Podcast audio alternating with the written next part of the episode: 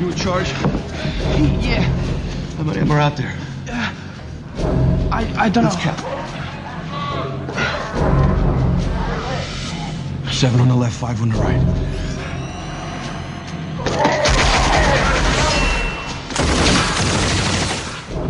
Four on the right, two on the left. We need to find the leader. Mangalores won't fight without the leader. One more round. We'll start killing hostages. That's the leader. Send someone to negotiate. I, I, I, I, I, I've never negotiated. I, You mind if I try? no, no, sure, sure, sure. We're sending somebody in to negotiate.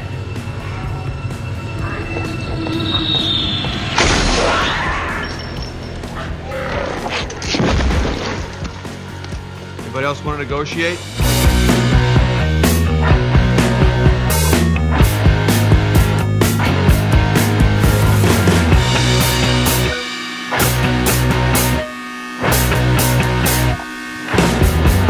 And welcome, welcome, welcome, welcome, welcome to the podcast that does, I think, what it says in the tin. It's best film ever. My name's Ian.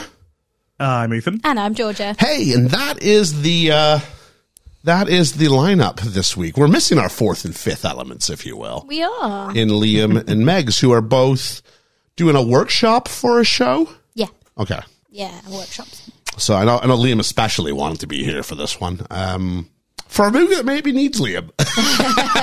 but we're here to talk about the fifth element. But we will be joined later on for the end game by BFF of the BFE, James de Guzman, Woohoo. who Ethan has uh, coined as de Goose. Goose. Goose.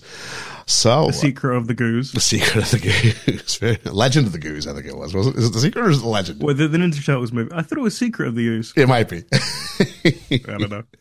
So if only there was a, a, a platform through which we could look up information like this I, I don't even know what you're referencing. on a podcast What- what that do you used want to me have look fact up? check corner. If What, you were what back do I in the need day. to look up? Because I don't even know Teen- what you're referencing. Teenage Mutant Ninja Turtles two, and then it has a Right. subtitle. A Teenage- subtitle. cool. It's either the Secret legend, of the Ooze. the Uh, secret of the ooze.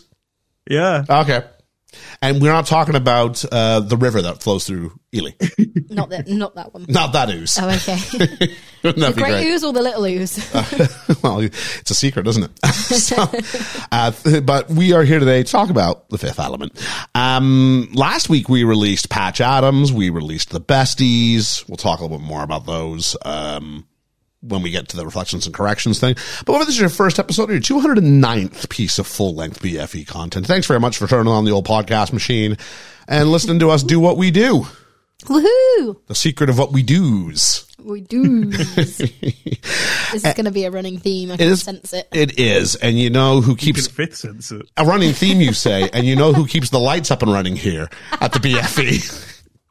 I'm the king of the segue. It is dear. our Patreon backers. We're talking about Julene. Woo. Oh, Thank this you. is my Someone's job gotta do now. it. Oh God. Yeah. So we, let's try again. We got to, we got to thank Julene, Woo. Hermes, Yeah. James, The goose. Mm, Goose, Lena Overholzer, yeah. Anthony and Davies, yep. Spock thing. making it so. Chris Peterson, Yeah. Randall, what's your handle, Silva, What's your handle, man? Dwayne Smith, Dad Smith. the Yeetmeister, Reverend Bruce, Reverend Bruce. Nate the Great, Yay. Andy Dixon, Yay. hiding in the shadows. Holly Callan, no, I said with a fish on a bike. That's not her. she might have a fish with a bike, but I know who doesn't fish on a bike. It's Cheesy, He's got a fish on a bike. our resident curmudgeon. Richard. Yep, the cool cat himself, Ryan Kukets. Dirk, but his friends call him Digler. the shy guy himself, Shy Burger Freund. You leaving us with shy guy, shy guy. That's right, Stu from the Stu World Order podcast, Come on. and Norfolk Domus. Woo. There we go. And if you want to know how you can have your name added to that list of uh, of luminaries, Pleasantries. I say uh, luminaries because then you can help keep the lights on here at the Studio of Awesomeness and keep that sweet, sweet BFE content coming from the microphone to your ears about two times a week. Please consider supporting the pod, joining the Patreon. You can get the door for as little as three British pounds. That's less than four dollars US and about five bucks Canadian. Other currencies are available. Do you have one prepped that you want me to secretly No, ask? not really, not really. Um, but there's other ones. Whatever, whatever currency is, we can probably make it happen. Cool. I'm sure we could probably even try and make Bitcoin happen if we had to. I wonder if they can pay through Bitcoin on I don't know. I genuinely Is don't it? know the answer to that. So I, I think it's a good time. It's the start of a year. It'd be a good time to talk about. We were just able to upgrade Megan's microphone Woohoo! thanks to the support of the Patreon backers. Not being used today, but so it's here. not being used today, but uh, we do always try to be transparent about what, What we we're spend. able to use th- those funds on. We're also going to upgrade our conferencing software from Zoom to StreamYard. Yeah. Uh, shortly, um, just probably around start of February. So um, uh, it, it, it's all about making the pod sound better, yeah. uh, so that hopefully there's more enjoyment Potentially even look potentially better. Mm-hmm. even look better. So yeah, like the decisions have been made have been made both with audio and potential visual elements in mind and always looking for ideas about how we can then in turn give the Patreon backers some extra feelings of uh, engagement Yeah. in order to, uh 'cause cause that's half the fun Absolutely. the best parts about the BFE, about the Patreon, in my perspective, is uh, the access to that manic group chat we have. It is and, manic. And actually, at the end of this episode, we are going to announce a, another way in which we try to keep engagement high with the Patreon backers. So, an immediate impact potentially That's exciting. on the content that comes out of this microphone into your ears. And if people are interested in potentially more visual elements, let us know. Yes. But you can find out all the things you might be interested on patreon.com slash E. BFE. We kept it simple. We did keep it simple. Uh, I think originally you wanted you said like, I, I'm gonna write, I'm gonna do best film ever pod. And I just want his BFE available. I want if it's BFE's available, just Just use that. just do that. It's, it's about as good as it gets. Yep. Yeah. So there we are. Uh, so um, yeah. On top of that, George's mic got an upgrade over the last twelve months. Ethan's mic got an upgrade over the last twelve months. So uh, you look at the start of 2013 versus the tra- start of 2014. 2030. Sorry, 2023 versus Have 2024. we gone back 10 Yeah. years? What's going on? But you think about that 12 months, we've upgraded the way this pod sounds Oh, yeah, Mm. considerably. um, yeah. So in a sense, I've got the oldest microphone now. Technically, yeah. Oh, Y- yep. Yep. So, uh, but Same to be make, fair, though, it's the isn't it? same make Yeah, as, as Megan's and Liam's. So, That's why I was going with the technically. Uh, and pretty because much the it's- same, the same kind of concept as Ethan's. Ethan's has got the USB version of it. So yeah, there we go. Um, just some quick charting stuff. We- we- I usually don't bring up charts unless we do really, really well. But we were top 40 pod here in the UK this week and number 23 in South Africa. So thanks a lot, guys. Really, really appreciate it Exciting. and all the besties and resties thing. It's a pretty packed format. Uh, I did want to talk about the year of it was in downloads for 2023. Uh, we had another year where the pod grew. That's always good. That's always- it's always that's good when the important, numbers. yeah. We got more listens on s- not a s not considerably less content. We released less pieces of content, but what we did garnered More more hours. more downloads per episode and more downloads overall. So that that was really really good. So thank you for anybody out there who has discovered the BFE in 2023 or those who continue to support the E. BFE in Absolutely, 2023 and into 2024. Now it's time to play the game of where did what were our top downloaded nations around the world? And I'm going to give you the percentages because it really shows you how skewed I think the uh, the podcast game is. But here we go. I'm opening it up to to its countries and territories. America, oh, okay. United States is number one at 38.4%. 38% So of our more listeners. than one of every three That's is an mad. American. So God bless you, America. Hi, guys. um, Canada, Canada, as Liam would say, Yeah. number four, 6.6%. 6%. So one in every 16 people is Canadian. okay. Australia. Number three, 11.5%. More Australians than Canadians. Yeah, yeah, yeah. It was a really good year for us in Australia this year. So thank you. Good eye to all of our uh, Aussie friends. Uh, have a taki for us. Taki is, is, Taki's in- is America. Yeah. Isn't We're taki thinking Tim Tams. No, no, Takis Takis is for in the sure in Christ. Australia. Isn't Takis in Australia? I thought they were from New Zealand. I thought it was an American. Oh thing. no, Yeah. Ah, Ethan. w- Let's not talk about your knowledge of Australia and New Zealand okay, things, shall we? okay, I'm sure Takis are Oh, Australian. They're Mexican. Oh, they're Why do they Tim think ta- Tams. No, it must Tim be that Tams people are on Australian Australian. Survivor just talk about wanting to eat Takis, and therefore I've assumed it's an Australian thing because we just got them in still have to Canada, make and that I just land. saw them last time I was home, and I went, "Oh, it's like Australia," and no, it's No, not. it's like it's Mexico. like Mexico. Yeah. Is Mexico on the list? Uh, Mexico's not on the list. Uh, Um, So we've named UK. the UK number two, 30.3%. So just under the United under States. every three people. But if you consider that, you know, it's where we're situated, It's our home it would market, make isn't sense it? that Yeah, it would yeah. be fairly high up. So we've, we've named the top four. okay. Uh, France, No. Germany. Yes, number five. Oh. Ready for this though? So we went 38.4, 30.3, 11.5, 6.6, Yeah. Oh, is it about to get tiny? 1.9% Yeah. German. but thank you to our German. zero Con- points well, when you look at the numbers we're talking about, 1.9% is a cons- is still a large yeah, number yeah, of yeah. downloads. So thank you very much uh, for all our friends in Germany. Uh, Spain, no. uh, Austria, Uh, Denmark's a good shout, Ethan, but not on the list. What'd you say, Georgia? Oh. Austria. not Austria, but you're in the right part of the world. And pretty much three of the remaining five Netherlands. countries are on. Yes, the Netherlands, 1.5%, seventh place. Um. so six, eight, nine, ten. Finland. Not the country for for we. Not for country. uh, South Africa. No. There's two more European nations in here. And then there's two not in Europe. Can't remember what I've said and what I haven't. Um, You were really close with your Someone last. left a light your on last for guess. us. yeah, this involves me remembering other countries in my brain though, Yep. and I'm not very good at that. Um, Go across the mountains. Switzerland. Yeah. 1.6%, sixth place. So that leaves us eight, nine, and 10. Sweden? No, we're all out of Europe. Oh, we're out. Oh, no, we have, sorry, we Oh, have we- one European nation left. I apologize. Okay.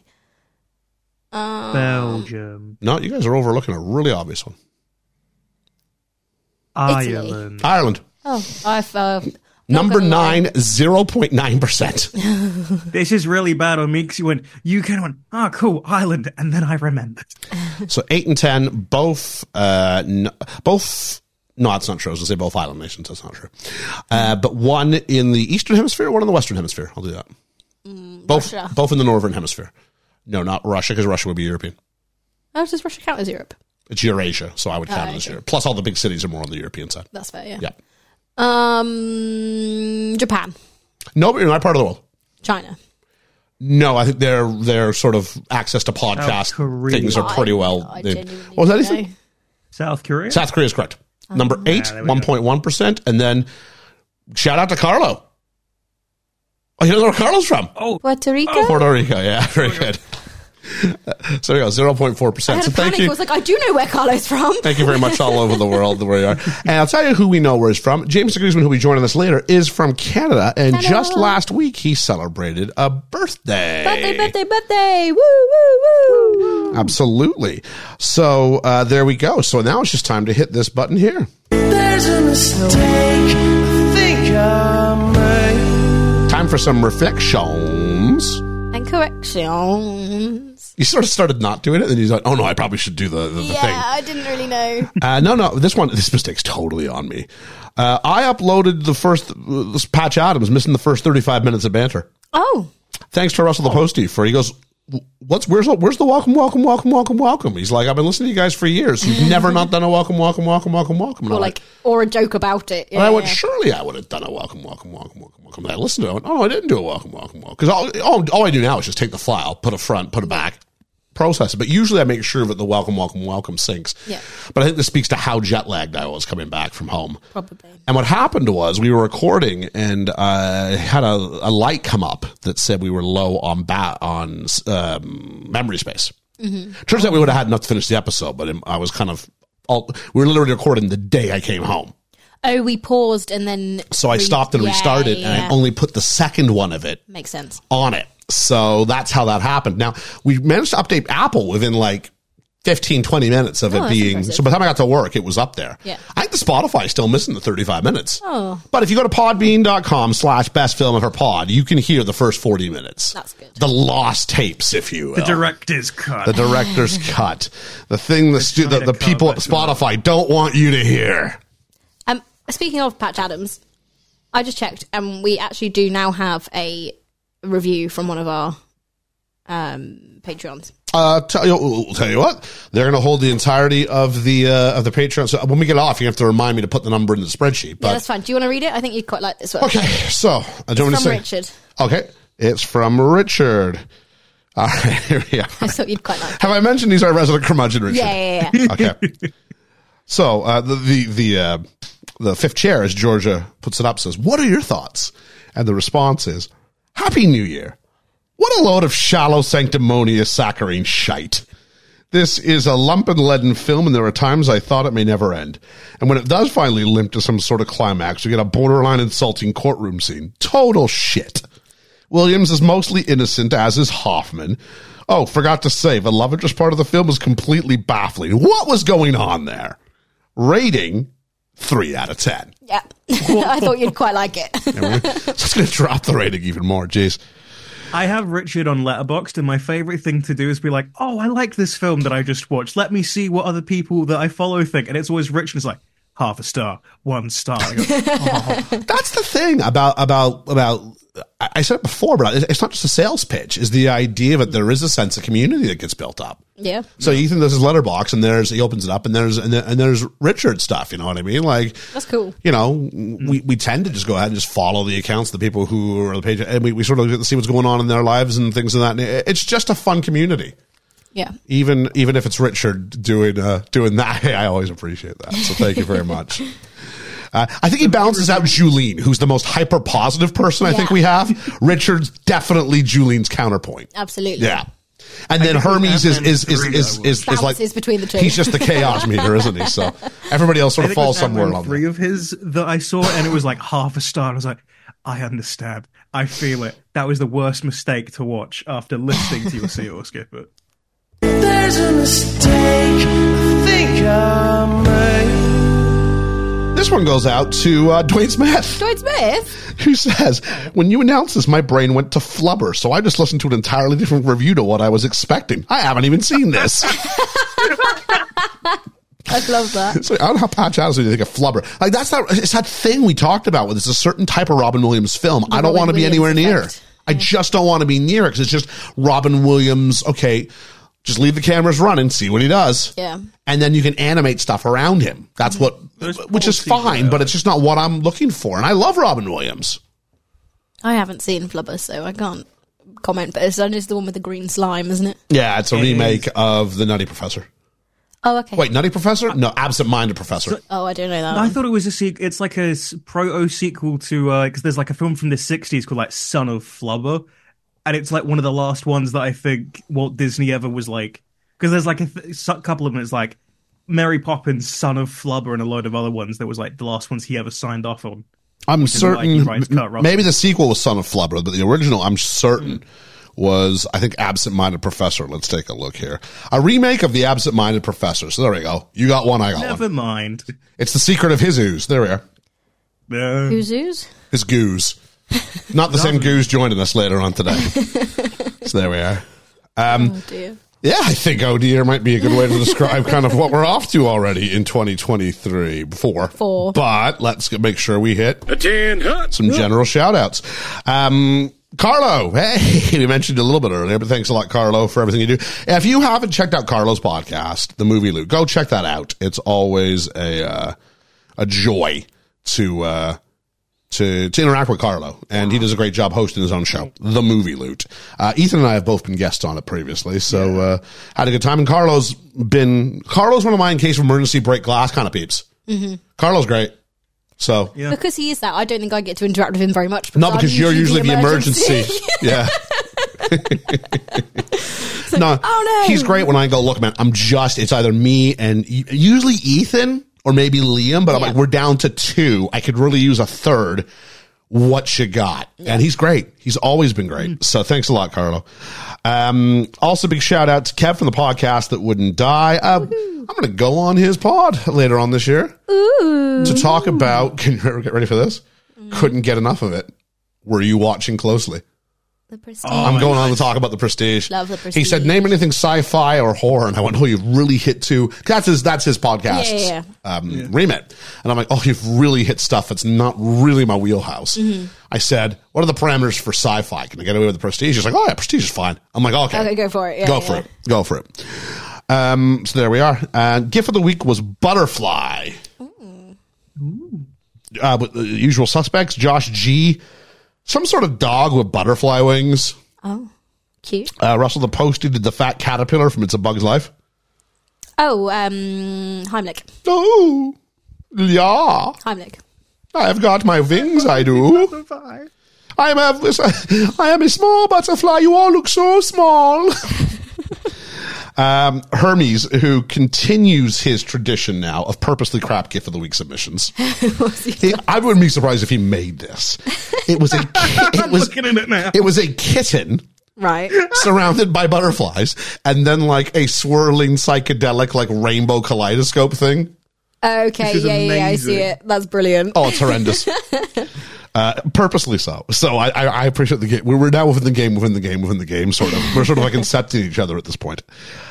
Uh, what do we else do we have here? Dwayne Smith, Dwayne Smith. who said one for Liam, and it was Butterfly by Mariah Carey. May I remind you, Dwayne Smith, Dwayne Smith. who is the one judging this every week? Yeah, the you notion do of a have to one play for with- Liam, just come on. That's gonna put points against. Yeah. Come on. Uh, Kara, Queen of the GIF, Yeah. did the butterflies from Alice in Wonderland. Oh, the butter bread and butterflies. I like those. That would be my winner. It would be your winner, and I was thinking about that. And then Dirk, but his friends call him, Diggler. did the music video. You're my butterfly, sugar, baby. Come, my lady. Come, my pretty lady. And someone, I think it was Dwayne Smith, Dwayne Smith. said, I was going to do that, but then Ian said he didn't really like the song. I like it in the GIF of the week, sort of. Hey, remember that was a thing? So I'm going to say, hey, remember that was a thing? I'm giving my win to Dirk just to prove that our friendship is healed now post fantasy football. He's still calling him Doug. It's 2024. My vote goes to Vidigler. Hey. Really close for Kara on that one. Yeah, I love the bread and I probably, butterflies. to be honest, if we hadn't of, if there wasn't a hashtag rigged sign in her GIF last week Uh-huh. in front of the lights, Yeah. I probably, I probably feel a bit guilty from that one. So, So, uh, I think uh, it's done enough to butter me up that I need to uh, Butter you up. Yeah, yeah. So I'm gonna move on. So there we go. So uh, why not? Amongst all the everything you got going on this this early January season, if your resolution, if you haven't given us a review, why not give us a review? Apple or Spotify? I hear five stars is a nice number.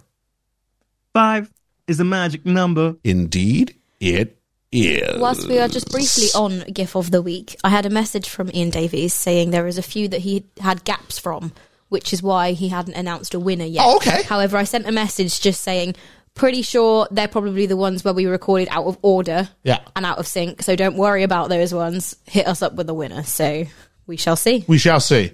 On that note, well, not on that note, but on a totally different note, Checking in with the morning report.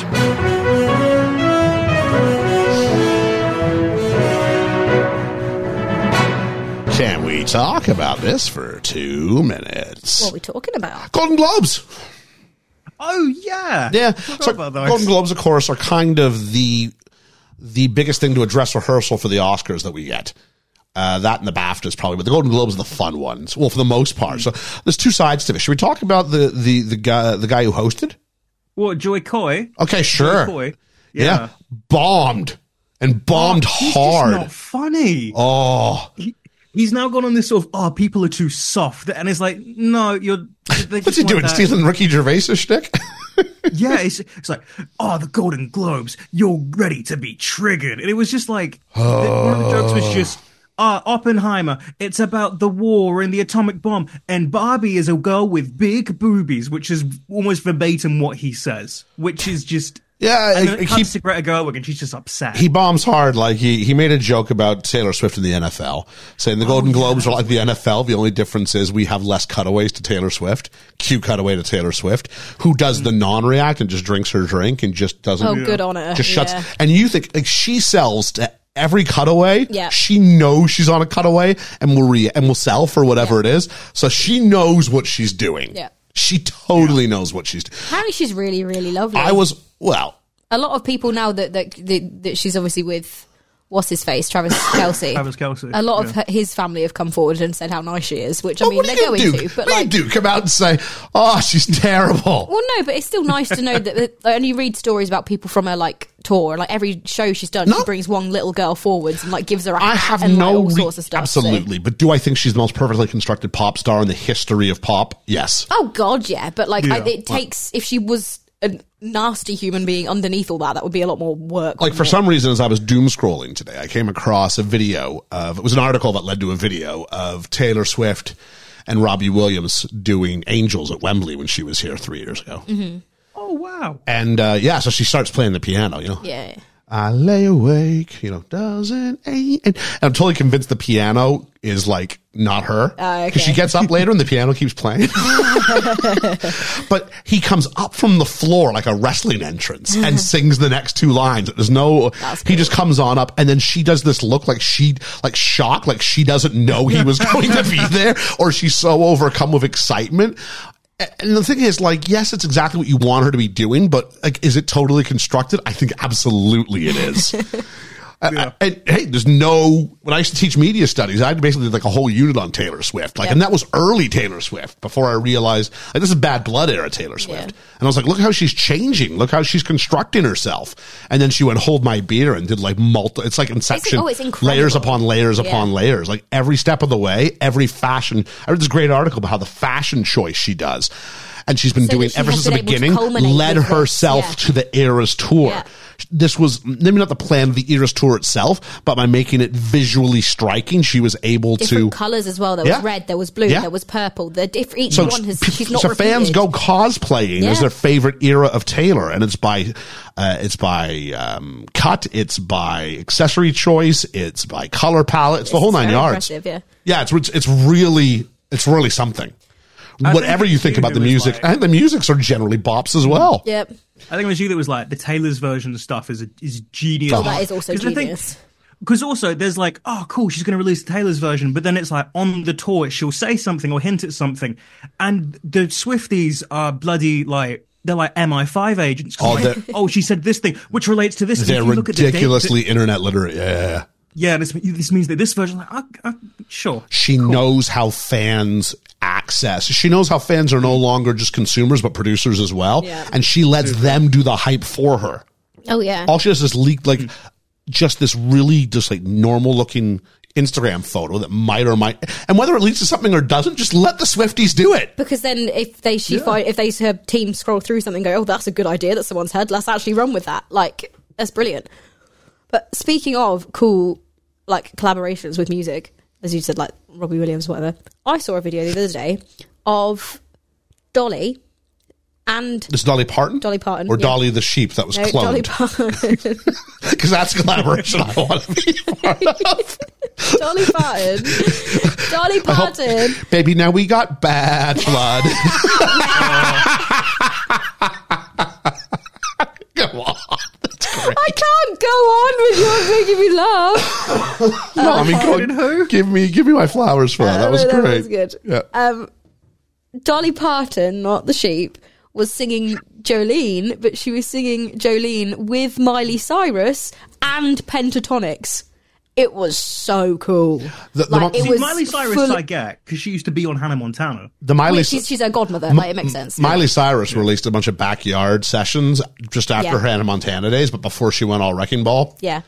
And I used to listen to that and go, well, it kind of leaked after she, or leaked, was released, ma- m- made it out there after the Wrecking Ball stuff. And I was like, maybe a bit more naive. I don't know how I feel about the whole, you know, Miley, foam finger, Robin Thicke era kind of thing. She seems to have come back round from that. She does, though, really. but Yeah. she was making a big noise, and I was like, "Why do you have to make such a big noise? You're very talented." And of course, we're talking about how you manipulate the media space and all that Yeah, stuff. yeah. So whatever. But I would go listen to her. I mean, the girl can sing. Yeah. Mm-hmm. the girl can sing far better than she was singing on her pop records at the time. You know what I mean? Yeah. And uh, no, and, and her, so her performance of Jolene, I'm, I'm not surprised. But yeah, so in the it's- slightest.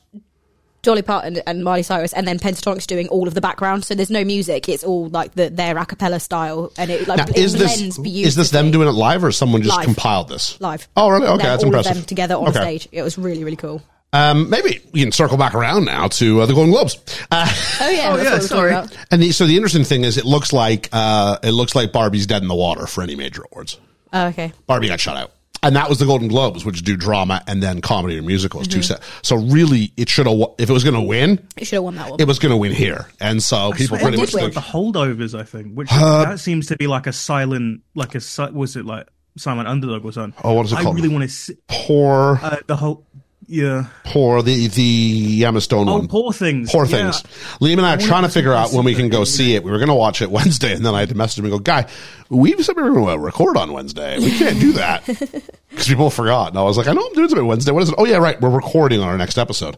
Whoops. They So- had it at the whoops, Cambridge indeed. Film Festival at uni uh, in October last year, and I was gonna go see it, but I do. I was like, it was a, it was like thirty quid to see it because obviously we don't get it until now. Yeah. But Holdovers looks good. I love Paul, Paul Giamatti, and they always they played the trailer for that like four times before I saw Oppenheimer, so it's in my brain. And then even the most slam dunkiest of slam dunk sort of things, which was people thought that it was Ryan Gosling's Oscar to lose. Uh, Ro- Robert Downey Jr. wins for uh, Oppenheimer. I did not Yeah, even that- know he that was in makes sense. Oppenheimer. And I walked away going, Robert Downey Jr. is fantastic, but with all the Gosling hype, I went, he might, it might not just be the right year, but it would be a shame because Robert Downey Jr. has always been a great actor, but he was kind of, for, for what it's worth, trapped in this Marvel. He was trapped in Tony Stark. He's which trapped in Tony Stark, and it's taken him a couple of years to Yeah. sort of shake that off. it's all Taylor. It's, all all, Taylor Swift. it's the BFE Taylor's version this week. I'm going to try and work in some Taylor Swift Taylor puns Swift the rest of the puns way. That's all I'm gonna do. everywhere we can. Yeah. Oh, don't do that. It would be bad. Oh, there we go. uh, Was that a? Bad's a Taylor Swift song, isn't it? Is it? oh, come on, really bad? Yeah. Okay. well, like I a don't know. Michael Jackson song. That's Michael Jackson. Yeah. yeah. Um, know. anyway, um, so when Gosling didn't win that one, it's like okay, it looks like it's it's all over. Bobby. it's all. I mean, the front runners are uh, Oppenheimer won a lot. Uh, Scorsese's uh, what was it? Killers of the Flower Mm. Killers Oh, of Moon. the Flower Moon. It yeah. won a lot, and then Gla- Did Gladstone get one? I think poor Gladstone poor got one. things. It's won a lot. Mm. Um, so I think Barbie might have won a couple art direction. or- I, I think Billie Eilish's song won for song Makes sense. original song, but okay. better than I'm Just Ken or that bloody one from Super Mario. I don't know why people were adamant that either of those would actually stand a chance. Uh, I think I think this is officially the end of Peaches as, as a legitimate contender as well. I think Good. I think Peaches as a meme, Yeah. yeah, Yeah. which was you know it's a fun little bit of uh, it was the middle of the summer. It was a fun little bit of content, but trying to tell me that you, got to do more. not of a good song. You got to do more than just Jack Black do acting as Jack Black and calling that an Oscar winning song when your lyrics are Peaches, Peaches, Peaches, Peaches, Peaches, Peaches. Yeah, it's not a Peaches. good song. No, it's Yeah. not. A, it- You're it's so a meme. Cool. Yeah. Together It's a meme. We're going to rule. Yeah. Yeah, yeah, exactly, right? So, um, there we are. So, nominations, we the can do better. Oscar nominations, as this comes out, I think this will be the 16th, this will drop. So, our next episode's drop date will be the Oscar announcement date. So, probably expect to hear some BFE reactions to that on the episode dropping January 30. This month is going so quickly already. Yep, I That's suppose so so. terrible. Ridiculously Terrifying. quick. There we I go. go back to uni tomorrow. Hey, there we go. Or as it sits, you've been back for a day now. I've been back for Yep. a day. Uh, so, there we are. Ten till six classes now. Oh, Uh, weight game, weight game. Let's all play the weight game. I went to my. Uh, I've made the thing. I want to lose 25 pounds this year. I lost about 25 pounds last year. I want to equal that this year. Uh, I knew I ate my face off though, so I didn't have my. so I'm like, where am I? where am I uh, at versus? It wasn't. It's not 25 pounds after my Canada excess has been added. It's from where I was when I left. Right. So I know what that number is. Uh, I gained two pounds in Canada, which considering how much I ate, That's not bad. I'm okay with that. Yeah. And actually, a couple days later, I actually waited underneath that. It was just, yeah. When I was jet lagged, you're not thinking about cooking a whatever meal. You're just like, just get food into you and just go back to Yeah. sleep. The So there we are. scale in our house has decided that every time you stand on it, it's just to go low and then won't give you a number because the battery. The is low. battery. So I need Yeah, to it'll do replace that. that. before I can actually join back in with this again. I may, I may have an extra battery. I always buy a two pack. I don't know what, but not the wrapper. I don't know what the what battery it is. I assume it's a big battery. It, well, I don't know. It depends. You got to open yours up and take a look. I know what mine is, but yeah, it's just one of those circular ones. What, as in like the cylinders? No, no, like, like, like a, f- almost like a hockey puck. Oh, what like a watch Like a battery? watch battery. Yeah. Oh, Yeah. that feels like too small of a battery. When we get done recording, I can show you. I'll open one up Yeah. and show you how mine works. So there we are. Um, so there we are. So that goes. Uh, now it takes us to hey, we're about thirty three minutes in almost. Uh, why are we? Let's let's pivot towards the uh, the the film of the hour. Too sweet to be sour. What you see is what you get. What you don't is better yet. Let's talk about the Fifth Element. Why are we doing this? Ah, it's BFF the BFE choice. James the Goose. the Guzman. Guzman talking about. Uh, she gave me a couple of things. I'll be honest with you. The first one was some animated film I'd never heard of.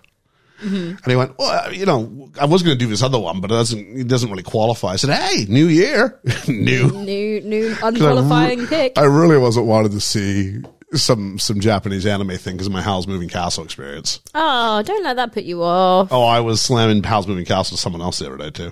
I love Oh, I how need to watch The moving Boy in the cast. Heron. I hear good Uh. things about that one.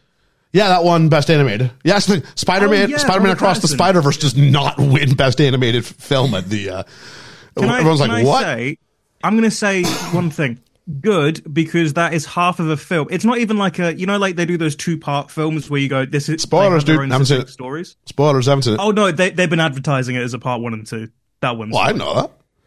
Oh. But it's, it's okay. It's okay. I don't- It's not a huge thing if I don't know. I don't get closure going into it. But yeah, Yeah, I, I knew that going in because I, I got it for Christmas, so I watched it for the, for the first time on like Boxing Day.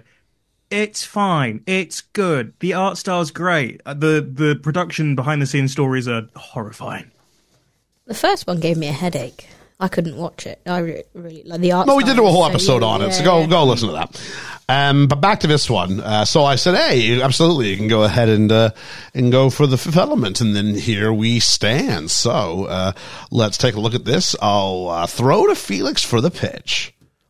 In the colorful future, a cab driver unwittingly becomes the central figure in the search for a legendary cosmic weapon to keep evil and Mr. Zorg at bay. Whew. Good luck, guys. Oh, Felix, do you think? Getting Hmm, some opinions from Some from opinions. Felix yeah, now. Oh. Felix and I are of the same, uh, of the same thing. Uh, as I said earlier, science fiction, not really my go-to. No. Like I like my science fiction, like Star Warsy science fiction, like where is it science fiction? Technically, it's in space. Yeah. There's so- there's someone. There who's are some unactually laser right swords now. and some pew pew pew. Yeah. But for the most part, it's fairly grounded. Yeah, yeah. I like my science People are like fiction this. kind of in the realm of possibility. Yeah. Like it feels like it could happen, rather than be or completely not humanoid, not whatever. Completely then like fantasy sci All right. Mm-hmm. right, rather than like somewhere in That's like between. Mm. space fantasy. I always put sci-fi as like Star Trek compared to Star Wars because that's more Yeah, I agree with you on that. futuristic what it yeah because with with star trek again the um actually hat comes on because it's like religion and faith and like mystical beings it's just like wizards in space woo but sci-fi is difficult without being really See, I like Star Trek, The Next Generation especially, because it's actually quite Shakespearean in the grand scheme of things. But I'm not like a Babylon 5 guy or things like that. Like, that's just too far from me, Stargate, right? I couldn't get into. Stargate, like, I- I can't go that far. Like, like really. Sci-fi? I, I'm so. I, I- I'd liken it to the way I, I was into rap music in the 90s, where there were a few artists who were sort of permeating the mainstream. Eminem, for instance, right? Yeah. So maybe the early 2000s or the 90s, where you go, I like Eminem. Do I like rap music? I like Eminem. yeah. I don't know if I'd go. He's so he's so big and he's also so accessible Mm-hmm. that I could get into that next generation. So big, so accessible, I could get into that. To go down that as a gateway into deeper things, not traditionally my jam. No, I just don't think I've been exposed to any sci-fi. To be quite honest, if I'm like genuinely going, what sci-fi have I seen? I've seen the Star Warses that we've done on the pod, plus the first two newer ones that came out. I've watched some Doctor Who. I've seen the Rocky Horror Picture Show. I think that's it. I mean, Rocky Horror takes a science fiction turn to the very end. yeah, but like it- that's what I mean. Like my Yeah. exposure to science fiction is so so limited. I'd really consider Doctor Who. Um, you're I not guess wrong. because it's only one character, isn't it? And that's why that's accessible, Yeah. is because they keep it Mm. for the most and a part. TV series, I mean, it's got advantages once you know the lore. yeah, you're in. you just okay how does this adapt to the very in the smallest changes people rage about you know as opposed to here's a movie okay what are the rules of literally this universe Yeah. yeah Whereas, we've got to use yeah. half a film to explain it Yeah. compared to or you don't, is and an then it's a episode, shit film. here's a series. So yeah, so let's jump into this specific film co-written and directed by luc besson who i was stunned so this is actually a french film a Okay. french english language film Directed by Luc Besson, who previously was the writer director of a film called The Big Blue, which I knew years ago. And it- it was about these two competitive divers who free dive, so no equipment, Oh, I'd, I really want to get into. free and diving, you actually. dive and they're they're obsessed so kind of like in a sense it's weird i don't think i was gonna make this, this comparison with the prestige two With the- people yeah, who yeah. are so obsessed with Trying being to the be very better. best at what they can do and then realizing is there a physical limit to what you can do which of course, with something like free diving, there is. Yeah, and Hmm. so uh, it talks through one of the actors is Jean. I think it's Jean Renault is his name. Uh, he was John Renault, John Renault. I can't. There's, I think it's Jean Renault, who was in Mission Impossible as uh, one of a turncoat sort of characters in there, um, as well as being in, in many other things. Generally, if there's a movie set in France, he shows up. Right. But uh, but no, it's very very good. But uh, it, sta it stayed with me. It was a powerful film and really grounded. It's it's it's the sea, it's the sea, right? Yeah. Uh, he- Not grounded, but he was also the writer director of La Femme Nikita, uh, the writer director of Leon the Professional, which I know was on the poster, um, which stars also Jean Reno. right. that's uh, it's got. Yeah, you, you were right, but it's it's uh, it's, it's Natalie Portman's Yeah. first film as well. Natalie isn't it? Portman's first film. She's like 11 or something like that. isn't it? Uh, writer director of Valerian and the City of a Thousand Planets. I hate that film. I saw that from a, and I went, that's going to suck. I I saw it because I had like a cinema ticket, so I was like, oh, I'll bite. And one bad film. This is why I because I didn't realize it was Luc Besson who did this. I went, ah, sci-fi, okay. And then Luc Besson popped up in the opening titles. Went, I had flashbacks to Valeria because that film is bad. He's Just very, in general. he's very famous at kind of seeing models and going, oh, I can make them into actors.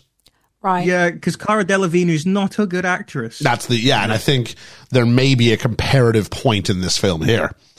Mm. Uh, so he co-wrote, he directed this, also co-written by Mark Robert Kamen, who wrote the Karate Kid. Oh.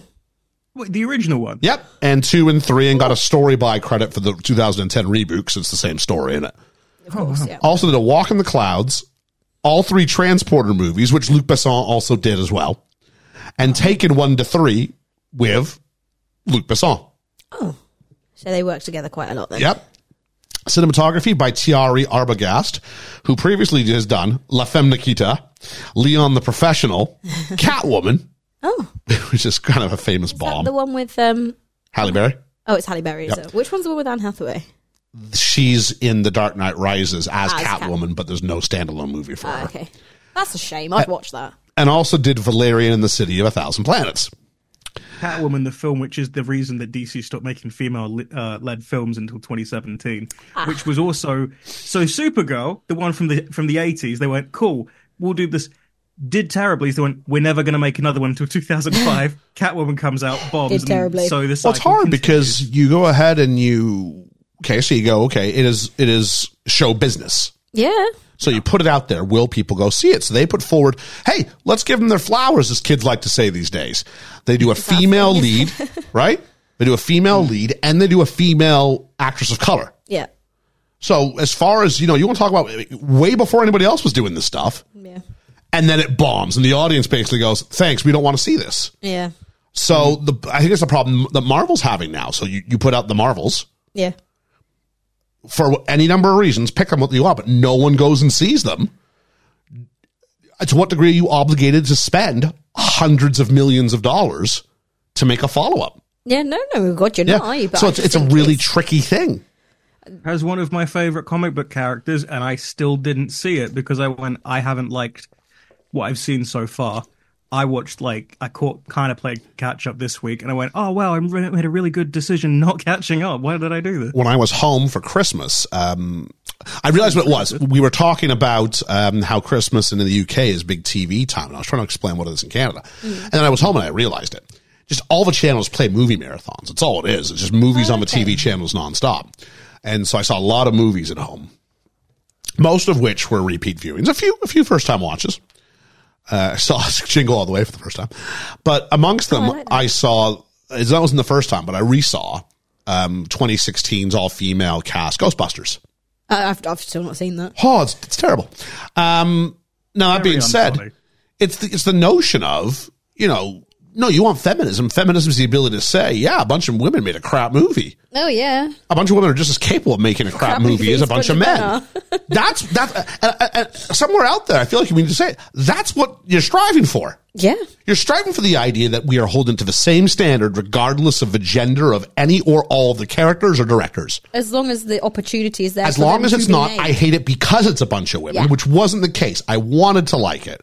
I went and s- I, think, I don't know if I saw it in the theater or if I rented it. It was one of the two, but I went out actively I looking remember for you it. saying about it at the time. Yeah, didn't you? it's like when I went and saw Birds of Prey. I went out looking for it and wanting to like it. I really enjoyed Harley Quinn in the Suicide Squad or Suicide Squad, whichever one comes first. I don't know. I get Suicide It's Squad. Sui- Suicide Squad, then the Yeah. Suicide Squad. really wanted to like it. Love you and McGregor, right? It had all the, the sort of ingredients. And then I went, oh, this sucks. and you need to be able to say this sucks for someone going, oh, I think you're a misogynist for that. Why? It's all women. I realize it's all women. It doesn't suck because it's all women. It sucks because it's a bad movie. That's the interesting Problem conversation is- that came out when Barbie came out as well, isn't it? Because it gets so close. Oh, to if you sticking the disagree landing. with it, it's, it's, you're a misogynist. it's. I, I imagine I would not want to be a male film reviewer talking about Barbie because I imagine that gets a lot of backlash. Because if I can sit there and go, the first Yeah. two thirds of the film, brilliant, really, really well done, but they make about three story choices Yep. that Without rather spoiling it for than- anybody out there. Yeah, yeah. Rather than going the more complex, more dialogue heavy, more important route, they skip out Mm. Yeah. and take the cheap short route out for the fun. Which quick actually joke. made me really glad that the Golden Globes didn't give it all the Oscars. Yeah. Because it would have been really easy to go, yes, Barb, oh, Barbie's amazing. because it, it it's an upsetting film in the fact that it could have been it could have been very close to perfect and they don't quite stick And you it. might be going, and I promise we'll go back to, to Fifth Element in a minute, folks.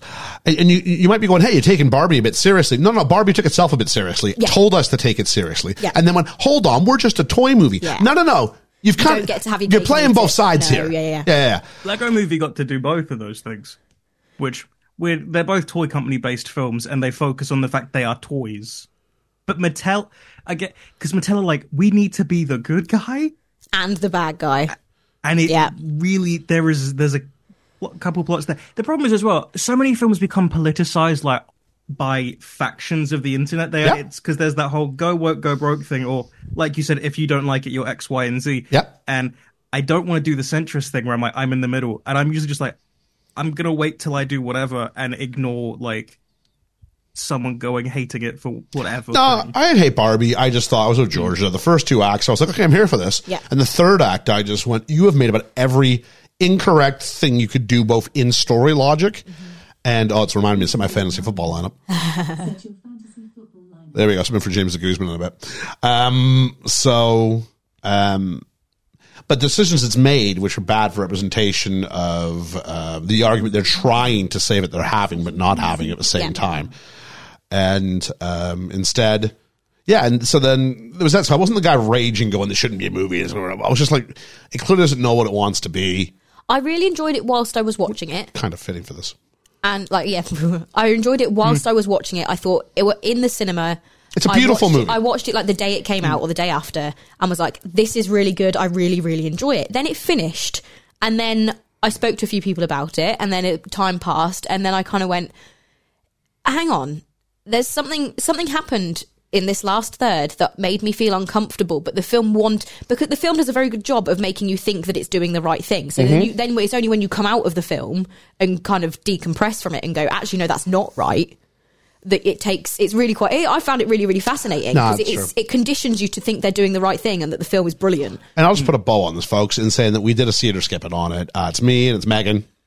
And uh, sorry I'm- ernie i never got to talk no, no, about that's it fine. no, but I'm just saying that there's, a, Yeah, there's a- yeah. a full length version of this r- rather than just reshred a bunch of Yes. stuff. Um, but go ahead, check that out. I remember I went and saw it with Megs and uh, and a friend of hers, and I was sitting in the back going, "I'm just going to shut up." and then I think it was Megs went, "I don't think I like the ending." And I went, "Okay, I can talk. Here we go."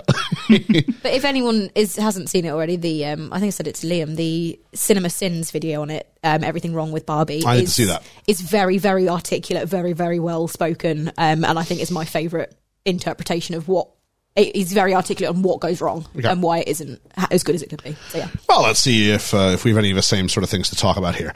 Um, we did that. Um, we want to finish by saying music by Eric Serra, who previously did Leon the Professional, La Femme Nikita, surprise. The Big Blue, I'm noticing a theme here. and is a Resty Award winner himself Oh my goodness. for worst original score for Goldeneye.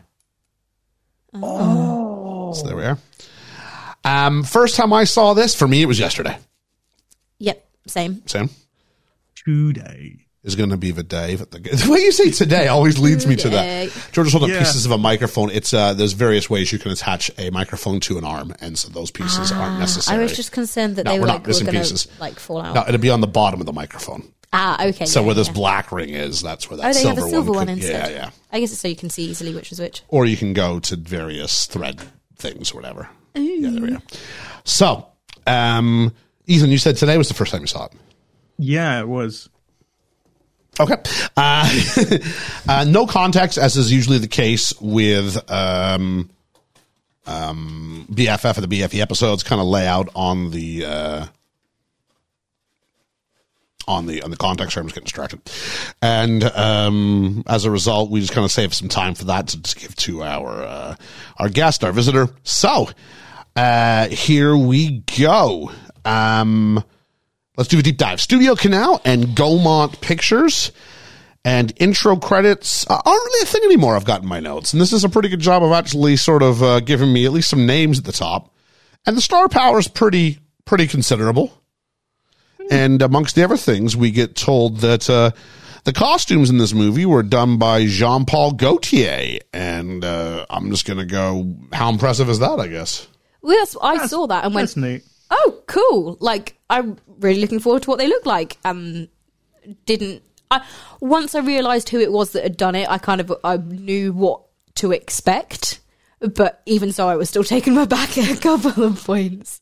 Uh, we start by looking at the underside of a planet. It's always a shot I like when you shoot the bottom of a planet from underneath it rather than the usual, you know, you're sail- you're flying around sort of a top hemisphere of a planet Oh, so you looking see the down. up- yeah, yeah, I like that. I always like that.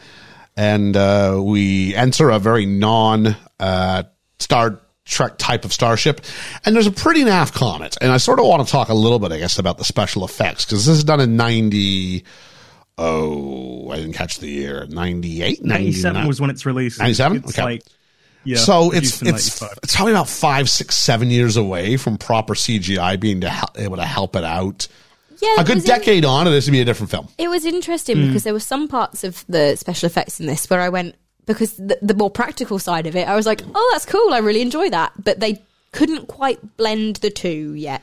Like you think about 1977 Star Wars and its use of miniatures, and then you compare it to 1997 Yeah, this, yeah, and you're going, yeah. There was a rough patch for CG and special effects, wasn't there?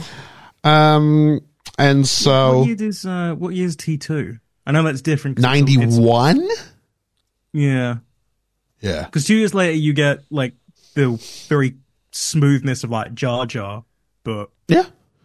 yeah, Yeah, like I mean, now, granted, I mean, uh, industrial light and magic at the forefront of everything oh yeah, versus, um, you know, French, the French cinema in itself. And I don't want to denigrate it because it's French, but I also don't want to be realistic and go, it's two different leagues. I think you're playing in.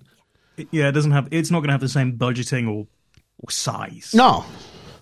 Uh, so we go to Egypt, 1914, and a bunch of children have seen something as a boy rushes inside a temple of some sort. And then he, we find that he's got a little friend called Aziz, and Aziz's job is to hold a, Reflective. a reflective tray of some sort yeah, to kind of manipulate light. the light so that an archaeologist is able to decipher um, carvings on a wall. yep.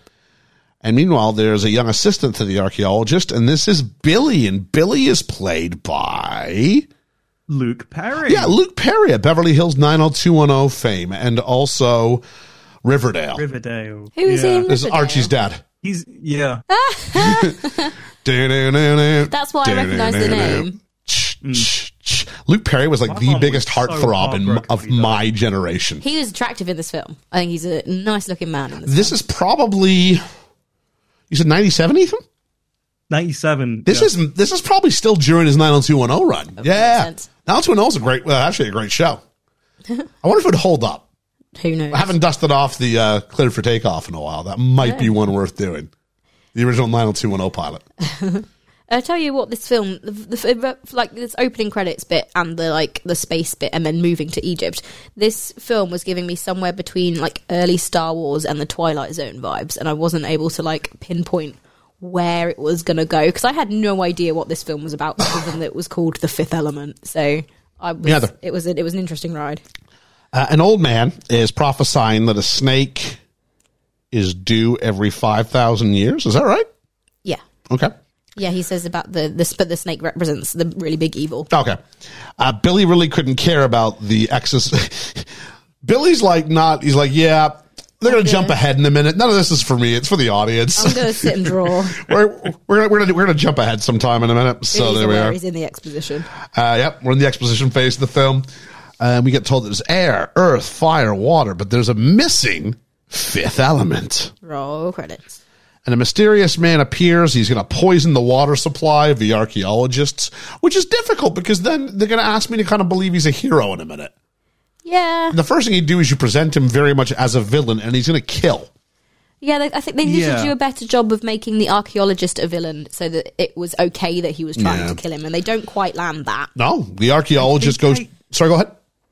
I think I know the reason why, and it's al- I I want to say it's also because of who shows up in a second, like from this ship, and if it's like when it gets there, I'll I'll say my theory, but I'm I'm I'm willing and ready for you to go. That's really stupid. You're looking too too deep into this. Uh, the archaeologist goes to they'll have to drink a toast, and the archaeologist throws the water away. Says we should be drinking wine instead, much to the chagrin of his would-be murderer. And uh, there's a lunar eclipse or a solar eclipse, sorry, but uh, it's not really a solar eclipse. It's a big effing spaceship landing and blocking out the sun. Big old spaceship. I guess technically it's an eclipse, but not by a natural body, just by Yeah, an- something's an in the way. eclipse is still an eclipse, I believe. and then um, there was a thing that the Billy was keeping track of every time that the archaeologist called for more light, Yeah. and so he goes Aziz, light. Aziz, light. And then the spaceship powers on with its lights, and it lights up the whole Ah, much area. better. And he goes, "Oh, much better, thank you, Aziz." And Aziz just looks at his mirror to see what he's done. I'm like, "I'll give you credit. That was funny."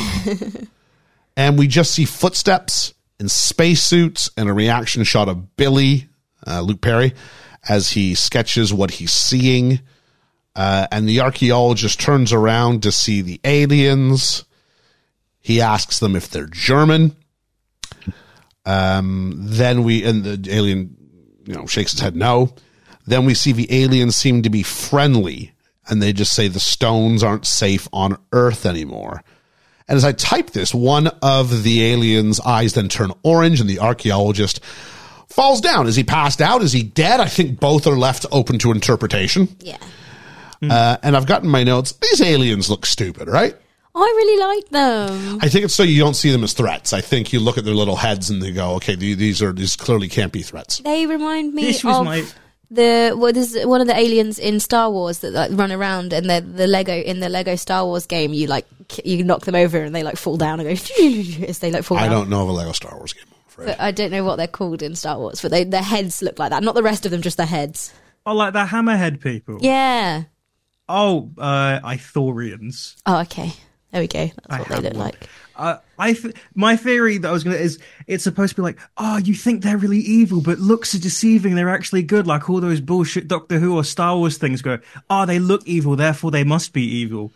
yeah, and I we, ki- was wrong. and we kind of get that uh that the priest is kind of like uh the old English knight who guards the uh With the Holy Grail. the Holy Grail in Indiana Yeah. Jones and the Last Crusade, and he's there as a uh, as a protector of, of this great secret.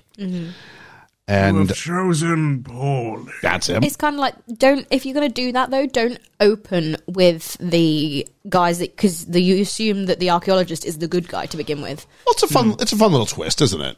It is, but I just Yeah. it, I don't. They didn't make him bad enough that the priest came across as being good. He came across as slimy and shady. Well, here's the thing, like, 'cause I think we're. I mean, I, I, I my readings that the archaeologist isn't really dead. They haven't killed him; they just knocked him out. I see. I, s- I think that's what the film wants it to be, but like, because they so then because- that's overkill. Pardon the pun, because the because the, the the priest was totally killed, going to kill him. yeah, and also I think. Well, well, actually, I don't know. I just see him pour some some liquid. It could have just been a sedative. no, Oh, he, he, he said something about killing him, doesn't he? Does he? I thought He's he like, did. ah, poison or something. And I don't think it's exactly What he, he he said. narrates to us? Ah, poisoned. He, he twirled his mustache as he did it. a poison for Cusco. He might have. Cusco is Cusco, poison. Cusco for poison. Just poison. All of a sudden, the archaeologist turns into a llama. A llama. He's supposed to be dead. Oh, One second, I need to get your poison. The what? Nothing. Have some drinks. I like to be funny already. Might as well do one of those bullshits. And so uh, they remove the stones from a gravesite of some sort, and we're told that a great evil will return in 300 years, but so will the aliens.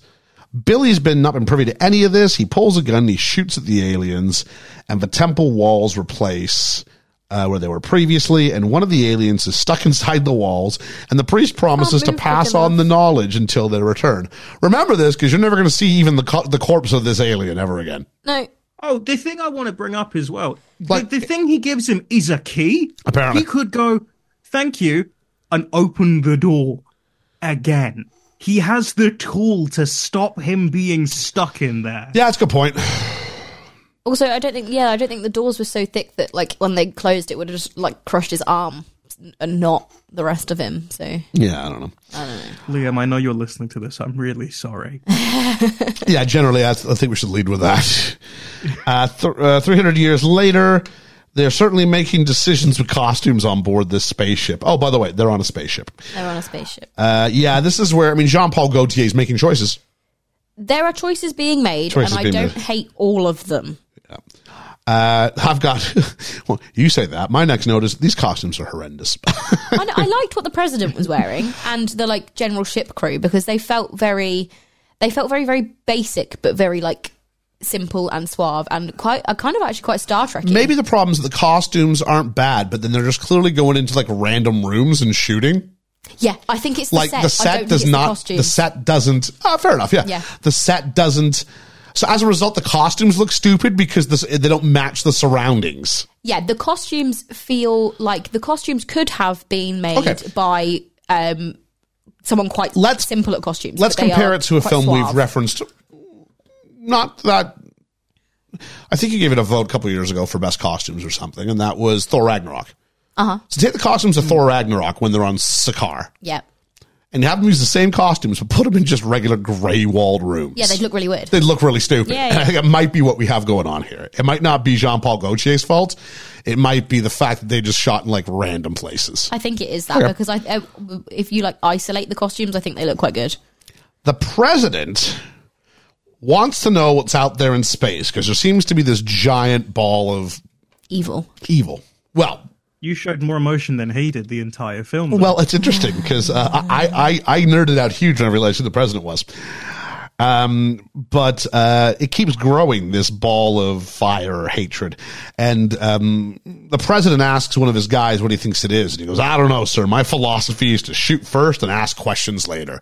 And I've gotten my notes even 300 years in the future. Americans never change. I really, then my my brain just went "Huh, America. America.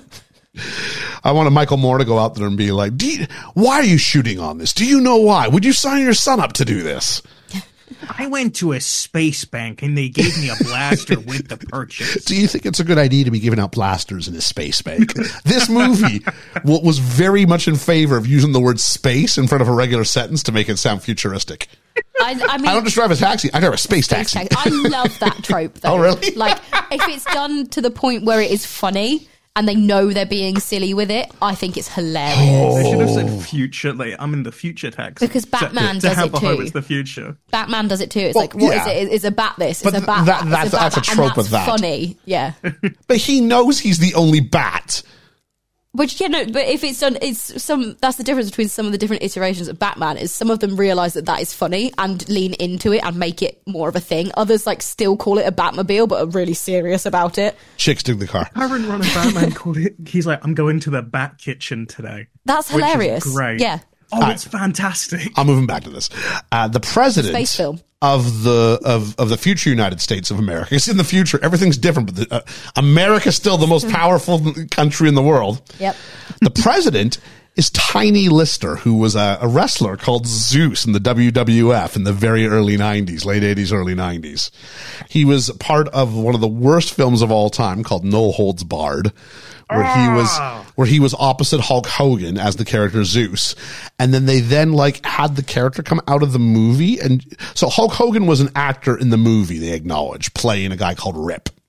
But Zeus comes out of the movie as Zeus and challenges Hulk Hogan in like real world wrestling. That that sort as of real narrative. world as wrestling Yes. is. Yeah, yeah. And so they had a match based on the movie, and they That's sold it as a brilliant. two pack where you watch the movie and then they gave you the match afterwards. That's hilarious. Oh, Oh, it was really weird. Uh, but he was also famously in The Dark Knight. He's one of the, he's the prisoner on board one of the two boats, you know, when they're trying to decide who should blow the other ones up. Oh, And he's the one who says, give it to me. Give it to me and I'll do what you should have done an hour ago. And they give it to him and he throws it out the window. Like that's Oh, this that's guy. him. Yeah. Okay. that's that. I remember that Oh, I've being not quite seen good Dark Knight though. in so long. He's really good in that. Yeah, I, re- that's- that's where I'm going. I remember Yeah. that being quite good. But I think they went, he's good because his role was I'm a convict. Because that was the whole gimmick is one boat is full of convicts and Mm. Yeah. one boat is full of regular people. Yeah. And so he was a convict. And so he just had to be brewing and, and kind of, he was a little bit clumsy. It's okay. As opposed to let's make him the president. yeah, Also, choices. there's a pre Barack Obama president too, right? So f- filmically, Luke Besson. filmically, this is the first like black president that we congratulations, film. and rather than have the sort of uh, the great iteration of like a Barack Obama, which history would give us, Yeah. we Yeah. instead get tiny listener. It's 400 years in the future. He's probably like this second. It's cool now. Uh, we're told that what they're trying to identify is absolute evil. Shooting at it will only make it stronger. And the guy saying this seems to be the successor to the priest character from earlier. And we meet Father Vito Cornelius, played by Ian I wrote his name Holm. down. Yeah. Ian Holm, I believe, is Bilbo Baggins at the start of the He Hobbit. is. no, that's not the Hobbit He movie, is. the uh, Lord of the Rings. The, the Lord of the Rings. Yeah. Mm. There we are. I recognise the Oh, It's name. his third appearance in the pod. He's also in Chariots of Fire somewhere. Ah. Shout out to Reverend Bruce. I'm sure we, we mentioned that as well, but I've just forgotten. They fire on the evil, and it just accepts the uh, the gunfire and grows in size. And the ship in question is swallowed up by the planet, and a fiery skull even comes at the camera. And someone wakes up, and we go to South Brooklyn, New York, and we meet the most sci-fi name ever, Corbin Dallas. Corbin Dallas played by Bruce Willis, who's probably doing his last movie with his hair. had I not Oh, have been wow. watching this on Amazon and paused it, I would not have realised this was Bruce Willis. I don't know how that's possible. I did not clock him until I realised it and went, oh, I do not know how that's possible. yeah, I don't know. The face blindness has got me bad. Uh, it's his fourth appearance on the pod. Anybody want to have a go? Die Hard. We've not done Pulp Fiction yet. Nope. Oh, you guys did another Die Hard as well. We I did remember. Die Hard 3. Yeah, Die Hard of the Vengeance. Yeah. That's two. We need one more. Oh, Is he in Fight Club? No, I don't think either one of you guys were on this one. Oh. I don't want to close my Oh, Armageddon. eyes. Oh, oh Yeah. Armageddon, of course. yeah. Armageddon. So he wakes up, he's hungover, and he's pining over his wife who's left him. I'm like, are we watching Die Hard 2000? Eh, This is yeah. This is Die Hard in the It future. felt like it's like every parody they do of a Michael Bay thing, where it's like, pro, like the protagonist is always like this macho man, relatively macho man. He's like pining after a dead wife, or his wife has left him, or some kind of. it's a thing. dweeby teenager pining after a hot girl out of his league who's got troubled daddy issues. That's Michael Bay's two characters, you know. is that Yeah. right? What, what is Michael Bay? Michael Bay's a director. Transformers. Transformers. I've not seen Transformers. Have you seen Transformers? Uh, the Rock. You didn't see The Rock. That was a boys' night. Is Transformers got um Armageddon's Michael Bay. uh, Mm. Shia LaBeouf. Shia Shia LaBeouf LaBeouf. coming out of the shadows? Shia LaBeouf. And uh, Ma- what's her name? Megan Fox. Megan Fox. That's it. Megan Fox. Yeah.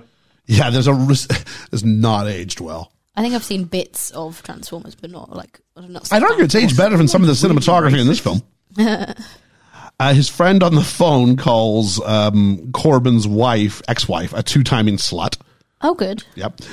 Um, and Corbin says, "I prefer my cat because my cat comes back."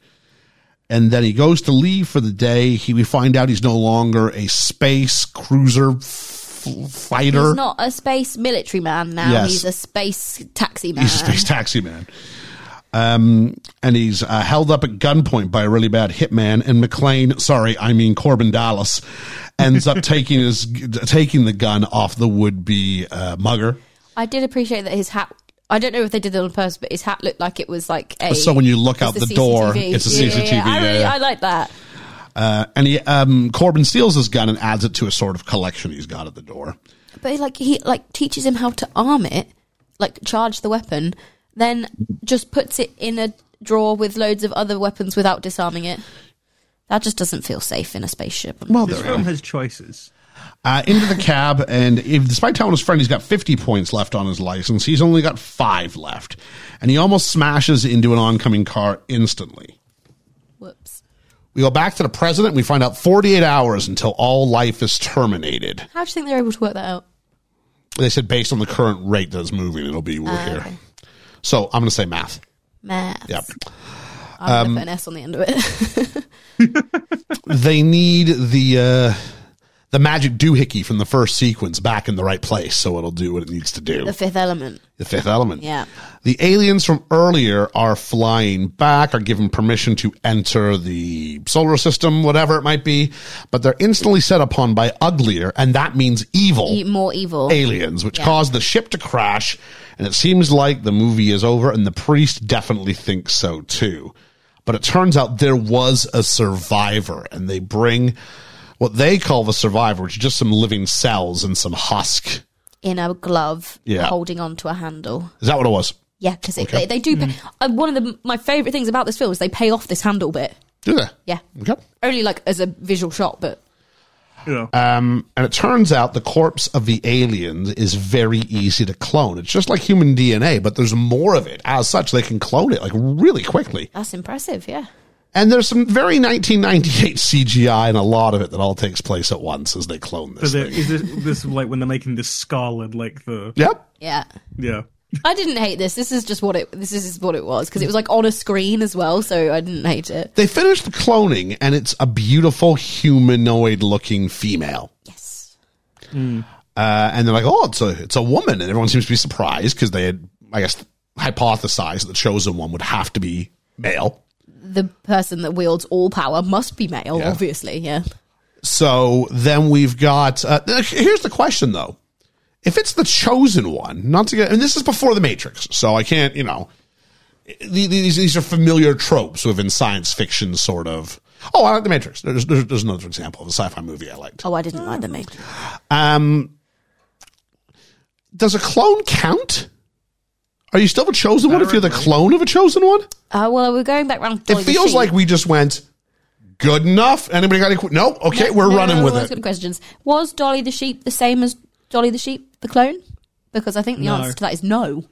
well, I don't, I don't want to give that away. I'd be a huge spoiler. Um, no, I think the notion is that uh, because No, they're not the same.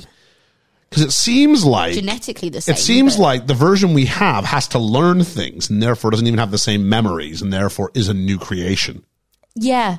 It was also weird because obviously the glove thing that they clone them from looks like the same gloves as all the rest of the aliens.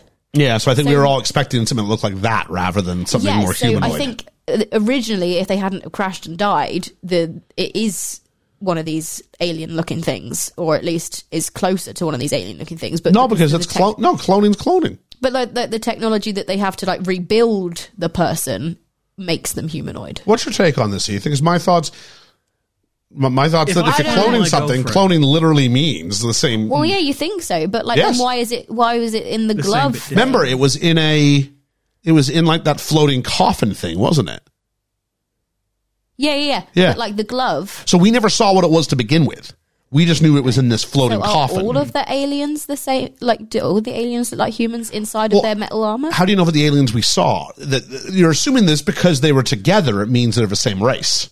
well, yeah, because but the what if glove the- that they brought in is the same as the gloves that the aliens' hands were wearing. Is it? right at the beginning? Yeah. So they can't share a glove. well, no, I suppose they can, but is that the I think they're all alien's just wearing hand or is it different a glove? Ethan, what's your take on this?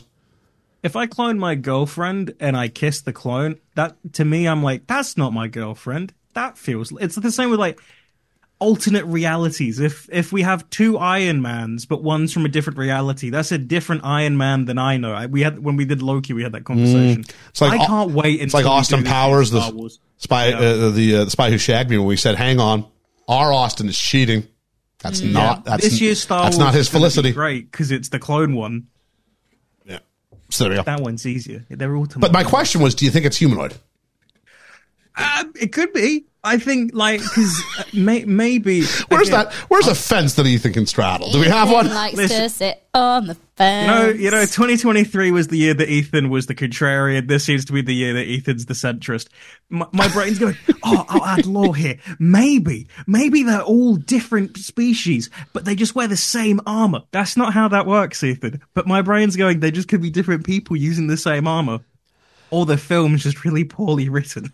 Uh, they, Could be fin- that. they finished the clone. and It's a beautiful fe- female. The general jokes about wanting some pictures for the archives. Okay, let's tear this band-aid off. This movie's not aged well. Weird. No. And maybe it's because my first viewing was in 2024. Yeah.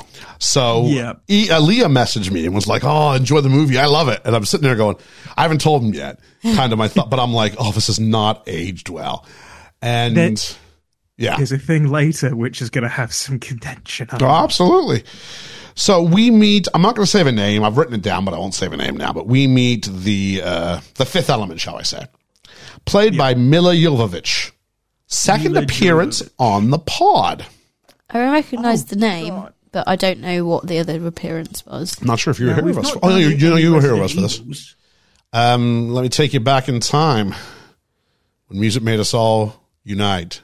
Was in all low blows and video hoes. Am I the only one getting? Katy Perry song. It's not Katy Perry. Jesse J. Jesse J.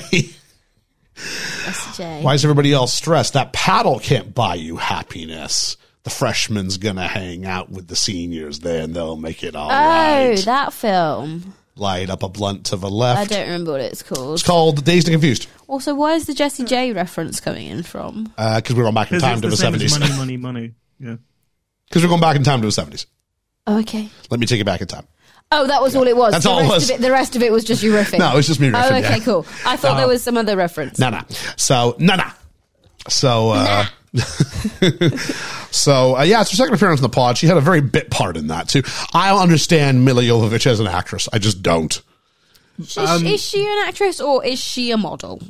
I think She's one of she's those. she's probably. I would be. I wouldn't. I'd be very. surp- I don't know if someone wants to look up. She's the kind of person who, like Calvin Klein, probably had an ad campaign. Or like In the late Jean Paul 90s. Gaultier. I'll do a check. Yeah, yeah, yeah, something like that. So The Mila Jovovich that I know is the model who is uh, just hired by her husband to do those terrible uh, Resident Evil films.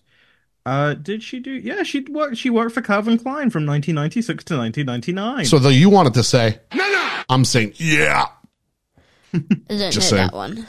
You don't, She you doesn't- don't know. she's You don't, like you don't know goes that. straight to What's the DVD yeah ones. one? It's oh, it's just a guy going yeah. I don't have it. I thought I had it on the thing. I must have overridden it for something for the besties or resties or something. Yeah, oh, that's a shame. What's this one? Hey, it's your sister. Oh, okay. Yeah, I don't have any notes for my sister. I'm just taking a look at the uh, Bala. things I've got here. Yeah, I used to have a yeah, but I don't have it anymore. What are the cryptic ones that are just two letters? Uh, those would have been uh, me trying to set it up so you couldn't see what it was when I was throwing to birthday or Christmas messages. Somebody would keep track of it what's without Uh, this? losing the what? Oh, that's Let me talk to you. same. I guy. don't think I've ever heard that Oh, no? one before. No. So there we are. Fun. Um, anyway, Mila Jovovich, uh, Calvin Klein. So I was right about that. She's a model, yeah. She's wearing an iconic strap outfit uh, with just these white sort of bands. It is. So I'll say this. I've never seen the film before, but there are certain looks from the film that were definitely made its way into the mainstream and I'd seen in magazines or on. Oh, this is this is impressive Mm-hmm. how they've got this to fit and to work. You have to be a certain body type, I think, for this. Oh, absolutely. I, I- think it's Mm. yeah. it's a choice, and I think it's a very impressive one. And I appreciate that it's in there. I just wish it wasn't quite as. It's in there for a reason, and I. It's frustrating because it.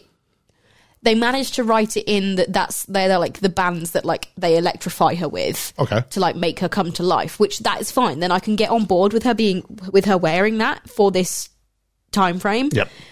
But then there's like Don't jump ahead. We'll get there. We'll Yeah. Get there. Okay. Uh, but it, it- but it's also a little bit of let's let's take a girl and dress her in as little as possible. Yeah, that's what I'm. That's, yeah. that's kind of where I was Okay. getting at. Is like it, they do it for a reason, and I, I, I can get on board with that. But also, what is the underlying reason? It's so that we can put a girl in. And so when this guy's like, the general's like, let's take some pictures, you know, for the archives, like tee hee hee hee hee. There's a little bit of dirty old man tee hee hee hee hee It's throughout very- the. Uh, It's He very also dirty looks old like man. James He- Cameron, he- he. and that upsets me. part, what'd you say? The general looks like James Cameron. Okay. I spent half of this film going, "Is this James? Is he acting in this?" It's not. It's just a guy who looks like him. The general goes up to her and says, "You'll have to learn communication skills." She then, after we were told that it's indestructible two seconds ago, she punches her way out of the structure, and then disappears uh, through a very bad paper mache sort of wall thing into a ventilation system. and she makes it to the end of a sewer pipe, and she looks, and we get basically your typical cityscape from any Star Wars movie on Coruscant. and there's you know space traffic going up and down on multiple levels, and she's totally overwhelmed. Base levels. She ignores a call from the space police to come back from the space edge and instead goes for a walk on the ledge outside the, space building. ledge. Yes. And then a, a flying space police car confirms that she has no file and she jumps off the ledge and free falls, just as the space police should have gone. I have a bad feeling about this. And she lands in the back of Dallas's cab What a coincidence. who then loses five of four of his remaining five points left it- on his 'cause license. there was a crash. So There was a crash. Uh, she shares her story with with Dallas. Of course, th- she speaks a different language though. But the police stop him. Well, more like keep him stopped. He pulls over and uh, Sorry, who stop him? the police, The space police. space police, there. Okay. and uh, the fifth element sees a sign that says "Please help." And somehow, I know it's supposed to be the most advanced individual ever Mm. is able to look at a Latin alphabet and theorize what the phonic sound that accompanies that image is Yep. towards a Western version of those pronunciations too, not anywhere else in the Yep. world. And is able to sign out please help as though it has an idea what the words please or help mean. Yeah. Like there's like nine steps that this thing has to jump to get to this yeah, plot point. Not only does this have to learn to read, learn phonics, learn meaning of words, and also know that this is applicable to the situation she's in. Yep. All these things. Yep. And he goes, Nope, sorry, sweetie, I can't help you. Nope, sorry, sweetie, I can't help you. And then it's like the third time, it's like he's M- Mustafa in like a Austin Powers movie, and you've asked him three times. and he goes, and he, All right, and he then. goes, damn it, three times. Okay. and, and off they go. And now he, because she asked three times, he goes on a run from the police with one point left on his license. It just feels completely reckless. It's like, how can we ride our way out of a situation? We'll just have her ass more than once. Um, there's a McDonald's advert, and back to our um, dirty old man sort of thing. The uniforms have definitely changed in 200 years. Yeah, and not in the way that Hmm. I don't. I think they will change. So No, some people might have looked at this and gone, ba da ba ba ba. no, I'm loving it. I think uh, I said it. Oh, there could have been a joke there, but I'm not going to take it. I Ah, don't Yeah, make that I'm joke. not doing it. I think this is very much if Hooters bought out McDonald's.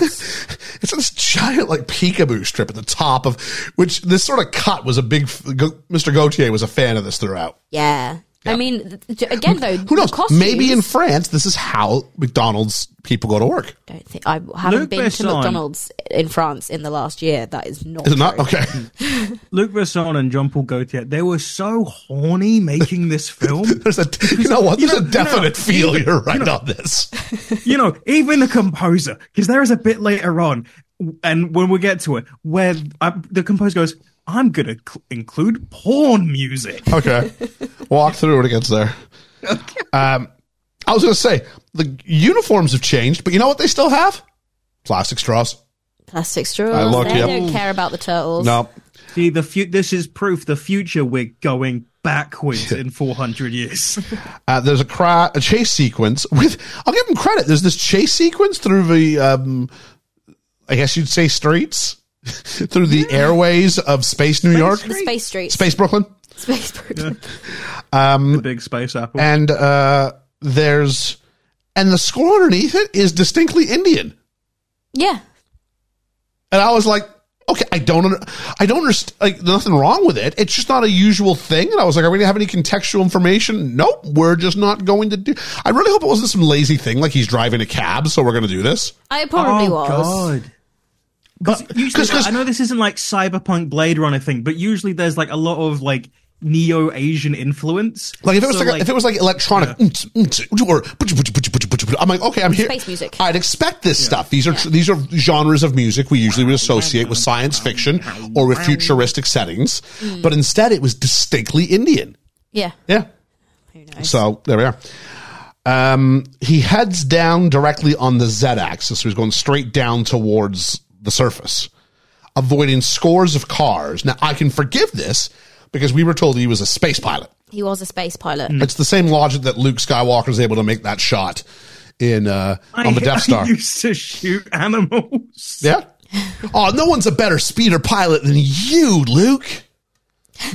That's literally a line that justifies why he's able to make the shot later in the movie. Love that. Yeah, Wedge's like, it's fine, guys. I've seen him do this before. The other guy's like, I couldn't do that. He's like, well, I could because I shot a animal. Oh, it's not that much. Psychopath. It's not that much bigger than the womp rats we shoot back home.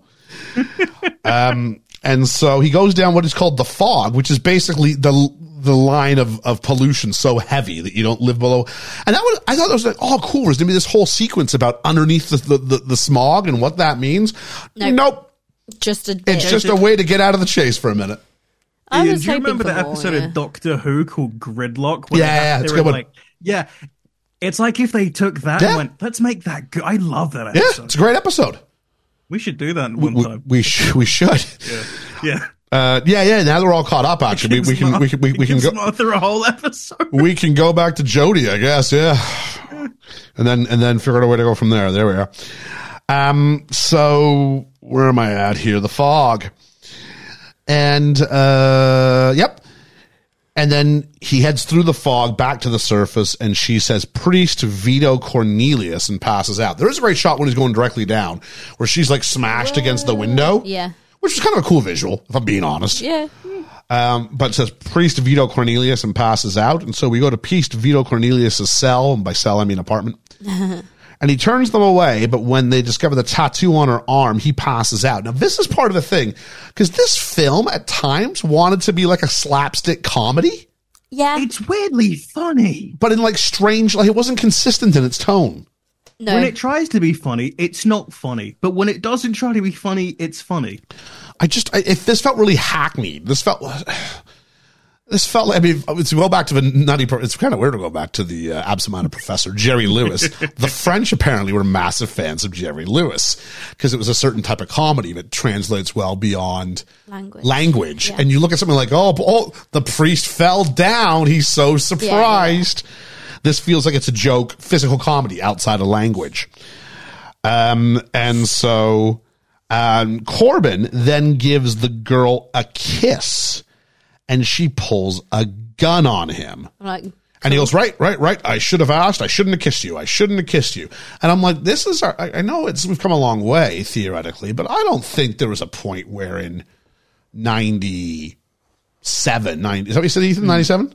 Ninety-seven. Yeah. Or 97, we're going, this is okay to kiss a passed out girl yeah, it's a bit weird. isn't for it? your hero? And we're doing, What's right, right, that right, point? right, right. I shouldn't have done that. this is this is 97 filmed in 95 but still releases in 97 when did snow white come out snow white comes out whatever that's a different kind of 37. film and i'm i'm never getting into that discourse because i think discourse is stupid but the amount of jokes that people make about that because she's asleep is clearly a thing that everyone knows That's a I'm never fairy getting into tale that. trope. Like, yeah, you can't Yeah, retcon exactly. that. No, Ah, I got no issue with oh that. no that's what i'm saying i'm Yeah. not getting into the discourse about that because it's stupid Yep, It agreed. does. It did feel like this is set up like he is trying to do like the whole like prince wakes up the princess bit, and then realizes that he's not in a fairy he, tale. He is not kissing her for any higher purpose. He he's he's smitten with her and wants and, t- and wants to take a kiss. That's all this is. because even It's he says like stupid and that's he not says, like, allowed. a minute later If he'd shouldn't have approached done her and that. gone, she's knocked out, and he goes maybe, and then he gives her a Yeah, kiss. yeah. Then you can tie in this sort of allusion to Snow White or something like that. No, this is nothing more than he wants something and he goes ahead to take it, and then goes, oh right, right, right. I should. You're, you're right. I should. And he just kind Yeah, of no, no, goes, you shouldn't. just goes like he kind of plays it like it's clumsy.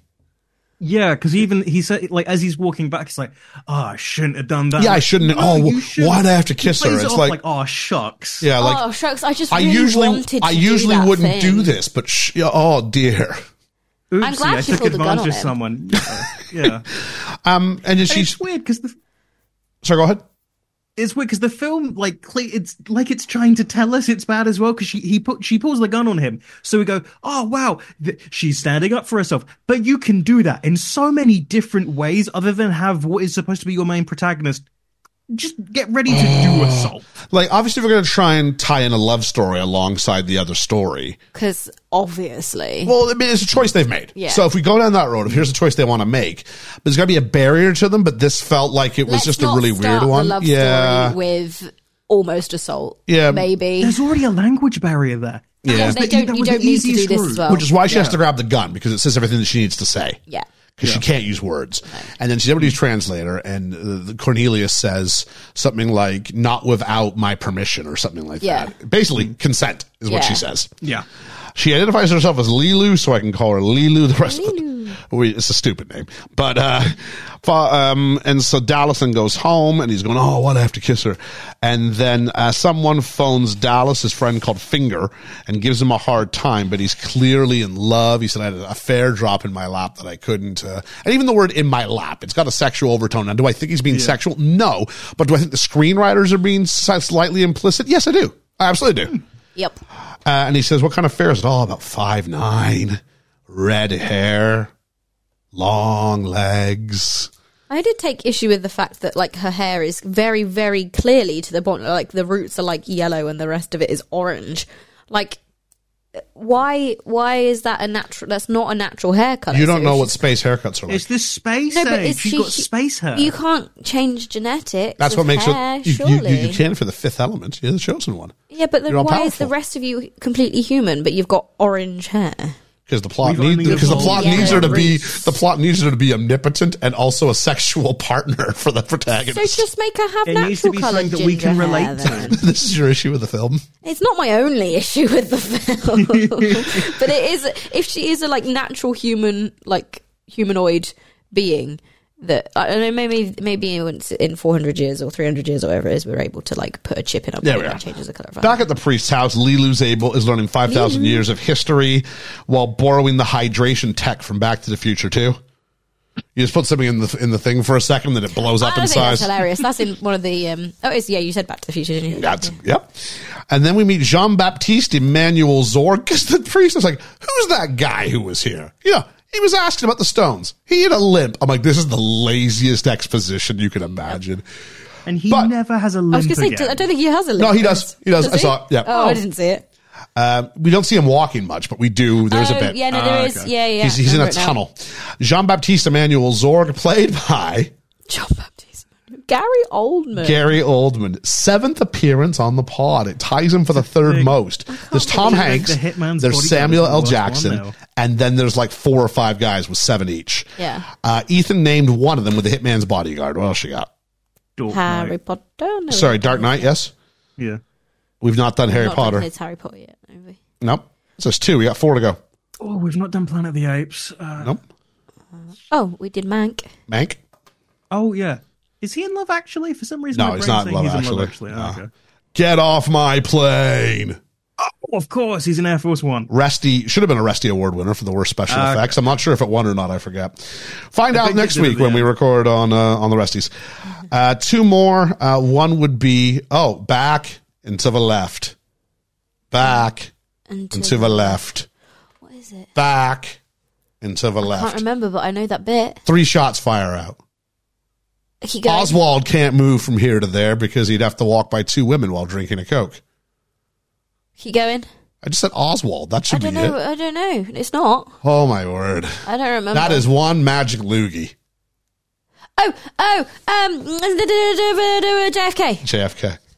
Of course. I got there. And then was one more we haven't done yet. I don't even remember one of the lines, but it's uh he played this pimp. This drug dealing pimp. Oh yeah, yeah. yeah. No, I can't remember what it was. True romance. No. Oh, So uh, it seems to me, even though we've had seven films by Oldman, like really he's like hit or miss. Yeah, Yeah. I Like think there's some Oh, he's always- bad performance. Like he's bad in Hitman's Bodyguard. No, he's not. oh he is. We agreed he was terrible. he's in he's Hitman's in a Bodyguard. different film in the Hitman He is. Bodyguard. Yeah, Uh, he's not great. At, he's not great in Air Force One. Um, he's also He does campy villain. Oh, I very don't well think he's when great you- in True Romance either. Oh, actually, no, that's not true. I do think he's great in Chim- in, in True Romance. My bad. Um, he's got the stones, and got I, the stones. I don't mean snap your fingers and make it happen stones, or at least he thinks he does. But meanwhile, Lilu's getting changed, and so the priests turn over. The priest and Bruce Willis turn around, but it's a two shot, and she's framed between them in the background. So even though they can't see her, you know who can see her?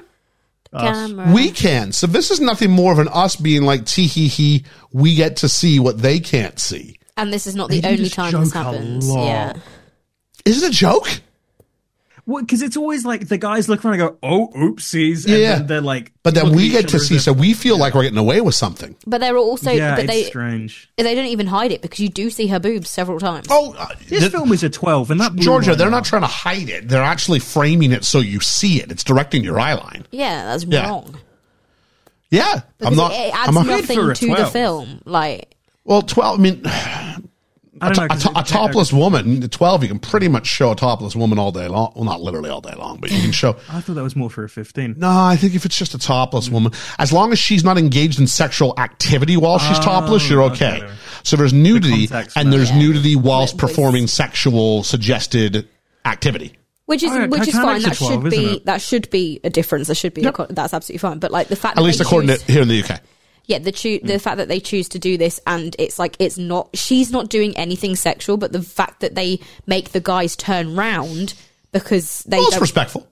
it, it- no it is, but because they get the guys to turn round, but let us watch They it. let us watch it, so it's similar that's- to then makes it Because the we're guys are not- calling what was it? faces, Something so- about Mary where We're not like we behaving, get to we're see not- through his perspective Yeah. and we're going, ooh, like just like she's going, ooh, yeah.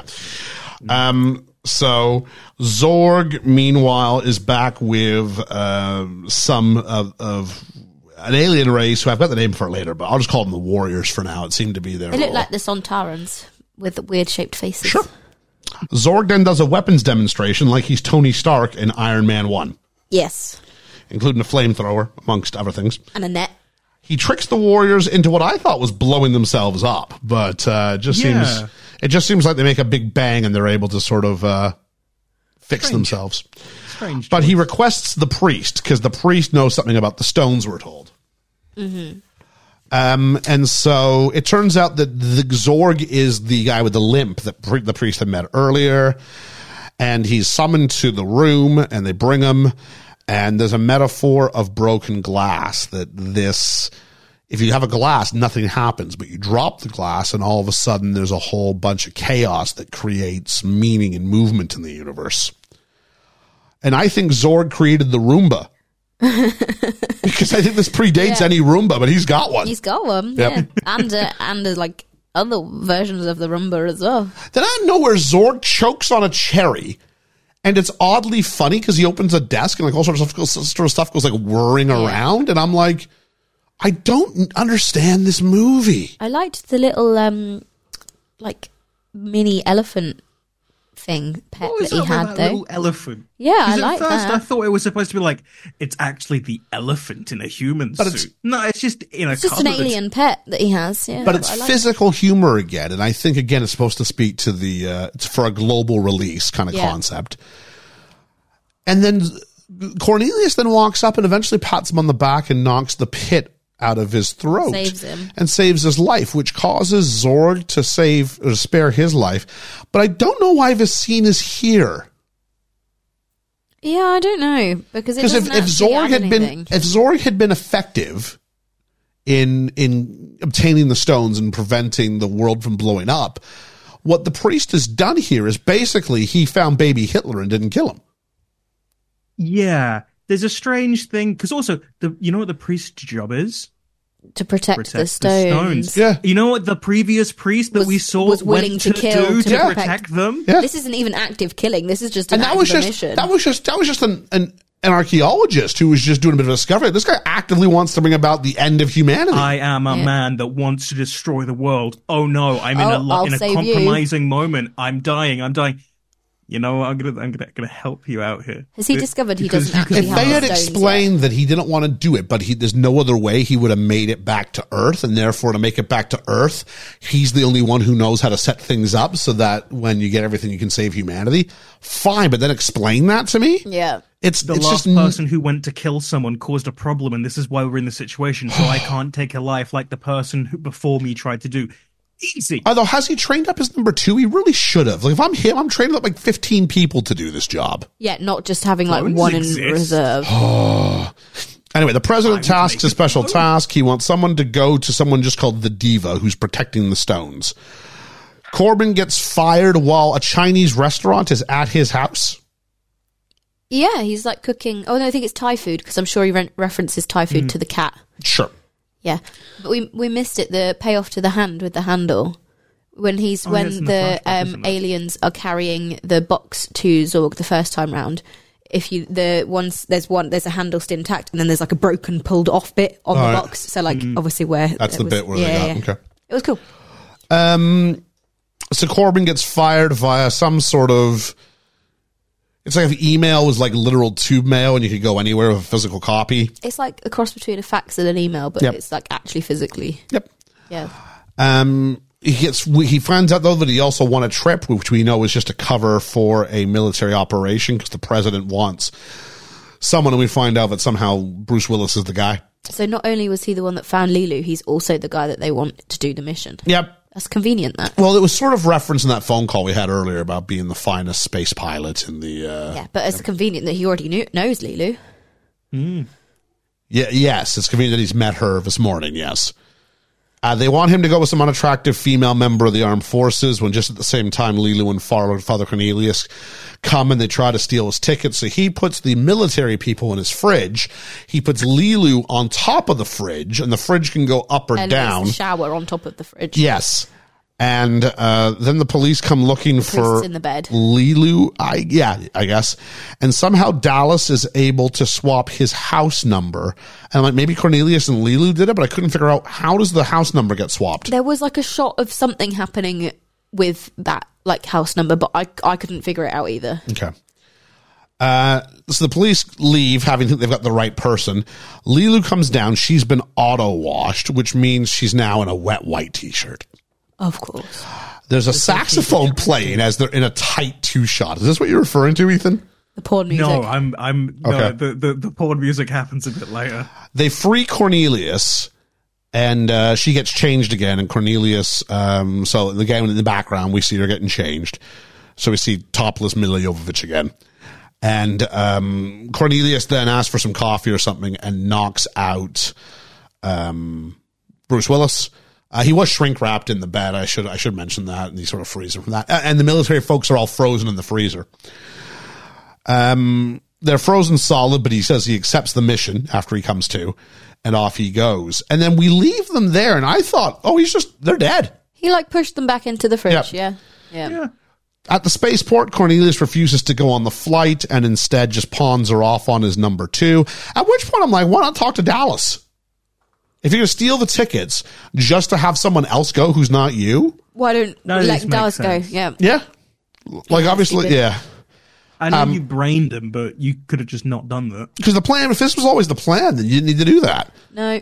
Dallas crashes the flight and has to. Uh, so uh, he takes the ticket from um, Cornelius's number two, and then they have to pass for newlyweds. And Mila Jovovich can barely say multi pass. Yeah. Multipass. Um, Cornelius, meanwhile, is getting hammered. And then two shapeshifters, because it's kind of Doctor Who logic, like they keep appearing as humans Yeah. Yeah. The weird aliens. and they're told stop appearing like that appear more as your uh, natural selves Yeah. We get those weird little shape shift CGI shots before they show the actual practical effect. yeah and so uh, security's tipped off from some sort of scam that these aren't really uh, who they say they are. Meanwhile, the real Corbin's pulled aside for an interview with Ruby Rod, played by Chris Tucker. Fuck's sake. Uh, I'm gonna just I'm gonna own it right now. I did not care for Chris Tucker in this movie one bit. I've seen this character design before in GIF form, and for my entire life, I went, "Oh, this is this this must be in like you know Zoolander or something." No, I got a front runner for worst supporting actor for 2024, and it's it's Chris Tucker as oh, Ruby I'm Rod. right there with you already. This is it's just completely unnecessary. Like if you need someone to go along with them, like I get it, and you need someone to kind of act as like expository dump wha- in the new places, Yeah. and that's fine. But it doesn't have to be a character that actively destroys the enjoyment of the rest. which of is the weird film. because there's elements of this character which actually are actually quite pertinent in 2024. there's some There progressive seems to elements be this, but I Ruby don't- Rod seems to be genderless, Yeah, Genderless, and, although like, largely sexually presenting fluid. as male. ma- masculine Yeah. sort of Yeah. by default, kind of, but very gender fluid, very sexually, but pansexual. yeah, Yeah, Um, So all this stuff would have been good, but it's just this over the top caricature from minute one to minute It's done. almost like they're doing all these things, but they're taking the mic. well, it's nine. It's nineteen ninety. So this is like Yeah. this is like almost like a straight man's concept of what this type of individual would, would be like. Yeah. Yeah. and that also made a bit more problematic because he's he's is he the only person of color in, in the main cast Thing. besides the I president? was- yeah, it's just president, him with the president. yeah. So um, I've got my notes. It's really hard to make out what he's saying. I really, really struggled. There was some times where I was going, I hope this isn't important because I, I don't think a cannot lot of keep what up." Ruby Rod said had any meaning to it. No. Corbin tells Ruby he's not going to. Yeah, because he keeps basically. Ru- so they've rigged the contest, but no one's told Ruby. So Ruby's wanting to use uh, Dallas to, Yeah. to for content, Yeah, interviews, and th- things like that. because he, he's a radio. He's a host. DJ, but it's bigger than a DJ. It's a bigger, it's more like if you had a VJ at the height of the MTV era and then went times a thousand still anyway. Yeah. Because he's huge. Um, Corbin tells Ruby he's not going to do anything else and grabs him by the throat and picks him up, which then any sort of act of aggression against him, is it just Bruce Willis has had enough? Is it some very mild Is it homophobic? transphobia, hom- Yeah, homophobia. You know, I you, have you no present as idea. less Is it than that playing I. out? You represent less than the stereotypical manly man. so Yeah, I'm I'm gonna manly man. So I'm gonna use You're violence to put you threatening back to in your me. place. Yeah. yeah, yeah. Which I th- is what it comes across as because the film it? doesn't do a It's good like enough gay job of panic telling him. almost. But that that it's being not said, I still don't like Ruby Rod. No, and that, but that's why it's so frustrating. It's like you had a chance to Heartbreaking. make this something Have that's to not. defend the most annoying character. Another alien tries to crash the flight and is stopped. And it's funny because everybody's claiming to be Corbin Dallas, and that turns to be a bit of that was a, f- a bit of a funny re- That was, a- that recurring was a right joke. bit. Yeah, yeah. Mm. Back on the flight, Lilu has learned English, tells Dallas she's the supreme being and fifth element and will protect Dallas. Adorable. But like for about Uh. 10 seconds. Yeah. Um, tell you what, they're on these flights that they can knock you right out. I'm like, how do I sign up for this? That would have been good for you. Aer wouldn't it? Lingus, figure this technology out. This is where the porno music begins, and I know it's for a specific thing, but before Oh, okay. the scene happen, before the scene with Ruby Rod happens, even when they're getting everything prepared, it's like, and they're just like starting the, the jet or whatever. So Ruby It's so Rod's weird. kind of like you went, you know that pansexual energy that Billy D. Williams has as Lando Calrissian? What if you Yeah. multiplied it by a thousand? And so basically there's this insinuation that Ruby I'm going to say might sexually violate his employee. Like the idea that if you work for, it's really weird timing after the Russell Brand accusations because it's Oh, yeah. this notion that 'cause someone who else was, vi- you know, i- i- his whole persona in the early aughts was just this pansexual sexuality, at the forefront of everything he horny does. guy, yeah. And now there's these accusations and you almost get like that times a thousand again here where it's. Because like the stewardess is like, "Oh, Mister Mister Rod, you can't. We, the boat had to take off." And I don't know if it's her going, like, is she "I'm playing okay hard with to this, but we don't have get? Is it like time." we're not safe? Is it? And, and, Is it no, yet, we're- and, uh, and yet she's also flattered by his star power and all Yeah. this stuff. It's very weird. Also, the choice to have his surname be Rod feels like it was not an accident. I didn't even think about that. yeah. Wri- he's written as like as a porn character. Yeah. The whole thing is so. It's like Luc Besson was like, "I'm going to put all of that energy into him." Meanwhile, rest of there's this gunfight, and the gunfight is being cross cut with what appears to be some sort of sexual act between Ruby Rod and the stewardess. Yeah. Yeah. Yeah. Is he like down out of the frame? Yeah. Yeah. Yeah, so we also it's have supposed to be like an oral and, and their and their costumes are very uh cleavage heavy. Yeah. Yeah, And so and it goes from and this is the part which which which is the real problematic part for me. Is the part where at first, and this is gonna sound weird, but at first it seems like she's not really fully on board. But then he's so good at it, Yeah. she comes around. Yeah. yeah. That's the hard part for me. Yeah. It's not. He it is a- convinced her. That's how. good- he's so skilled. So the theory Yeah. being, th- uh, uh, am I reading too much in? I, I, I don't think so. you are. I don't think so. But the notion is, no, no, no. uh, Once they realize how good at this you are, they'll come around. Yeah. It's very strange, and also because he's a It's a big dangerous thing personality. to be Yeah, peddling, isn't it? But there was I will the the film a couple of times, and it's nothing to do with what would happen. But the film a couple of times, it did a couple of kind of montages where it cross cutted cut one storyline with another. Its use of bounced backwards cross-cutting and was forwards. generally pretty I good. really quite enjoyed Yeah. Mm. those bits. I think there was two or three like times where it did it, and actually it then, then like c- cut out of it with quite a funny. Yep, it was humor. there was- there As was someone who something does about that editing that's like really this good. for humor's sake Yeah. and jumps back and forth, I appreciate that editing style. It's very similar to my own. Yeah, I There's think that's a bit of a was probably cross why I cut to Lulu recognised it. laughing. Oh, masterfully done. Uh, Zorg blows up the alien who failed them. At the same time, Ruby makes the stewardess climax. I got my notes. I think Cornelius is stowed away on the flight. Yeah, Yeah. Meanwhile, Zorg is phoned by someone called Mr. Shadow, who I'm now realizing. Do we ever see Mr. Shadow again? I honestly can't even remember this bit. Mr. Shadow's not on the planet of fire, is he? I'm gonna I'm gonna just Because it feels like the planet of fire is like this, just sort of uh, if evil was alive. It's just evil, not yeah, if yeah, yeah. evil was alive and has a good mobile phone signal. Now, according Oh, to the yeah. Fifth Element wiki, Mr. Shadow, also known as Evil and the Ultimate Evil, is the main antagonist in the Fifth Element. Wait, he is so the, pla- so fire- it is It's the planet. so the Fireball planet. Wait, why Randy- is Zorg and how does it have m- how does it have a concept of money to pay Zorg? And how does it know to like call Why does commerce matter to, to this to is the ultimate evil? yeah. Unless it's like some Because sort of the insinuation. ultimate- money Why does the is ultimate bad. evil have to outsource?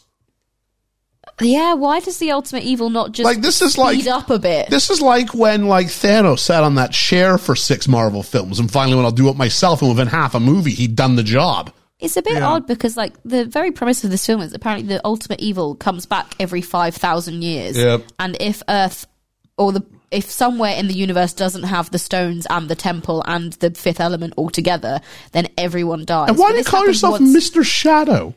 Yeah, that's what- if you, if you I could call- choose any name, Mister. Sh- Uh, anyway, Zork has black liquid or blood dropped down his forehead during the phone call. This is It's never the- explained It's again. the second time it happened, though. Is it? Yeah, and it was like as it the first time it made sense because it was when the when Mr. Shadow, the evil planet man, was coming close to the ship, and the guy, the like general or whoever it was, was like talk trying to talk and like shooting. It started coming down his head. Then that makes sense because like the planet's getting closer and closer. It's like pressure or whatever. But for this one.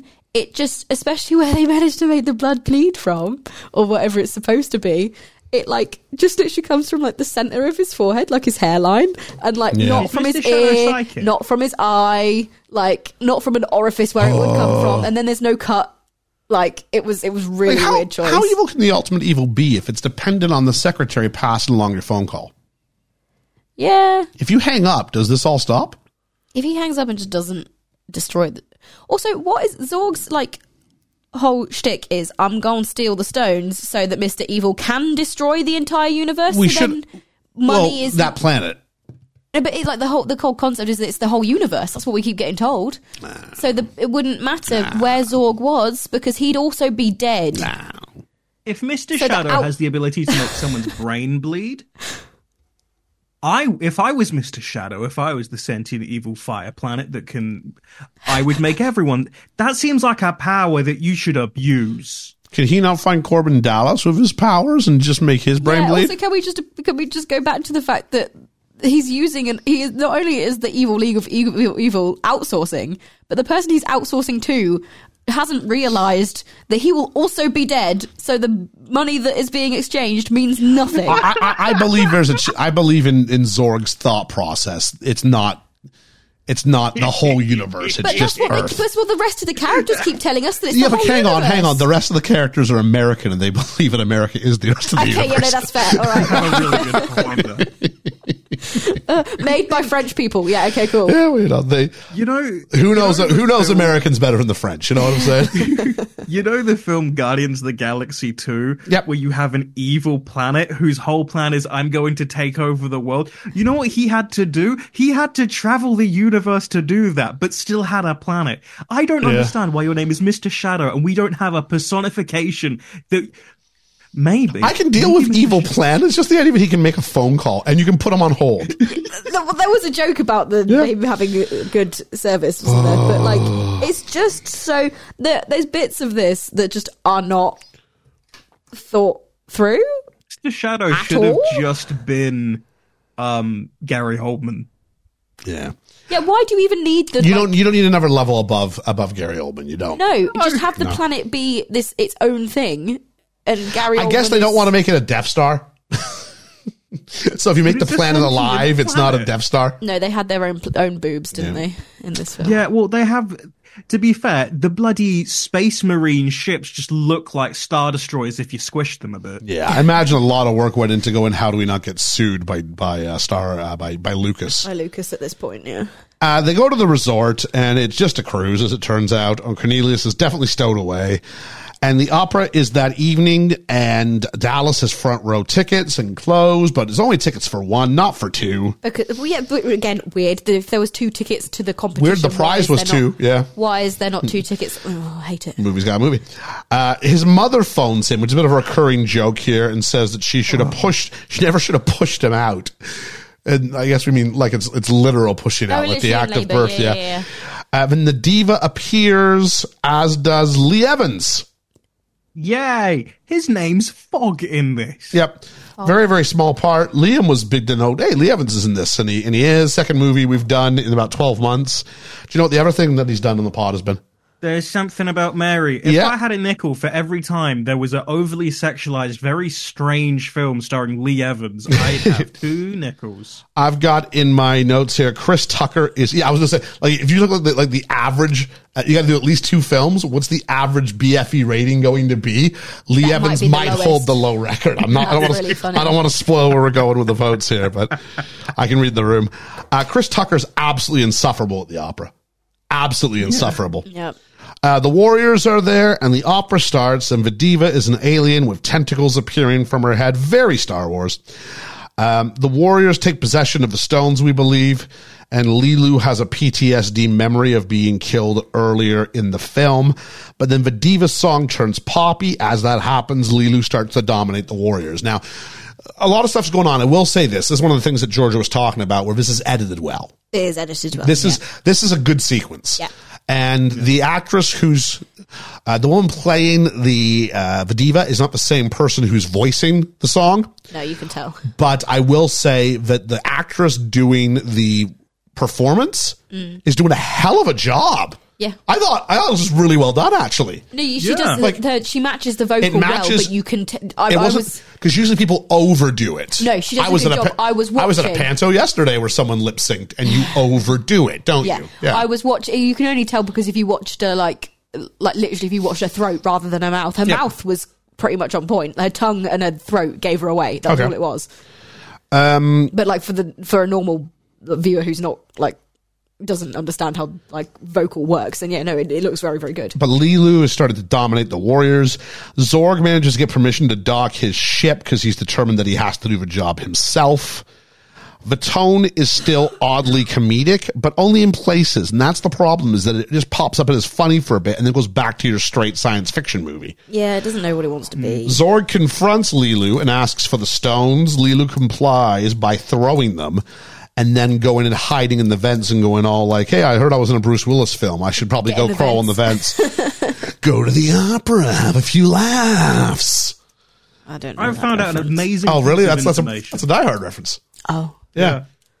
Why don't you come to the party, John? We'll have a few laughs. Oh, okay.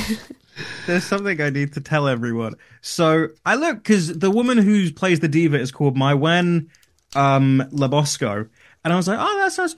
This is this was this was uh, Luc Besson's wife. However, they divorced, and Luc Besson married Mila Jovovich. Oh, shut up, really? oh my goodness. And then he got he's been divorced four times. when we get to the age game, I, I, it's not fair to put Luke Besson as a category, but can we find out how old he was when we Oh, find yeah, out of how old course. Mila Jovovich is? Yeah. Because there is some stuff. I didn't bring it up, but there were some accusations made about Luke Besson, but it keeps going to the French courts and it keeps getting dismissed. right. There's no so time after it was one, one, one, one woman specifically time after time after time it keeps getting nope there's not enough evidence and keeps getting shut down. So uh, I don't imagine his his reputation has come through unscathed, but we have a legal system for a reason, and I think we have to uh, ag- acknowledge that. I mean, I mean, on a side note, have you guys heard the stuff about NFL quarterback Aaron Rodgers and Jimmy Kimmel this week? No. No. So there's a show. Oh, is this the Epstein stuff? Yeah, there's a show called the Pat Ma- Yes. McAfee Show, and the Pat McAfee Show is basically a video podcast Okay. that appears on one of the E ESPN platforms. E ESPN owned by Disney, as is ABC, Yeah. who Jimmy Kimmel works for. Right. Aaron Rodgers goes on and heavily insinuates Jimmy Kimmel's on the list Right. of unsealed documents.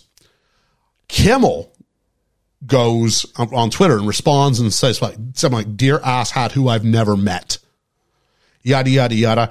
You you better lawyer up because you've just insinuated something like Yeah. way too far. There's not a shred of evidence to anything you're saying. Yeah. I will Like sue you. defamation. Yeah. Yeah, and now you go you go to like sports. So uh, I, Pat McAfee tried to distance himself almost instantly. Aaron Rodgers is a frequent guest on his show, Uh-huh. but I'm like, hold on, you are still the platform by which this this this charge was made. You have some culpability in this. Yeah. You you aired this. Hmm. Like you think back to, I mean, one of the one of the famous disagreements from last year when Ethan and I kind of went all horns locked about James Corden. Yeah.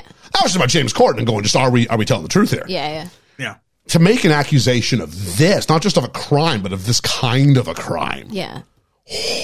So, but you look at so I- I've been following it, and there's people who are saying, "Yeah, I bet you Kimmel really did do it." And this, there's people went to wrestling events, and there's a giant banner from this past Monday Night War saying Jimmy's on the list.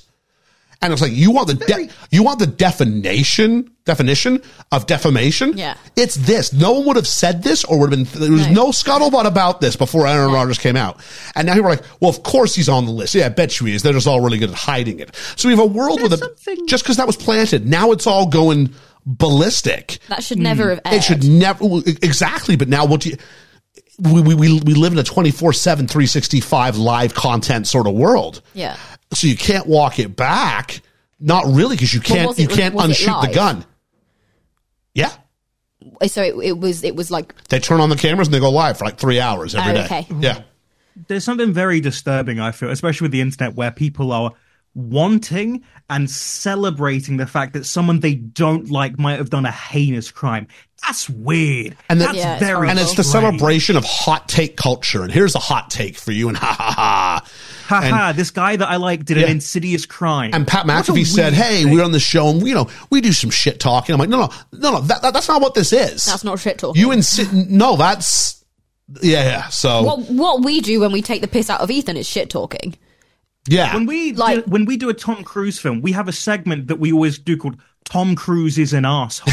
but it's based on stuff we he's done. never g- we don't we don't make things up and put them out there. Yeah. Tom Cruise kicked my dog. Yeah, Or like, Like, no, make we don't do that. accusations. Like Tom Hanks gets a kid fired, right? Like we go, okay, like- isn't that crazy? But we're not throwing up. Let's see what else we can accuse Tom Hanks of under the guise of we're just shit I talking. Yeah, just, that's not what that I is, literally yeah. just did that with Luke Besson. I just, but about something that I know happened. Yeah, exactly, right? How weird. So it's got to be things that are ground. So back to the this, gotta this is all have the back to my receipts. point of going.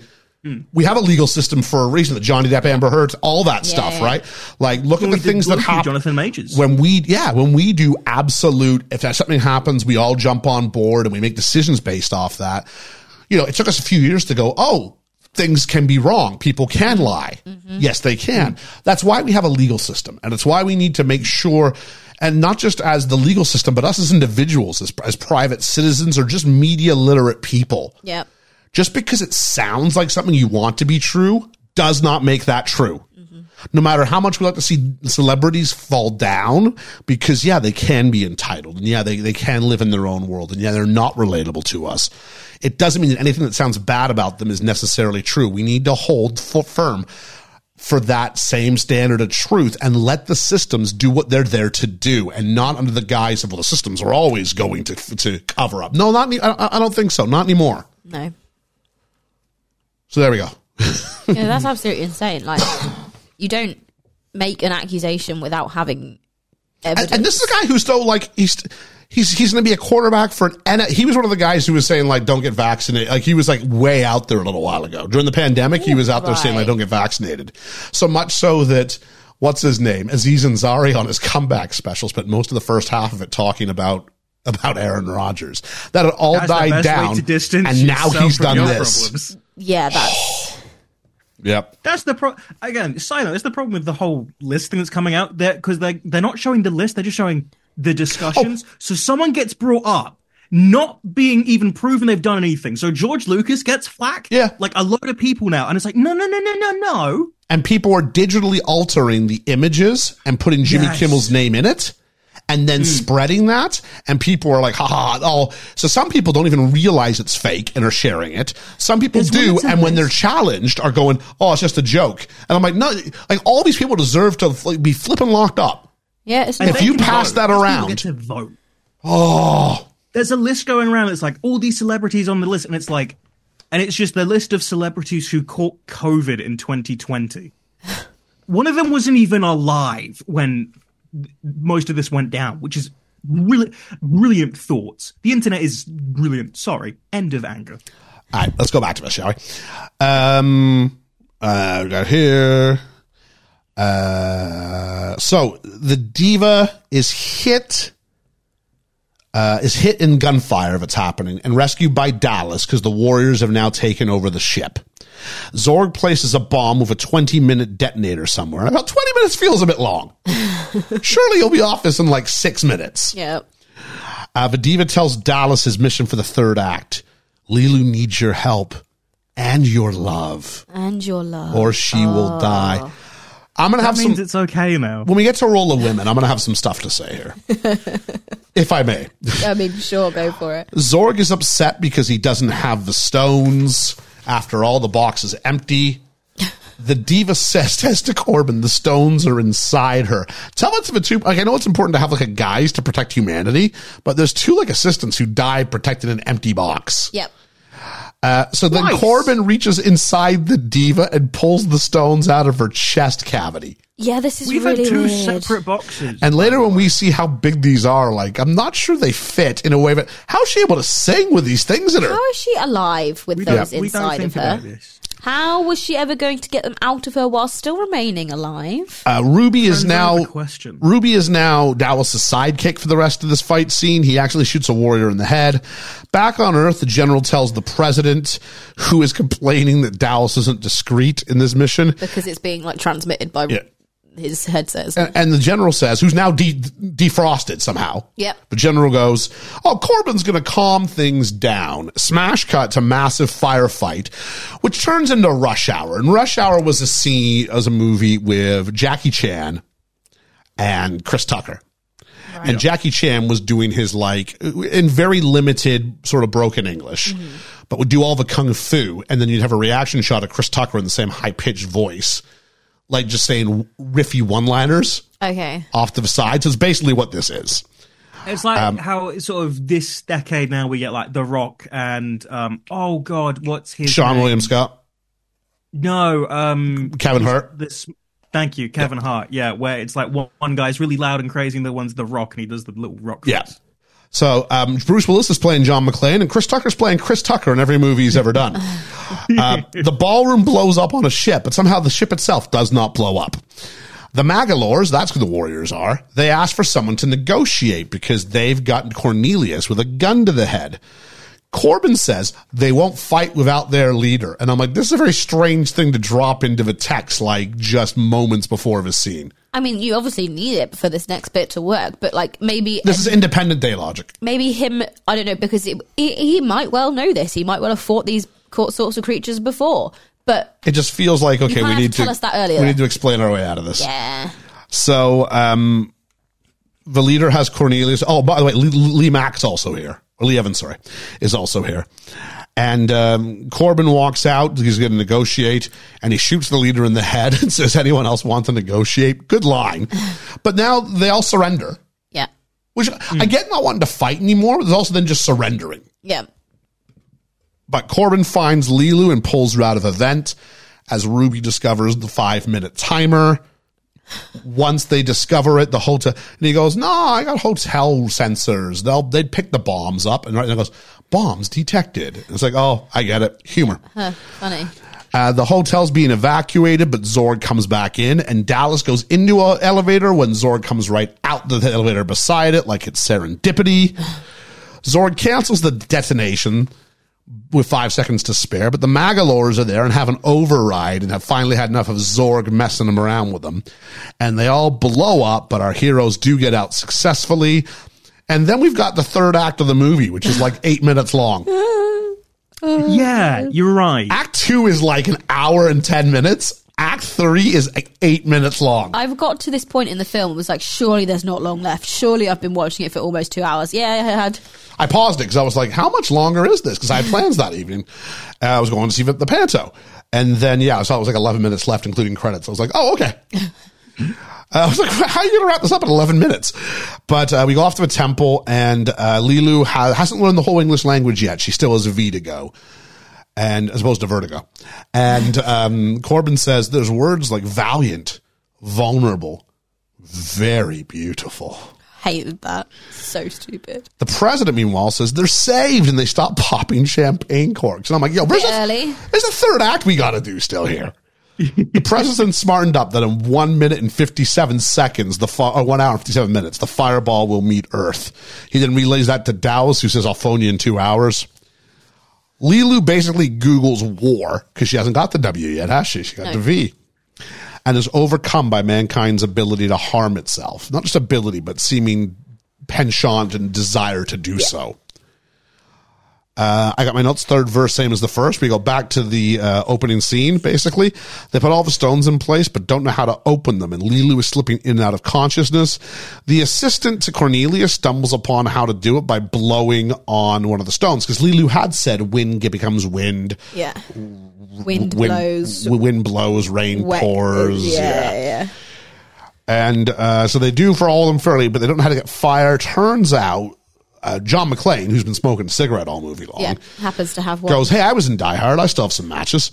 Just one. and though. he grabs him. He's got one, and it, it like the least, like it's the least movie thing ever. The one match works. It doesn't go out. it almost goes out, and they're Nope. like, "Oh no, there we go." They also kind of burnt at the tip, it seems. Yep. Yeah, all of the matches he used looked already burnt, and I don't know how Hmm. that was working. Um, she asks, Lilu asks, what's the point of saving life when she sees what humans do to, with each, to each other with it?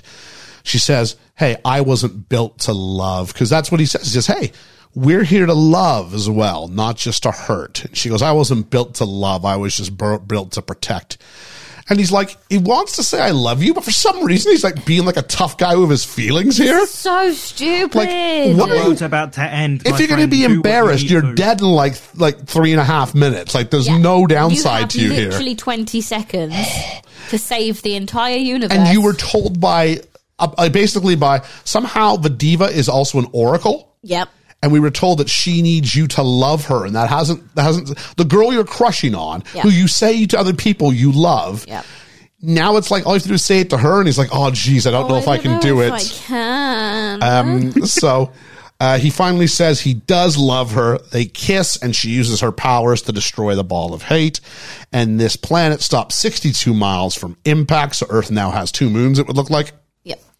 Brilliant. After the incident, uh, we're suggest so the president wants to come and meet uh, Lee Lu and Corbin says, "Where are my two heroes?" And the uh, doctor from scientist from before goes up to the sort of re- hyperbaric recuperating chamber, Yeah. which apparently you get to share one, uh, and looks in, and it's heavily insinuated that they are having sex Yep. in the chamber, They have recuperated. and so they can't meet the president this time. Meanwhile, Corbin's mother phones and doesn't buy. and The president's like, "Well, I'll speak to her," and she yells at the president and says, "You're not the president. You're just trying to sound like the president." And he sort of hangs up on her. And we finish by zooming into the rehabilitation pod where they're having sex, and we freeze frame at them smiling at each other, and that's the end of the movie. Brilliant. That is the fifth element. I am going to uh, just pass along implies this will- this to the the uh, the meeting address to Mr. De Guzman. If you guys want to uh, just sort of talk about the movie for a minute. This will happen again in 5,000 years for them, right? Yeah. So is she immortal? Does she live I for- don't. ever for like 5,000? Because she had to catch. No, she slept. They say she sleeps. Mm. So she protects the world, then she falls asleep for 5,000 years. So he's going to get a bit of a nasty surprise when she goes to sleep in two days. I think it's Very probably strange more like film. they'll live a life together, and when he dies, She'll go to sleep. she'll go to sleep. But does she remain looking like that all the time? I suppose so. Because this, im- this also does imply that she looked like this 5,000 years before. which Yeah. is- I don't. This film makes me think, but not in the way that I'm like, oh, that's really Not in the smart. way it that's me thought go- it was going to make people think. Yeah, like we we watched some. We watched um. What was it? I can't. I think when when, when we did doubt, and I went back and sort of went, oh, that's a really interesting detail. Blah blah blah. Like that's how you build the story. I'm going in here and going. Wait, no, but you said this, but this completely contradicts the other thing just by its mere existence. Yeah. And also, why would it- the diva have the stones in her? I would be quite honest. If I had the stones in the first place, you know what I'm going to do? What's that? I'm going to set the stones up, get the fifth element, and deal with it now because I because I already know that it's there and it's plotting.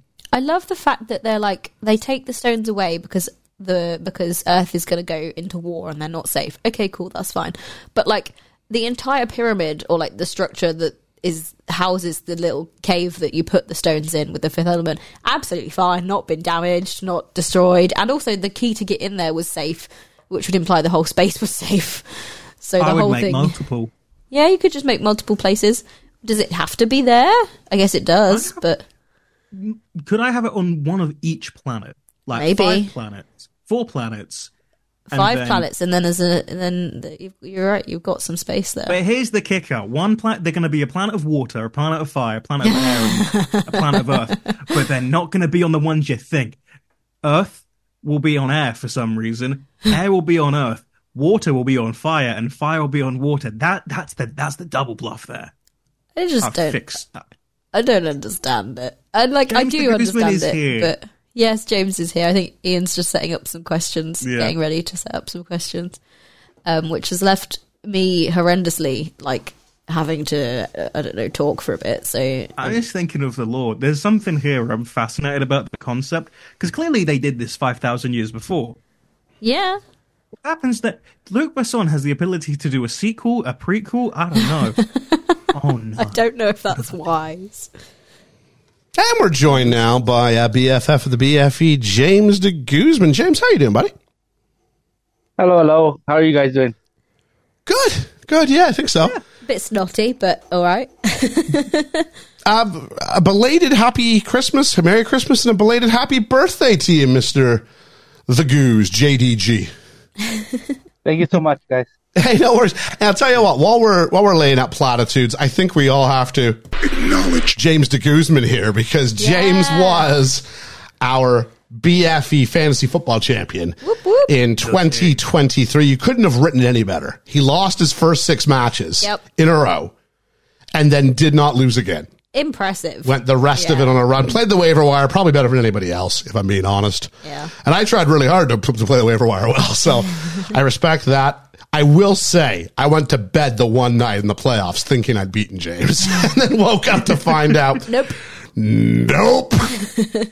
so well done, Same please. thing. I thought I lost. I, I was so confident in the beginning that uh, then I thought I lost when you came back, and then I woke up. Oh, I won.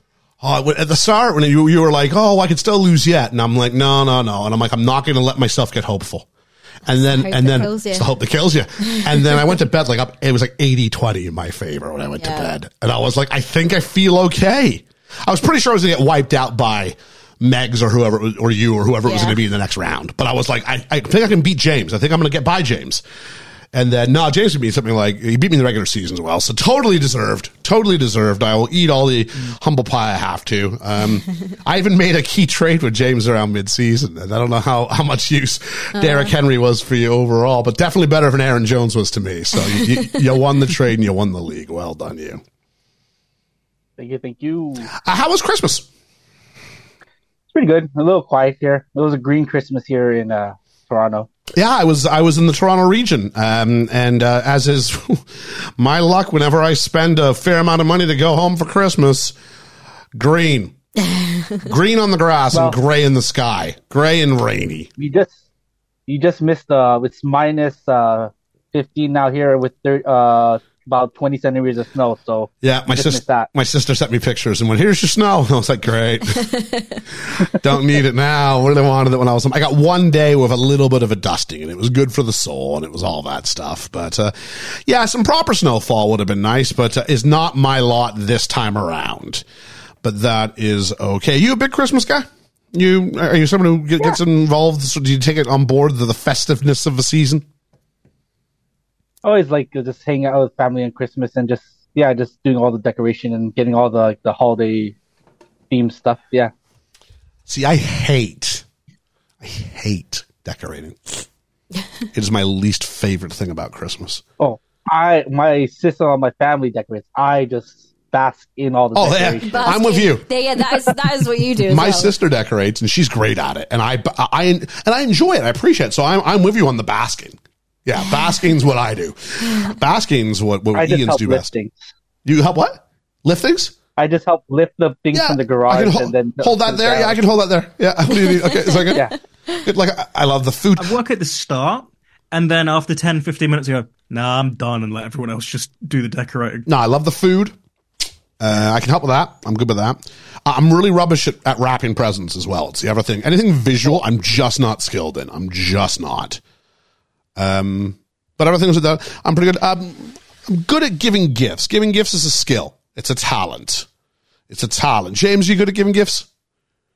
I love giving gifts. Sometimes I'm too eager and I give gifts too early when I think of a perfect gift, and I can't wait till Christmas. Sometimes Yeah, I think people who are thoughtful with their gifts, it's an absolute talent. George is very good at giving gifts. Thanks. You are, you are. Um, yeah, I do take pride in being able to being quite good at that. yeah. No. I think I'm quite good at it. You are quite good at that. um, but there's a there's a skill in it, and uh, and yeah, so there, there's that that side of things. Uh, although as I age, I mean, for a while, I mean, it was in my I was well into my tw- in my twenties. I really realized I had way more fun giving gifts than I had receiving gifts.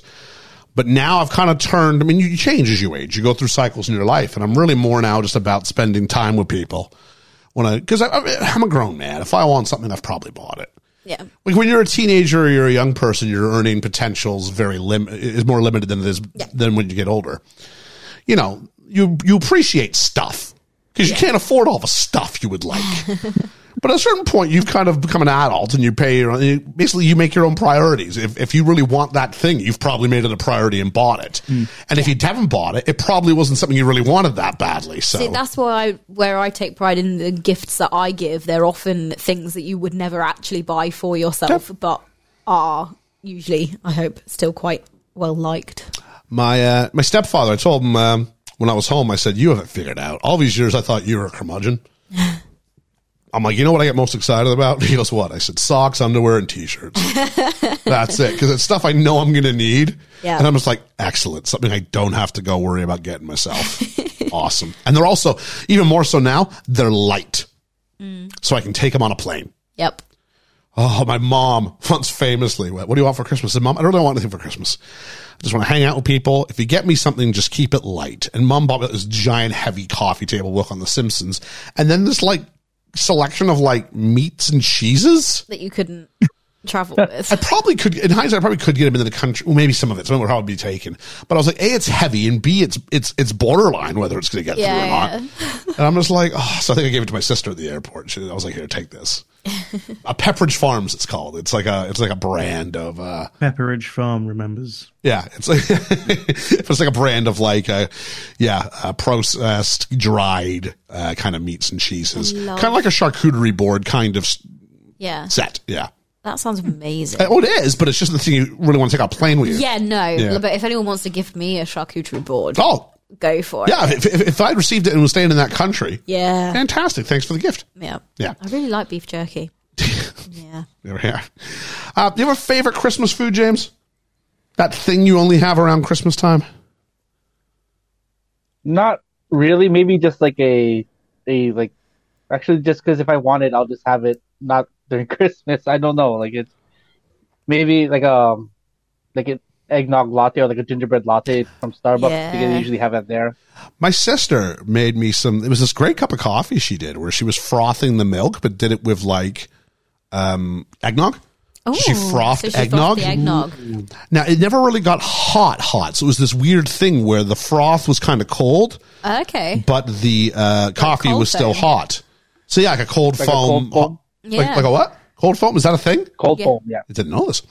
Uh, really enjoyed it though. It was great. I was like, yeah. Keep, oh. And my sister was just a giant coffee maker. And it was just like, yeah, just pour yourself. Oh, I've missed. Because here it's all espresso machines or it's instant. It's kind of like those are the two sides. Yeah, Yeah, of it. There's you, nothing in the middle. Or you pay a massive premium to have like a machine in your home, li- like and and you do proper, yourself. espre- you Yeah, do pro- yeah. So it's espresso, Oh, right, or yeah, it's yeah. instant. So because I have an espresso machine, but I haven't used it that much recently, just because it's a bit of a. I go through seasons with it. Yeah. Some sometimes I'm really into it, and sometimes I'm just not. I'm in one of those not seasons right now.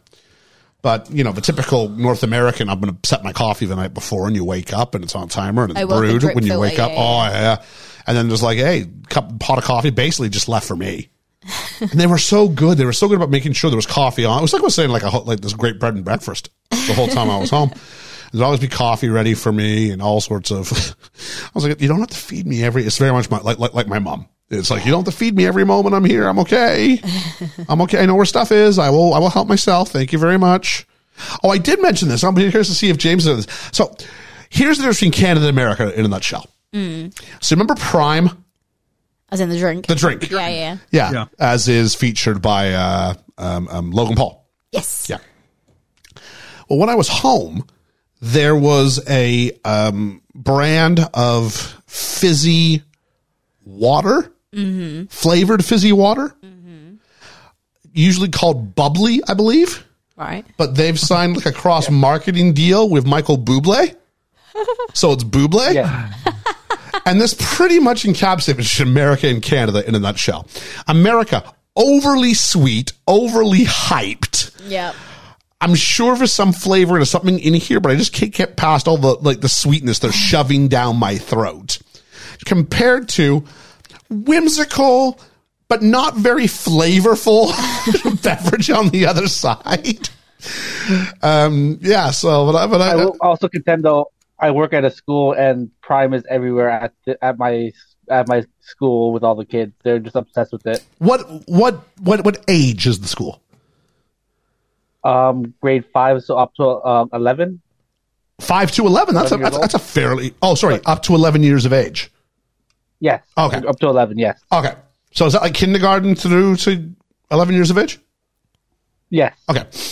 So yeah, uh, we went through a big craze here because Prime was very hard to obtain. And now it's not. Now it's Now everywhere, there's and no one shelves of it and, and no one's really that bothered. Not other than, that the bothered, like, I'm sure the it's new still- flavors that come through. Yeah, but yeah. it's not what it was. You used to No. walk through a Prime. Like kids were paying people, James, like ten pounds to let Oh wow. ju- just to, not for the drink itself, Just for the but bottle. just can I hold the bottle and take a picture of myself Yeah. in, Mm. a- in an Instagram post? And they would go and they'd fill the bottle up like a water bottle, so people would see him walk around with prime a prime bottle and drinking Yeah. and assuming I'm having prime. Because I fl- our, our petrol station near me, a gas station or whatever. Um, at, at its height, they were like, we have bottles of Prime that they were selling for seventeen pounds. Yeah. people were buying them. I- I- There's that Wakey Wines guy who was selling crates for like a hundred a a crate. Oh, stupid! See, I People like- pay for it. I lucked out that I walked into my local Morrison's, which is just a grocery store over here, Mm. and they had just like a little like card table of Prime, and you had a limit of Yeah. like four. And I was like, oh, I'll, I'll buy four for the pod, and we'll drink it on the pod at two pounds a, a pop. Like I was just paying retail. yeah. Mm. I would never have paid more, but it was kind of fun to go ahead and go, what is this? I told the kids What that, is this at thing? the school I work at, like the next week that I was in, that I had tried Prime, and they uh, they thought I was so cool. I was like in. That was great. Yeah. So, um, trying to think what uh, your birthday? You had a, you had a good birthday? Yeah. I had uh, hang out with different sets of friends. Had dinner. Can't really do anything in December for your birthday, in, Tor- oth- other than like just eating out really in uh, in Toronto as much. Where'd you go? um, this place called Scatterbush for like a uh, like an Italian chain restaurant kind of thing Giddy up. in Toronto. Um, when we were home, we went to the CN Tower and we went to the old spaghetti factory. To which point, my nephew yeah. was disappointed because it wasn't a uh, there wasn't a factory at all. He's very literal. He's very literal. He's got a very Don't tell them about scientific. Cheesecake Factory. Yeah, he's got a very scientific kind of mind and doesn't like hyperbole. Right. It turns out. Yeah, yeah. So, um, doesn't doesn't doesn't like that. Um, but no, so yeah, I, I uh, some I, I did want to go to Boston Pizza when I was home, didn't get around to it. Wanted to go to Montana's while I was home, didn't get around to it. Did have a poutine though, so that was good. had a poutine, had some sushi. Good times. Where'd you had- get a poutine from? Oh, just like a mall court New York fries, unfortunately. I was hoping to find a Smokies. I've never, I've never been to Smokies in my life. I really want to go to one at one point. You're good. Yeah. But uh, I, I went and got one. At, I was at the mall and I didn't rent a car this time. I was taking city buses, things like that. And I thought, just in case this is my only opportunity, I will have one here. and in case, and New York fries is a, it's, it's fine. It's fine. It's good. It's a six or seven out of 10. That's what it is. But in the case that this is the only one I'm going to find, I'm going to have this. Yeah. And I did. It was good. so, and then, uh, yeah, I just kind of enjoyed a little bit. Of, it was weird. It was really weird. There's cannabis shops all over. Yeah. Yeah. Oh, it's the worst. That is the biggest. Everywhere. That is the biggest change between the last time I was home and, and now is that just how prevalent they are. They're everywhere. That's interesting. Yeah. Yeah, it's like a town like Kings Lynn probably would have like six or eight cannabis shops. Like what happened like, when vape became a thing. Yeah, basically, yeah. everyone was a Yeah, vape shop. We have so many It would be- vapes. it would though. be- You'd basically have a can probably two to one for every one vape shop I saw. I saw two cannabis shops. Right. Yeah, We have four vape stores in my town. You guys know how small my Yeah, town is. There does not need to be four vape stores. that's the one. I mean, grocery stores, vape shops, charity shops. These are the three stalwarts of the British high street. Betting Mm. shops. Betting shops. Sorry, yeah, Yeah. four. yeah, yeah. Yeah, Labrooks. Yeah. Yeah. And there's, you got to have one spoons. That's how Sorry. you know it's a proper town. Yeah, and the spoons. Uh, James, let's talk about the fifth element a bit. Um, why did you want to bring the fifth element to us? Uh, probably my favorite movie, one of my favorite all movies of all time. So just that's why I kept asking about it, even though it doesn't really fall into the to the criteria. But it's just like it's probably one of my favorite, uh, like out- sci-fi movie just of all time. Just yeah, Now, is sci-fi a genre you find yourself because we've all kind of acknowledged sci-fi is not really our go-to, and the same way horror doesn't tend to be our go-to either. Uh, not even Megs isn't here, but I don't even know if she likes sci. She likes horror. I don't think she. I don't know what her sci-fi viewpoint is. Don't know. Liam loves this movie. It's a shame Liam's not here because Liam was so excited that we were doing it. Um, is sci-fi a, a genre you find yourself leaning towards more often than not? uh, yeah. Just I'm a big Star Wars fan. Like uh, good space opera. Guardians is probably Guardians of the Galaxy is probably my favorite of the Marvel movies. Yeah, I, I would say I would lean towards mostly sci more sci-fi than fantasy. Yeah. so we kind of went down the metaphor of, uh, or at least my, myself, I said, for instance, I like Star Trek: The Next Generation, which I think is kind of like that that sci-fi thing that mainstream audiences are more likely to adjust to. But I don't like Babylon Five. I don't like uh, Battlestar Galactica. That's a bit too sci-fi for me. It's just. Do you go down to that extreme, or is it just kind of the, the big ones that make their way into the mainstream? I've dipped my toe in all three of those, but it's more yeah the mainstream stuff. But I I keep trying to start Battlestar Galactica, the new, the well not new-ish, the 2004 version or 2001, not the old old one. But um yeah, I I kind of try to dip myself in everything, but nothing too crazy. Like um I don't know if you know the one, The Expanse, or um Oh, yeah. there's like those HBO shows where they go really, really in depth sci-fi. Those may be a little bit too over my head. Um, oh, I had something. Now I'm gone. Uh, no, the uh, I had a friend who was really into. Uh, he was really big into sci-fi, and uh, he was always trying to get me to um, to try Battlestar Galactica. Saying, no, no, no, the old one was really campy. The new one's really sophisticated. And I was like, I used to, I, he used to watch Stargate too, and I'm like, I just don't get this. I just don't get this. um, so this movie comes out in Ethan. You say 1997. yeah, 97. So you two are, oh, jeez. So I'm 18. Seven. I, It's- I'm 18 when this comes out, and It's a so PG film. Pre Georgia. pre Georgia. Okay. so I'm 18 when this comes out, roughly. Ethan uh, is 17 or 18 anyway. Regardless, it just doesn't hit my wheelhouse. I'm not really going to see movies at the cinema a lot, and then by the time it hits DVD and things like that, it's just science fiction's just not my jam. So that my experience with it was really I watched it for the first time yesterday. Um, you, on the other hand, did you just say you were seven when this came out? I was seven when it came out, but um, I actually probably just ended up watching it sometime just flipping the channel on syndication on some random like movie channel. Probably when I first watched it. So how long has Well, this like been in seeing it- your in your? 'cause You said it's one of your favorite films. So how long has it been in your sort of viewing um, knowledge base for? Uh, probably honestly, probably since I was like fourteen. Like, Okay. So, so it's all like maybe like honestly like twenty years now. Wow, time flies. It does. Time flies. Yeah. We were just talking about the uh, the essence of time. I, was- I just can't believe that we're two weeks into this year already. Like, that that keeps getting me. It's going so quickly. When when Ian and I did uh, the Christmas special for Who Do You Think You Are, I realized that their flashback to an old time was 2004, and that really upset me. Because for the first time, you were actually alive for one of these.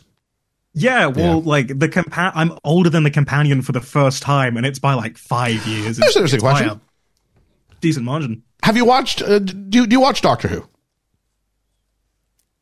Um, not the new. I I kind of stopped at um Peter Capaldi. You sound like most people who watch Doctor Who. I, I watched the first uh the first special with Tenant. And it was okay, and I it's on my list to watch, to, like keep going, but it just I don't know. Maybe I grew out of it. No, I'm just very curious because yeah, it is kind of this is the big bet that, that Disney Plus is made or Disney's making is that they can sort of uh, make it relevant again Yeah. to a global audience and somehow turn it into a uh, another uh, IP universe that's Yeah. sort of out there. One more question for you: Did you catch Valerian and the City of the Seven Planets or whatever it was called? Uh, no. I ask because it's the same don't know about director that. as this and and same writer as this. No, I did not. No. That's okay. Um, so I mean, I, I don't know. Some of the things that we got was kind of came across was, I mean, it's it's. So I'd never seen this before today, and so I was very. Hey, first off, I'm always thankful to watch a film I've never seen before, especially one that I knew of and just had never gotten around to.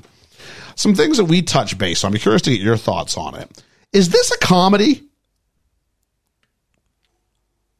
I, I it was- it has comedy. It's uh, comedy elements, but I wouldn't say it was like a full on comedy. Yeah, I think I think it's the same. I mean, there's I don't bits where think they the film steer was. hev- there's bits where they steer heavily into this is funny, laugh. Yeah. And then it like plays it straight Yeah. again for a Drops it, while. yeah. I'm just like and then I okay, next thought. Can you explain Chris Tucker to me in this? The most amazing character in all of cinema. uh, just like that's, that's all. I think Chris Tucker's Marmite. I think you either love this guy in this film Yeah. or you're like, what is Why? going on with What? this character in this movie? It- it's like um it was like a, a prophecy like how like people like I, honestly you can like see how like um how people are like nowadays with all this like YouTube and all like all these influencers how they talk into things and like he made a like a quote unquote podcast like in like the 19, 1997 like with him just showing a live like radio show kind of version of it in the future I'm telling you, you know that button you have on your podcatchers or something where you can like speed up or slow down? I needed an option on Chris Tucker to slow everything he said down to 0.5 speed so I could make out what the flippity dippity he was saying. He was, oh, if there was not some sort of performance enhancing substance in his system helping him achieve the speed he was delivering uh, this dialogue as, I'd be, this guy is, I mean, I'm sold that I have a lot of energy. This guy's insane. Like it's impressive, Mm-hmm. but I just don't. I- If the film wanted to include this character, it probably needed to be a comedy. Like, and no, it was being a comedy. I think and his not point just is- throw in a comedy character. I think his point is that he's. uh, I think the director wants him to be comedic relief. I think that's the point of his character, and to a degree, Lee Evans, who gets this strange mini mini run in the middle of the film, until you shoot the what whatever they were called, the Malkovich or something like that, in the head, and then he just disappears. Yeah. but for a few minutes, he's like one of the gang. yeah, Yeah. So I think their goal was to be comedic relief, and that's going to be important because when Bruce Willis goes more into the lovey dovey love story, he can't be that guy anymore. And she's never that person. no, No. but it, it just felt like it needed like a bit of a bridge between this and everyone else, or take him down a couple of notches so it's not quite such a contrast to the rest of the tone of the film. I got another question for James now, which is Did you recognize who the president was in this? Uh, I I read this as a trivia. He's a rest. He's a wrestler, right? I forget his which one it is. Zeus. Yes, Zeus. if you've ever seen No Holds Barred, if you haven't, go check it out. It might be the worst movie ever made. Hulk Hogan Oh, yeah. and Zeus. It is it is truly horrendous. Uh, it's actually got one actor who's like a decent comedic actor. He's in a lot of things, uh, including I think his big thing was Wayne's World. I wish I knew what his name was. He's a ba- he's a bald guy. He's usually a villain in almost everything. He's a villain. It, it really is. Like if we ever did it as like an April Fool's Day episode, it would be like it would sweep the resties. Right. Like worst actor. The writing's horrendous. The direction's horrendous. That's funny. So Sounds I, good. so I was stunned to see tiny listener Zeus, who was also in The Dark Knight. It took me a second. Then I, I sat up and I went, "That's flipping President Zeus. What's going on here?"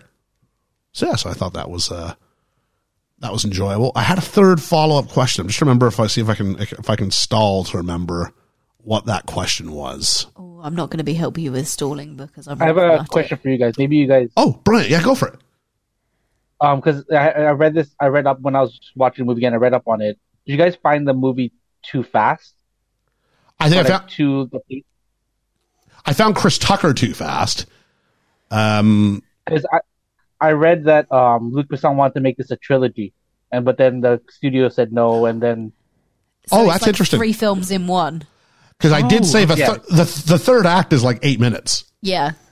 Like if you think once they get off of the, I'm like, oh, is this the movie? Because I'm gonna let the president. I'm like, yay, we saved the Yay. day. Oh, hang on, no, wait, And then we I'm haven't done that yet. Wait, hang on. Th- They actually haven't put the stones back and done the stuff yet. So that would make sense that they were looking to do part one, part two. Yeah, you could do especially- movie one, you rescue the girl and you're on your way to the spaceport. When they knock you out to sleep, I'm the fifth element. I'm going to save your life. Credits. Yeah. Yeah. Movie two Is the is movie the in the middle. entirety of, which is really what the movie is, Yeah. is that second act on at the resort. That's movie two. Yeah. And it ends when uh, you blow up the hotel. Yeah. And you get away. Act three is the Actually saving the world, saving the yeah. world, going back to Egypt. With a time. That crunch makes sense. And like a li- few more like derailments when you get to the pyramids and like And you know what? If you actually had that structure, James, I probably, I think, I think it would be a strength to the movie if you actually did this. yeah. Hmm. Or this this feels like it. This film feels like it could very well have easily been and would be much better for being like a three part television series. That Well, each was, like, an hour some- long. I, I don't mind the. st- I, I say give us almost the Star Wars treatment because then you've got like room to grow, especially with the love story. That feels like it happens at Oh, this is breakneck speed. shoehorned, Like here we go. We need The love. love story's really, really quickly put through. Yeah. So actually, if you split this up and you give the audience and the characters a beat to realize what's happening, I think there's something there. Absolutely. I know what my third I question. think it gives um Gary Oldman and like a and uh giant uh evil planet baseball uh, like a better like space to give them like these are two separate things or like we can find out who we can space them out a little bit more. Can we Yeah. talk about that? Was my third question actually? Can we talk about giant planet, spaceball, fireball, Mister Shadow that has a mobile phone somehow? the planet has a mobile phone. Why does the evil planet have to outsource uh, the acquisition of stones? Uh, how does it know what money is, and how does it broker a deal with uh, Commissioner Gordon? Well, it took all didn't it take all the satellites, so it, it, it maybe intercept all of communication. So now it's listening to stuff, so it gets all the information. And you can't just have a you need some you need an intermediary to get the stones. Like, he doesn't have hands, I guess. I don't know. the How, planet doesn't how, have how that. can it pay him? That's my question. And how I want to know how he doesn't realize that he's about to die anyway, regardless of if he helps him or not. He's weirdly psychic because he and it- can make people's brains bleed. Could he not just control people? if if you don't just answer the phone, are you safe? Because like everything was fine while your, he's brain, your brain It's will the bleed black ring blood. rules. well, only once he's on the phone. Like, and if he can if he can do that, why doesn't he just make Corbin Dallas's brain bleed blood? Maybe do you, I think you have to be talking to the planet in order to make to um, to make be able to make your brain bleed because like the general is like staring directly at him, isn't he? Like in the in the plane at the beginning when his brain bleeds, and he's and Gary Oldman's on. The Oh, I phone to him. forgot the general's bleat staring at him at the start. Yeah. Yeah, I forgot it happens twice. It Yeah, happens twice. yeah. Um, He needs an evil corporation because he has the most. He ha- it has the most resources, I I guess, to get the stone. what's my next one? I, I got one here for you, James. It's a bit of a it's a bit, it's a bit of a hard punch. I'm going to throw at you here. Oh dear. Has this film has this film aged well? I, I'm, I'm thinking specifically about two things. One being the Bruce Willis kiss on Lilu when she's unconscious, where she pulls the gun on him. And the second one being whatever the flippity dippity is happening with Ruby Rod and the stewardess as they're taking off from the planet, which seems like she doesn't really want him to do something. And then he's so good at it, she comes around. I would then with um Bruce Willis in that moment he does it, which is not great. But then she says, "Not without my permission," which is like it actually kind of saves that moment. Uh, and then with uh, Ruby Rod, it- I would say that he's doing it while she's trying to do a job, which is. I'm not saying it, it, it doesn't happen during those times, but it's like someone's like, "Oh, I'm trying to do something," but then she still wants him to do it. We did question So- that train of thought. we Oh, yeah. questioned is she doing the whole I'm supposed to I'm supposed to you be ba- working. baby it's cold outside. You know Yeah, what I mean when I yeah. say no but I mean yes. And I believe there's a world where subtext does exist. I do believe there's a world where subtext exists. It's it's a little more problematic when he's the boss. Yeah, the film probably needs to be a bit more explicit with that kind of message if that's where they're going. But I was I, was- but I was just curious about it was that. made in '97. Like, I mean, come on, It was made in 97 in France. in France. In France. Does that? Does that I, I don't wouldn't know say how that much McDonald's that. workers are necessarily hold up to now, where they're wearing No. like uh, halter tops. Well, I thought maybe that's how McDonald's was like in France. I was like It's maybe not. I can testify it is not. But they do have a muck like- cafe and a muck bakery. maybe it's like oh, ha, ha, ha, ha. what would it be? Gem? gem it. Gem. it. kind of kind of needs another syllable there. Gem. Da, da, da, da, da. Gem. Gem. Oh, So yeah. Um I'm trying to think. I mean, is this Bruce Willis's last film he does with hair? I think it's Bruce Willis's last film he does with hair. Uh, that look, that orange, we didn't talk about that yet. The orange sort of outfit he wears. It, it is uh, the look, the aesthetic of this film does seem to be the thing that survives more than anything. It are these images. It's, it's, it's, uh, Bruce Willis and that orange sort of top thing he's wearing. And I do appreciate that they then put Lilu with like an orange accent and stuff, so you know that sh- they're matching and they belong together. And uh, and it's Mila Jovovich in that white strappy thing. yeah, Yeah. Ooh, I think I might have found the last Bruce Willis hair film. Um, Oh, It's okay. two years. It's two years. It's The Sixth Sense, Oh, okay. So I'm close. I'm close. 1999. Yeah. does that have anything to do with this film? The Sixth Sense? The Fifth Element? The Sixth Sense? No. He's not counting. Uh, Did Yeah. he do Seven? Was he in Seven? Seven Samurai. uh, The Hateful Eight. yeah, Yeah, he's he's he's he's got a hidden role. in No, Ro- District Nine. rock Nine number, monkeys. Rock number twelve monkeys, isn't it? Oh, sorry, Twelve Monkeys. Yeah. my bad. Dang it. To be fair, I get I get the Hateful Eight and Twelve Monkeys, not Hateful Eight, yeah, the Fifth Element and, and Twelve Monkeys mixed up. So I was like, which film am I watching again? I knew it was Bruce Willis. I'm like, is Brad Pitt in this one? I'm like, no, Brad Pitt's in Twelve Monkeys. um, but okay, let's let's do this. Can Mila Jovovich act? Because I think the answer to this is no. She No. was all right when she was panicking. like when it was like the really intense stuff, the like look really really scared. Is that or because she's the- a model? probably though? Yeah. but like she couldn't do the like the normal acting. The like uh, this is how you deliver a line and make it not sound awful. The reason why I asked if you'd seen Valerian, uh, James, is that uh, Luke Besson is that his name? Luke Besson, yeah, I think it is. yeah. Yeah. uh, cast Cara Delevingne, famously known as the woman in um, Suicide Squad, who just does Yeah. flailing arm dancing for the whole. Oh, I wish we Third were a act. video podcast sometimes. He casts her in the female lead, and she can't act, but she can look pouty. And it's kind of what, you know, Mila Jovovich did 20 years previously when she was in the fifth element. I think for the most part, you, you just kind of, she had to look kind of pouty and someone who the audience can look at through Bruce Willis's eyes and sort of get on board with his desire to rescue her because he loves her. I will put this out here. I don't think she is mm, any worse than a lot of the other acting going on in this film. She's not good, I think Bruce Willis is fine in this film. But he doesn't really do it much, does he? Like, Oh, I think Bruce Willis is told what's her motivation? Die hard in space. I think that's what he's told. yeah, and it's so it's just a bit like Play all Bruce right. Willis doing Die Hard in space, Yeah. but he's good at it.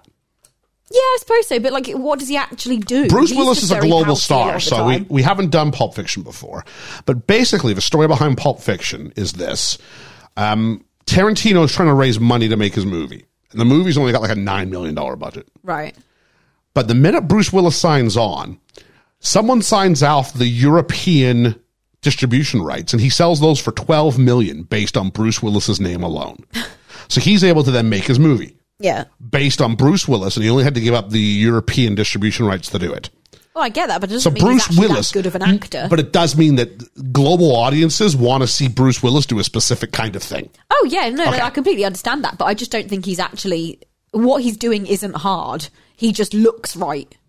I was thinking there, there's there's there's a subtlety to, to Bruce Willis because he sits there and he lights up a cigarette and he rubs his head as he leans back and he looks overwhelmed by life. And I'm like, you know what? No one does that better than Bruce Willis. I'll, I'll give him He that. probably just is overwhelmed by he might be, but I'm like, there's acting's often reacting, right? And the Yeah, thing I yeah. hate about bad actors or bad actors or mediocre actors are often people who just think it's what's my next line Yeah. and they don't realize it's all the things surrounding the line. Acting is reacting. Acting is the beats. Acting is the silence you take. When I did Chicago, it was all about what I'm not saying. Yeah. Uh, you're very good at acting without uh, dialogue, Thank you. more Uh, so than I am. Thanks. That being said, um, but so Bruce Willis does, does things. He's able to hold his cigarette in a certain way and hold. He's a great film actor. I know I don't think he's great. I He's think not he's a great very actor. He's a great film actor. Okay. Yeah, I'm more on board with that. Because if He I know knows- your next shot's going to be over here, just hold your head. That's not the same as going on a stage and nailing it in a single take. He's not Gary Oldman. No. He's not Gary. Ol- Not that Gary Oldman's Gary Oldman in this No, film. Gary either. Oldman is not Gary Oldman in this film. That's a completely different. That's a like completely different kettle of fish. But like, I think he's he's very good at doing. He's good at the close up work, and he's good at action sequences, which makes him very good at a certain caliber of film. Like, if you put Shakespeare in front of him, or if you gave him anything that was actually like, although I don't, I've not seen him do it. He just comes across as someone who's very good at this one thing. And I, to me, that doesn't make someone a great actor. That I'm tr- makes him a great. No, I don't think. I don't think Bruce Willis impressionist. is a great actor. I think Bruce Willis has. The, the podcast we do here is the idea that any film could be the best film ever. Yeah. And Bruce Meg Ryan is a great rom com actress. Yeah. Not maybe not a great actress, but you love her in it, and she's a fantastic Bruce rom Willis com. is very good at action. Bruce Willis Yeah. is a great action movie actor. Yeah, that's and there uh, are I said levels of he's success in really good that. at playing Clueless. Like Bruce Willis is better than Jason Statham. I can't comment. but- Also bald, bald in English. He was in Snatch. Is that the one with the dogs? Yeah, Okay, yeah. he was like the guy who was always like Tommy. Well, yeah, he'll feed us to the pigs. Oh yeah, yeah, Yeah. yeah, with you. Yeah, Like I like Jason Statham, but the benefit of Jason Statham is he is Guy Ritchie's riding behind him, yeah. which Bruce okay. Willis does Mm-hmm. not. Bruce put Bruce Willis in Snatch. Yeah. Okay. Yep. Yeah. Bruce Willis could do Snatch. Jason Statham couldn't do Sixth Sense. Agreed. I don't think. which is because- funny because Luke Besson does does the transporter, which is which is Jason Statham. so there we go. Look at us going back round in circles. Indeed. We've still got James, but we've lost Ethan. Ethan's gone all freezy on Oh, us here. dear. Just looking kind of gleeful. so there's that. Uh, I'll say this. I don't think Ian Holmes very good in this. Who was Ian Holm? He was the, the priest. No, he just kind of was like "Mrr," a lot of the time. Yeah. Yeah. There's not much. To, I think the problem is a lot of these characters don't actually have that much to do or say that is like levels. Like if you like him, like They're very they kind of all just One note? Yeah, yeah, they just all six all over the place in their own like trope. So like Bruce Willis is sixing, and the priest is sixing, and Mila kind of does Six sensing or no, just like as in like on a scale of one. No, I haven't even seen that. I think Mila Golgovich is doing like like She's like a doing some three or a ones- four. She's yeah. doing some ones and some tens, but sits about a but, Ga- three or a but four. Gary Oldman's like nining and tenning all over the place. Yeah, and then dies, almost dies to a cherry, and I'm like, okay. And then there's some weird creature, and I'm like, th- this creature is animated Oh, better there's than a question. some of this acting. So James, walk me through why does um why does Father Cornelius not let Zorg die on the cherry? When he's choking, goodness of his heart because he doesn't know who he is at, at the moment. But or does he? After I, I think he does know Yeah. at that point. Yeah. yeah, he knows about the but stones. does he know he's working for the evil monster ball? Or You're a monster ball. I'm not sure anybody else in the film knew about the giant monster ball being a uh Well, no, the priest knew about him. Doesn't know. well, he knows it's a great evil. He doesn't know he's got good cell signal. No, that's true. His name is Mr. Shadow. How was it in the his name's Mr. Shadow. also to prove a point, I guess, with that whole scene where like you got all these things, but all you need, but they're not here to help you, including that weird like elephant pet thing. He's Yep. crazy. Like he's kind of like virtue signaling, isn't he? He's like, look at all these things. He's like, I'm gonna let you suffer for a bit whilst I talk at you about the goodness of humanity, and then I'm gonna save you to prove my point. But it doesn't work because Zorg doesn't It care. also saves his life. If Zorg kills him, the bad guys win. Yeah. Exactly. Whereas So like, the he- priest he is like, saved it. yeah, the priest is kind of kind of trying to prove, trying to like convert him, rather than just going lost cause, kill him. Does this just seem? But it's kind of like this. They just write him out of it. 'Cause It doesn't seem consistent with Zorg's character, does it? No, Okay. no there is nothing consistent. I'm trying to figure about out this what, film. what Liam would say if he was here. I don't know. Sorry, I'm just getting up to stretch, but I'm this is why I love this microphone. Yeah, I suppose so. Uh, I'm going to hit a button and we'll see where we're going with this. So, We're in the end game now. and we are in the end game now. Now, famously, because one of the responsibilities James has is to come up with our random word this week. Famously, he once tried to get the word lesbians by me. I went, nope. nope, we're not doing that. no, les- not lesbians is the gif of the week. But as linked to this movie, James, do you have a random word we can use for our GIF of the Week competition? Uh, multipass. Multipass. I like that. Good luck, folks. What can you do out there with multipass? Look forward to it. Um, yeah. Uh, let's take a look here. Money, money, money. A 90. Oh, I did find this out. Interesting note about the movie, because I tried to stay away from the context, but did come across this at the end. Was that when they were making the movie, originally they were trying to make it in like 93 or something like that. And Bruce Willis and Mel Gibson were highlighted as the two actors who were most in line to do the, the, the lead role. Mel bowed out, but Bruce was really reluctant because he'd made two kind of bombs just before it and was like, this film feels too experimental to get out there. So, as it turns out, he ended up putting in a drawer and made Leon the Professional instead. Then he comes by because of how successful Leon the Professional is. Uh, Columbia or someone gives him the money to go ahead and uh, free us up. And it just so happens that Bresson's in an executive's office when Bruce Willis phones in for something else. And Brisson says, Can I just speak to him for a minute? While we're speaking, he goes, Hey, just want to let you know, I'm making Fifth Element. No hard feelings. I'm just going to go with a less expensive actor. Uh-huh. And there's a pause. And Willis says, Well, let me read the script. If the script is good, we can work something out. Okay. And so that's how we get Willis in, in the movie. Budget ends up going thought to the script 90 million. Budget ends up going to nine. Well, his version of a script is probably what do I get to do and how do I get to look? How many explosions do I get to run away from? $90 million budget. What do you think it takes home? Um. Oh, I don't know. One sixty. 160? Ethan. Is Hmm. Ethan still with us? What is it? Yes, yeah. 180. I was 180. thinking- And James de Guzman. That's, um, let's say two hundred. James has got the win on this one 263.9. Ah. Whoa. It's a big hit. Better than I It's expected. a big hit. Yeah. Yep. Um, one Oscar nomination. Special effects. Set design. Not set. No, I thought the set design. I don't know about you, James. I thought the set design was kind of lacking in this movie. Costumes, I, I really liked it. Like costumes were good. I thought the set design was like, here's a room. Except for I did like I did like the set design of the pyramid looking thingy, but no, it wasn't set design. It wasn't uh, costumes. It wasn't special effects. Uh, it wasn't a like acting award, was it? No, Oh, it definitely wasn't. that. Okay, Best cool. director. no, it was uh, actually it was best uh, sound edited. Oh, which it lost to uh, it lost to uh, the the gentleman that Ethan thought was in this movie, uh, James Cameron's Titanic.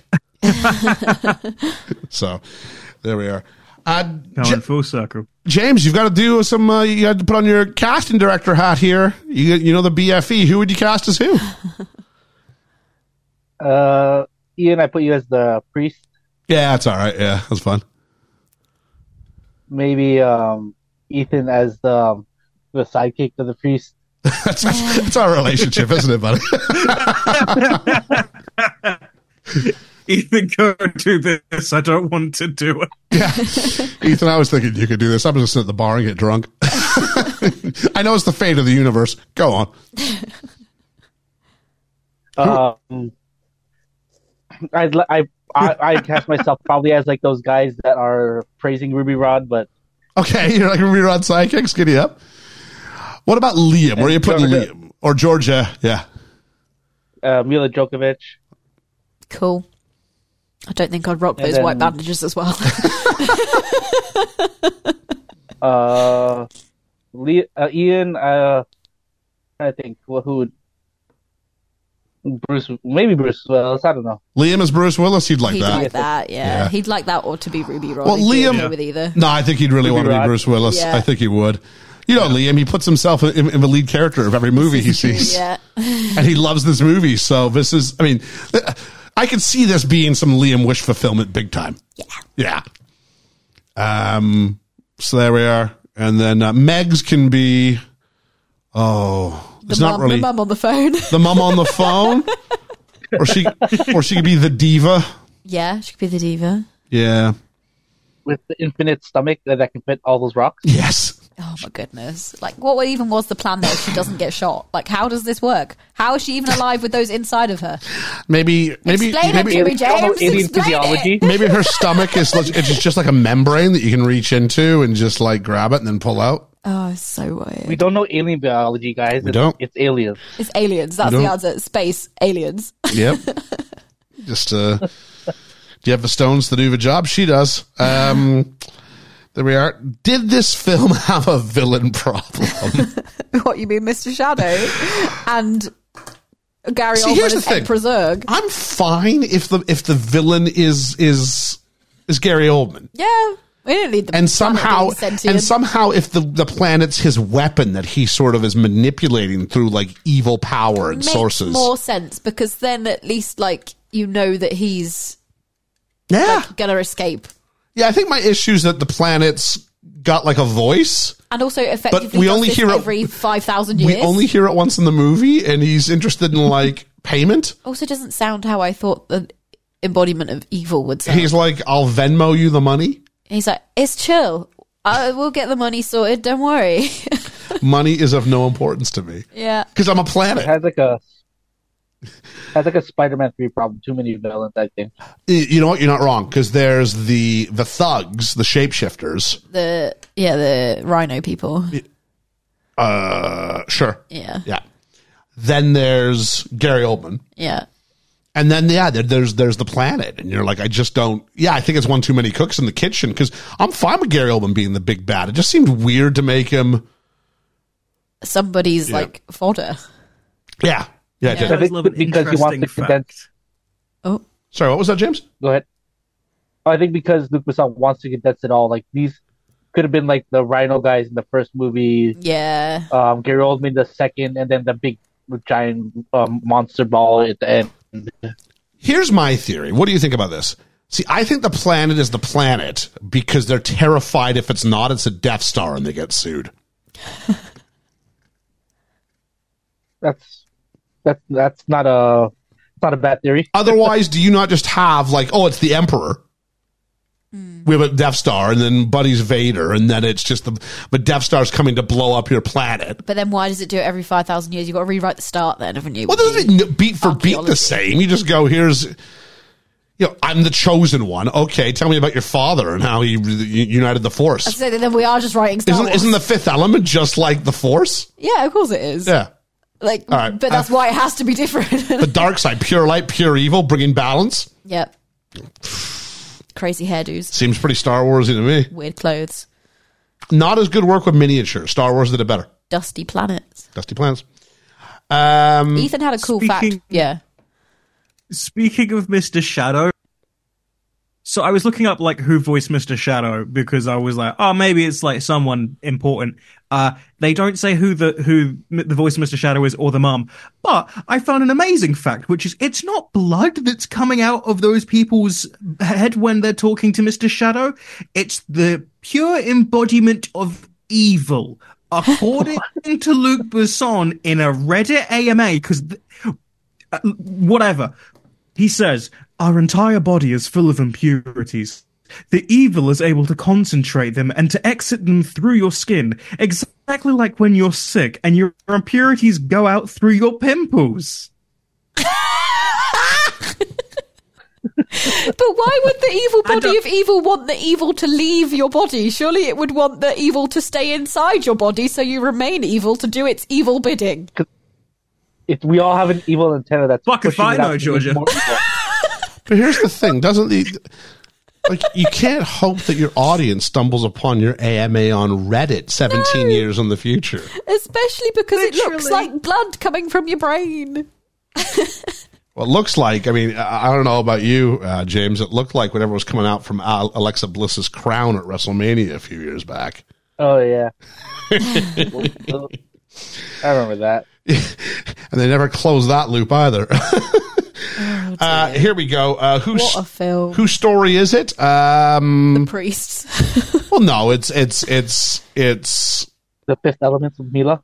I think it's Dallas's story, isn't it? Yeah, what does he actually learn? What that he can actually tell someone that he loves them just before he, the whole planet explodes? it's the story of humanity in that yeah we can harm each other but we can also do We good also things love for each other. Yeah, and that's both what whose story it is and what the story is i suppose yeah. life is worth preserving even if you look around and see the worst of it Is that 'Cause- not Jurassic Park? yeah, I mean, th- th- we didn't talk about it in enough detail, but the I'll say this: the sequence where she stumbles upon, where she Google's in a pre-Google world, but she Google's war, Yeah. and comes across all those images. It's a powerful sequence, and it, It does is, seem yeah. interesting. And there were some that pictures she in there that focused felt very more much- on Hi- Hirosh I I thought the big picture would be Auschwitz and not Hiroshima, but they go with Hiroshima, and They that's go fine. Hiroshima, but there's also pictures of people hanging. There's Yep. like all sorts of like actual images in there that I'm going. Oh, okay, we're including these. No, we're images in including that. This is the 12." worst stuff that happens. Yeah. Yeah. Yeah, it might be rated at twelve, but I don't think that's its intended audience. no, no, no. But I'm just surprised Yeah. that some of those images slip through. Well, It it's seems all they no, go no. through It's it's, quite it's all quick. inferential, and it's just a still image. You're fine. Um. Okay, let's do roll of women. Um, cool. Okay, so what have we got? Two, two women characters in this film. Um, three if you include the space stewardesses, because the mum, the mum on the phone, horrific stereotype. There's the very frumpy looking military The woman. very frumpy military woman who they go, oh, I definitely couldn't be married to her. the president's got an aide, but she really doesn't do anything. She doesn't. I'm not. She's not an issue. She's just a Yep. character. That's not a problem. Diva. Diva, yeah, is just a plot device, but is obviously trustworthy. Okay, cool, but she's it, they didn't put enough thought or anything into that. And then there's Luli, Lulu, Lulu, Lilu. Lilu, who cool As opposed Oh, okay, to Lulu, who doesn't like the banter at the start of the episodes. Lilu is the like fifth element is the embodiment of perfect is born to save everyone. Okay, cool, great. It's a woman in that role, not a man. We love that. But why is it a woman in that ma- role? So that we can have our male protagonist have a love interest, and so that we can have shots of naked boobs, and so that we can put a woman in a sexy costume. But it's okay because we're celebrating her because she's the best thing about the universe. All right, go off. Like it's just a bit shit in it. Not and then that's without going on to the space stewardesses, like and the costuming in this film that is obviously just How what do, what do we do in 300 years in the future? We just look we still like boobs. That's that's what we do. We really like boobs. You didn't, you didn't take comfort from knowing that there's still that stability in the universe. no? No. Okay. No, I did not. Because I tell you what, I bet those outfits that those McDonald's workers like like are mandated. And if you want a job and like you want this entry level position where you are having to like work Oh, sorry. Are for we minimum are we wage- involved in the in the actual? Yeah, yeah. Okay. If we're going for minimum wage, but you have to get your boobs out. That's how it works. And not even at a restaurant anymore that where that's where you're expected to do it. I'll tell you what. McDonald's. Science fiction's always been a bit rough with uh, with women. What did George Lucas famously say? There's there's, there's no such thing as bras and underwear in space. Oh, something like underwear. that. Yeah. No underwear in space. All right, well you can be dingle dangling with no underwear as well. And say, Well, they're oh, all you wearing like it. very loose fitting fabrics, aren't they? Oh dear, Um, this film. I'll say this. Um, yeah, the, the camera was positioned at places at times where the main characters look away from her and give her the respect, but as the audience, we get to see her get changed. And that feels a bit voyeuristic. Yeah, Um, a bit. Lilu, despite being the fifth element and the most powerful being in the, in the universe, is pretty passive the whole film Also, still needs and lays saving. around needing save the whole movie by Needs Bruce love. Willis, with the exception of a um, with the exception of the sequence where she kicks some butt during the diva song. Yep. Um, but then goes kind of comatose and then has an identity crisis when it's like, we need you to save the world. And it's not until she's told that she can be loved by Bruce Willis That she who is gets to okay fu- with finish the movie by penetrating her. you know what I mean? in a chamber. And it- like it does feel like it's not a great film for roller women. It No, doesn't. it's not great. Uh, anybody want to add or challenge onto what I've said there? I will be the prey person to say this is the best portrayal of women I've ever seen in film. Oh dear. Um, you trying to? Nah, it's- it's- Are you trying to it's open us up time, to? isn't it? Are you trying to open us up to? Oh, what's his name? That terrible right wing guy who's in like Romania. Oh, I don't know. Yeah, you do. Oh, Andrew Tate. yeah, you, are you trying to open Tate. us up to his audience? What are you doing with that? He's being a shit, is what he's being. I've been a little shit. No, they, they, this is- they, this they, is- they can't Aaron see the Taylor. sarcasm sign you're holding beside your face there. I just We need thought like a we'd- light that just goes sarcasm. Well, except for it sarcasm. doesn't really work in a, in an audio format. No. We need we need we need, we need like a, like like an audio uh, what do they call it? Like an audio water print. yeah. There's, this is sarcasm. Having a very monotone This voice. This is a not sarcastic the best. point. Sarcastic points are said in this podcast. This is not the accurate reflection of the viewpoints of the E. BFE. That's got to be really short because we're going to keep speaking over it. uh, other big questions? I think we answered most of the big questions as we've gone through. Yeah. All right, let's do, let's do our best and worst, shall we? Favorite character in the movie? Oh, can I say the little elephant creature on his desk that appears? I Sure. really liked that. Sure, go ahead. Cute. Uh, Ethan. He's Org. I can't explain it, but every time he's on screen, I'm having such a good time, and I think it's his little accent. Oh, Oldman. Yeah. Yeah, yeah, he's playing. We haven't mentioned this yet. He's playing it with like this, like slightly Southern American accent. Yeah. Yeah. mm. Choice. Choice. Yep. Uh, James, favorite character. Uh, Ruby Rod. he's in there for like not that long, and when he's he's he's standing out in the whole like when he's there. Like he's completely out of place in that third act where he's like, "I'm leaving." I'm like, "Why are you even here?" If he spoke slower and I could actually understand what he was saying, I, I'm I am more team. I think this is hilarious. I, he doesn't annoy me, Oh, he annoys but I me. just I just can't understand him. So I'm like, you did this badly. Not even you did this wrong. You did it badly. Oh, I'm trying to figure out who my favorite character I is. think I think because I watched it so many times, I like I You've know, probably not, not learned it. say word for word, but like exactly yeah. Yeah, It's the speed mixed with the high pitched voice he gives it and the lisp where I'm Yeah. going. Every- and also because it was Mike, he had like this weird little tinny echo, and I'm, it just all of it just doesn't sound right in my brain. Chris Tucker's a really weird thing that happened in the in the late '90s, early 2000s. He was just everywhere. It felt for about 15 minutes. um, oh, I'm really struggling for a best character. that's a good sign, isn't it? I guess I'm gonna. I guess I'm gonna go with Bruce Willis. I guess, yeah. Yeah, go for it. I For mean, Bruce Willis. yeah, I'll go for Bruce Willis. Um, yeah, I guess he's the guy we experience most things through, and so therefore he's our entry point to it. Uh, I'll take him. Uh, it feels like a comfortable pair of shoes because he's so close to playing John McClane. Yeah. that I think um, that gives this film greater accessibility than it would have had without him. Mm-hmm. I think. Uh, so I'll go there. Best moment, best element. Georgia.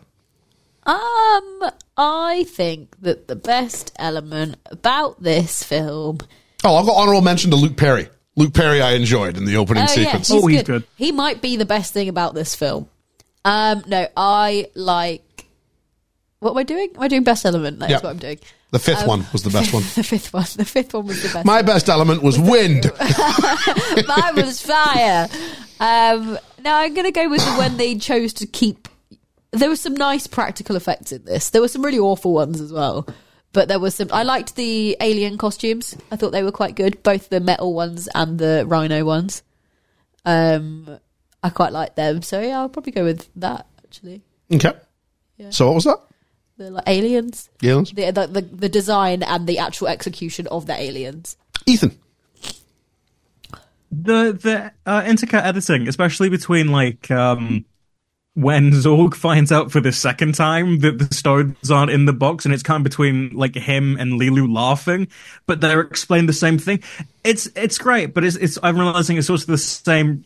Uh, thing that I find really funny in the Austin Powers movies with the um, like the penis jokes, but they make me laugh for the same reason. Oh yeah, absolutely that. I completely forgot that was a thing. The editing those like sequences, I think they're really good. James. I would say I mentioned earlier, like set designs and like props and like this, just the wor- the world feels so much more lived in than a lot of sci-fi places where it just you s- like you think that, but like I just like everything feels like grunge, like it's it has a '90s grunginess to it that I really like to it, like and a lot of like l- little details that like me probably watching it like 20 times i see like he's trying to quit smoking so his like filter is like the size of the whole cigarette or just like um li- little stuff that were you i've noticed in the throughout the movie yeah Uh, yeah, I'll say this. I like the spaceport as as a location. I also like the idea that when you're being questioned, you put your two hands on these yellow dots. Yeah, that was they- kind of a neat, a Really neat good, choice. Yeah. Uh, I'm going to join um, George and Ethan and say editing was my favorite, my favorite part of it. Uh, some of the cross cutting was particularly well done. Um, sometimes it's for comedy, sometimes it's for drama, but it was a choice that uh, that I liked and is a choice is- probably because it reminds me of stuff that I naturally try to do myself, and I'm hoping much of that self congratulatory that I'm like it reminds me of me. Therefore, it is good. Therefore, it is good. No, but I just kind of went. It, it's an effective way. You can get a lot of humor out of it. If you look at even how I put together the besties and resties spiels, it's about that bouncing back and forth for comedic effect. Yeah. Um, but no, I enjoyed it and thought that was a strength of it. I will also give extra moments to again the the delivery of the opera scene by the actress who was playing the diva. I thought it was really good Yeah. and that's not easy to do. So, and again, that cross cutting between that and the fight was just a really good It was choice. good, yeah. So yeah. Um. So, grumble, maybe grumble, either your chief grumble or grumble we haven't talked about yet, things of that nature. Uh, Georgia, Um, I think just the gaping, not even plot holes, but like world building holes that exist that aren't covered. Um, because well, probably be- for the reason James said, because this was supposed to be three films and it's ended up being one film, and it means that there are massive gaps in where the story is and in like kind of squishing it together and weaving it together to one story rather than three. It's missing so much stuff, and I just don't think that's excusable. all right. Uh, Ethan, like we said all the role of women stuff, but there's something the story just doesn't make sense. and not in the way that I'm like, oh, it's a little bit weird. Like I can handle weird. I love Birdman. Birdman's weird. Yeah. And all those other ones that we've done.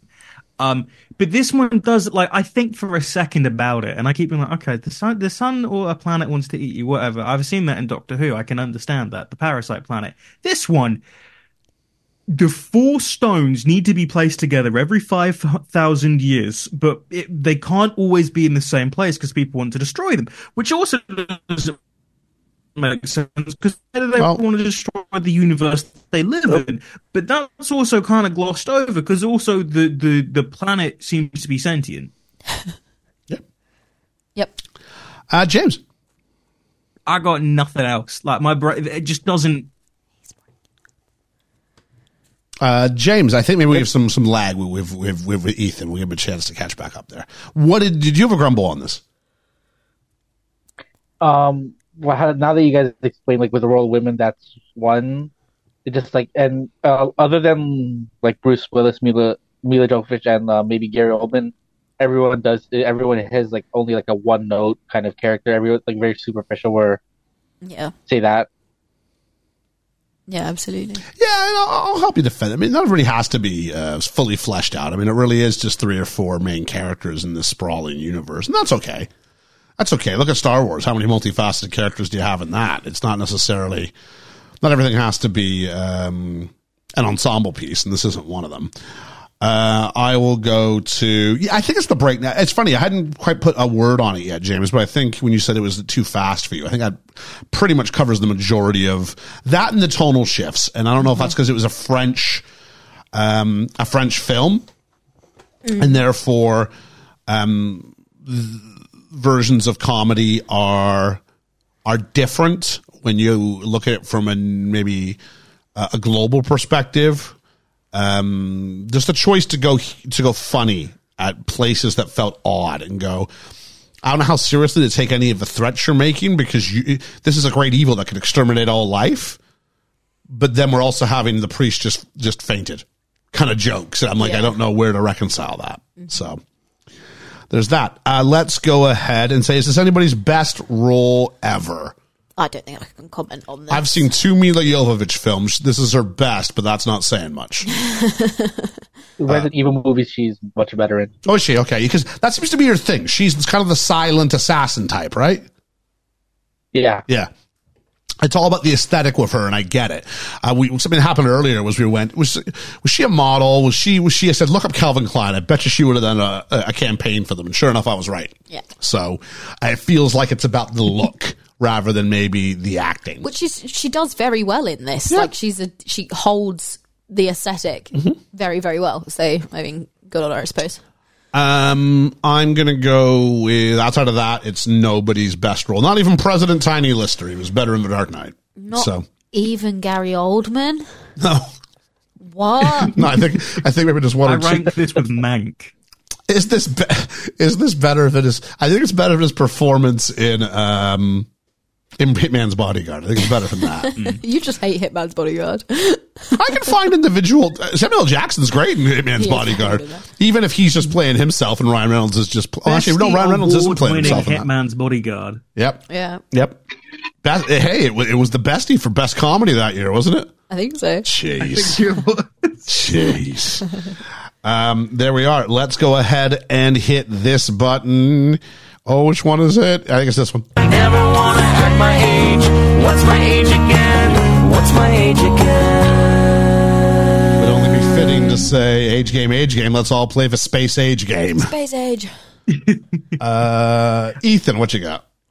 So first we have Space Bruce Willis.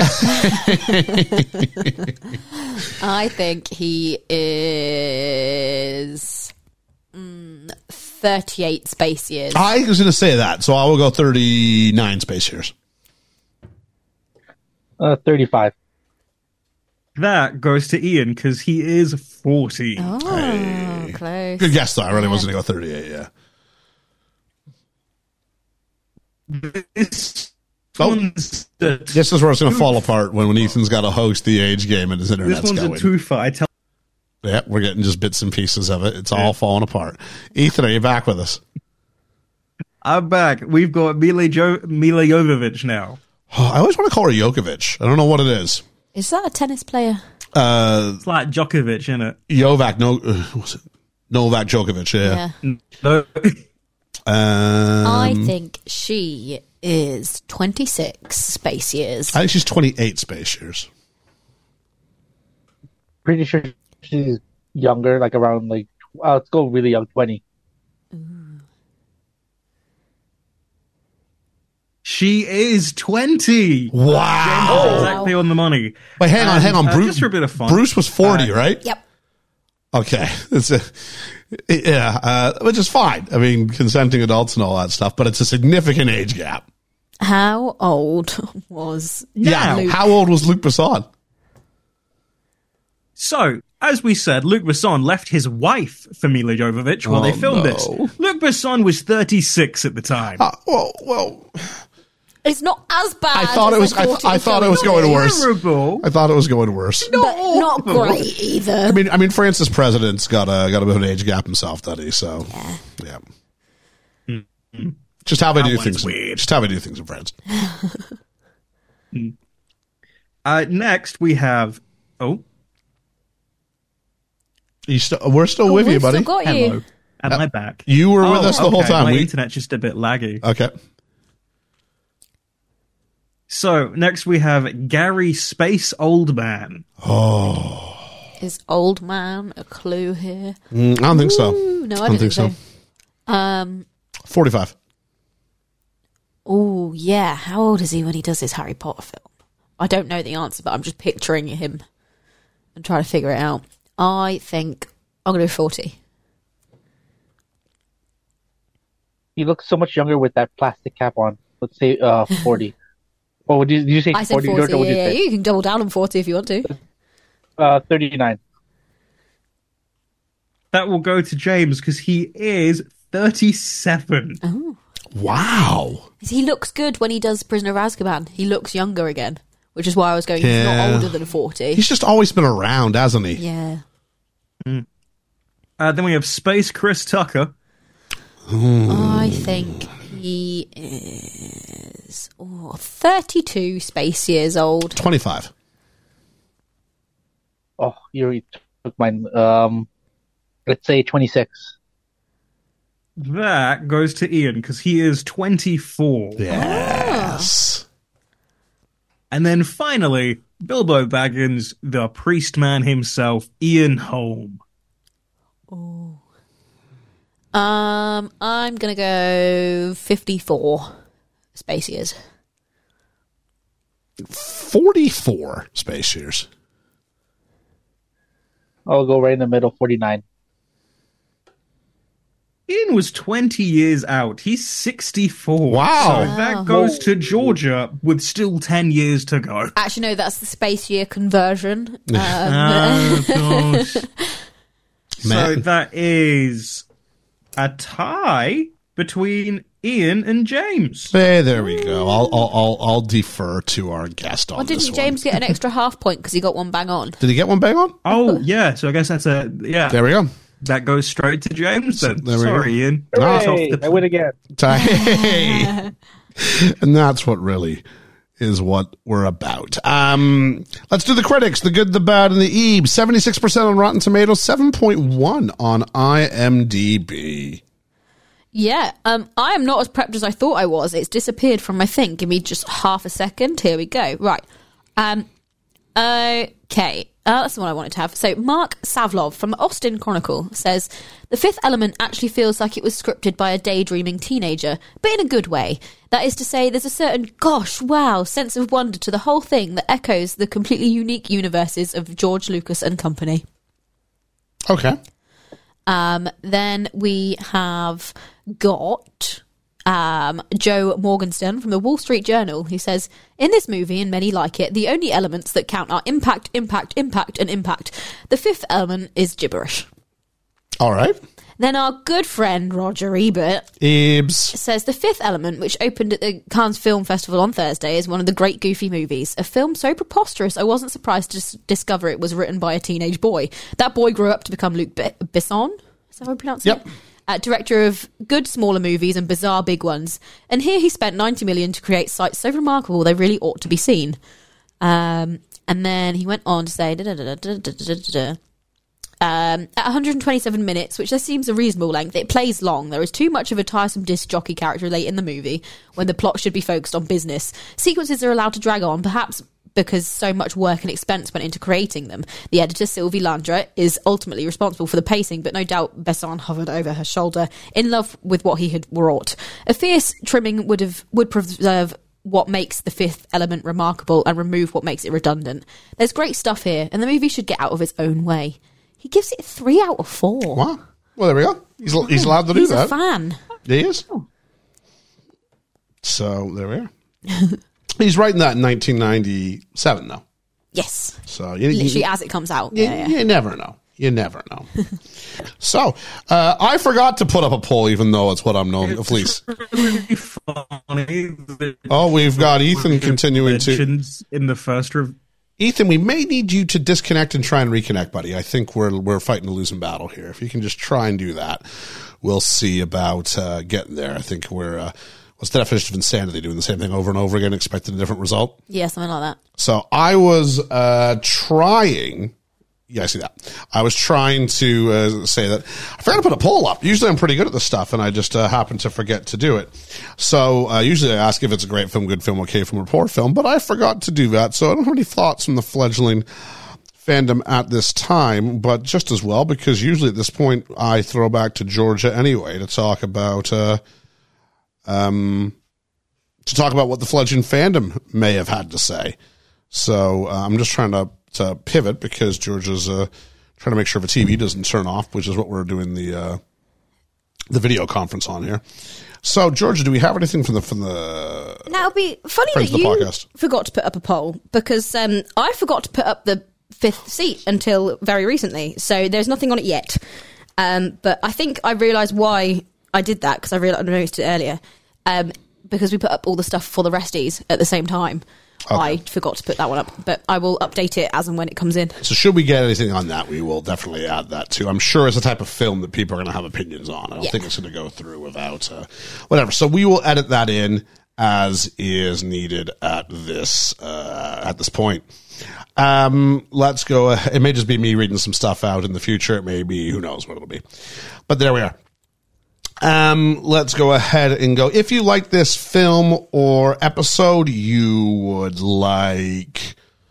Oh, that's weird. We've had the That whole time. worked. We've had Ethan on the left and uh, Jim from I've the right. Now it's the other way around. Yeah, I think Star Wars is a good shout. I think Star Wars is a very good shout. Um, I think Guardians of the Galaxy wasn't was, was was was a good shout too. This kind of trying to mix science fiction with comedy. Uh, I think there's. Uh, I think that, heck, I think you'll- I think you like Die Hard. I think Yeah, it does give Die yeah. Hard vibes. I doesn't think it? it's still uh, Bruce Willis versus the world. So It's Die it's- Hard in space. there's something to that. Uh, Ethan, you're back. How's it going? Hi, hello. I'm hoping this works now. Your visual's a bit laggy, but your audio seems to be okay. So uh, I think there's something you were trying to say before you left. Do you remember what that was?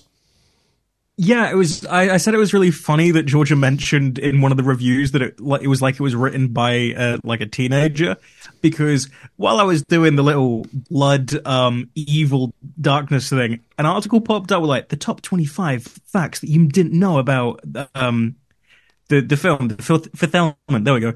Um, he s- wrote this when he was sixteen and continued from there. Yeah, I did say see that. And there was gonna be a whole thing about how sand people or some nonsense like that. Um, yeah, brilliant uh, ideas that pop into your head. He thought he was writing a novel at the time, and then Okay. it turns out to go, oh, "I'm writing a film," which is probably why it feels like there's a lot of information crammed into here. I think it does feel like there's characters that would be Yeah. a much larger sort of scape. Um, now it's time for our ratings. Our ratings. Let's start with James. Let's start with the man who who, who brought this to us. Um, what do you think, buddy? You brought this to us as one of your favorite films, so so uh, I'm sure you're, go- you're going to look on it in, in a favorable light, and that is totally okay. Where are you going with this? So, like you said, this is one of my favorites. I, so if it, this movie's on TV, I'll just stop my room, kind of watch it. Nostalgia is probably uh, it, um, taking over my rating. So I'm, and just yeah, I, lo- uh, I love the world, even as cheesy as the writing is, I, and even the one no characters. I just, I love this movie. I'm gonna give it um, eight uh, multi passes out of ten. Eight multifasces out of ten. Much obliged, uh, Ethan.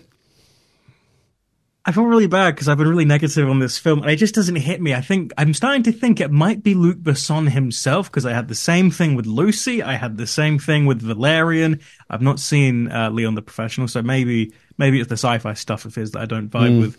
Um, it's not aged well, and I know that going into like 2024, of course, I wouldn't vibe with it.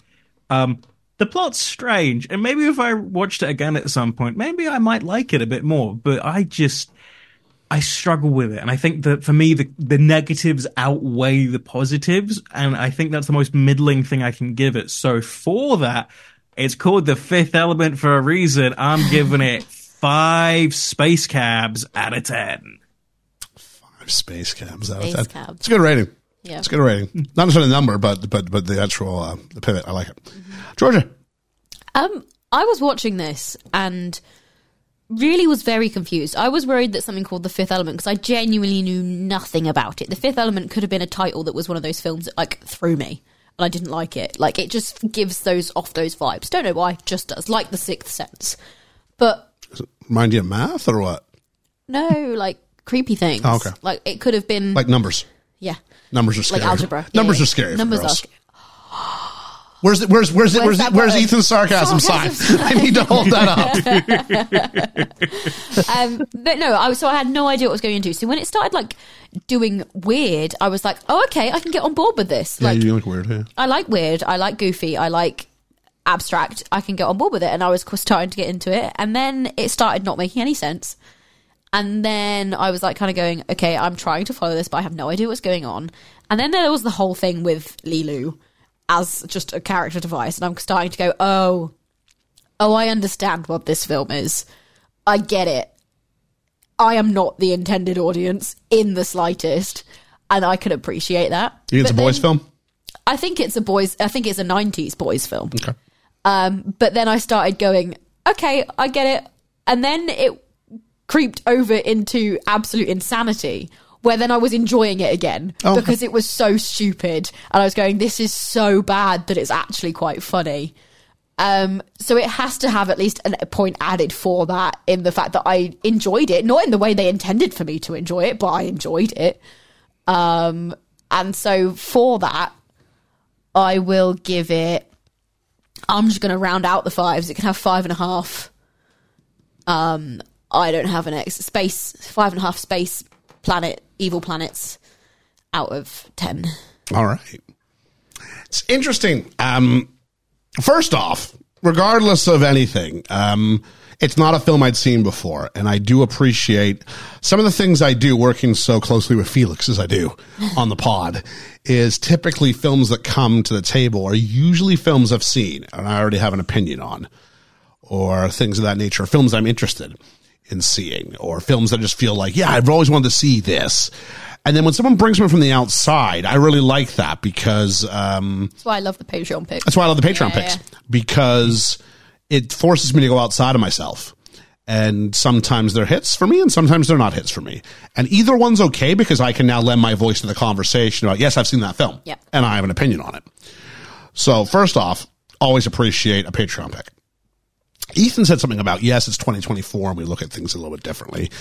I'm not sure if I saw this in 1997, if I'm liking it any more than, I- than, than it's sitting now. Um, it is a very breakneck speed film for me. The writing's iffy. Um, I don't understand the hero or the villain or the other people's motivations in the film for the most part. And then Chris Tucker comes into the scene. and Chris Tucker's like the annoying guy in the cinema as you're trying to watch the movie and you want to kick him out and you realize, oh, no, no, wait, he's in the movie. And during all these times, I'm like, oh, it's a cool gunfight now. Chris Tucker's yapping. And you're like, get off your phone and shut up.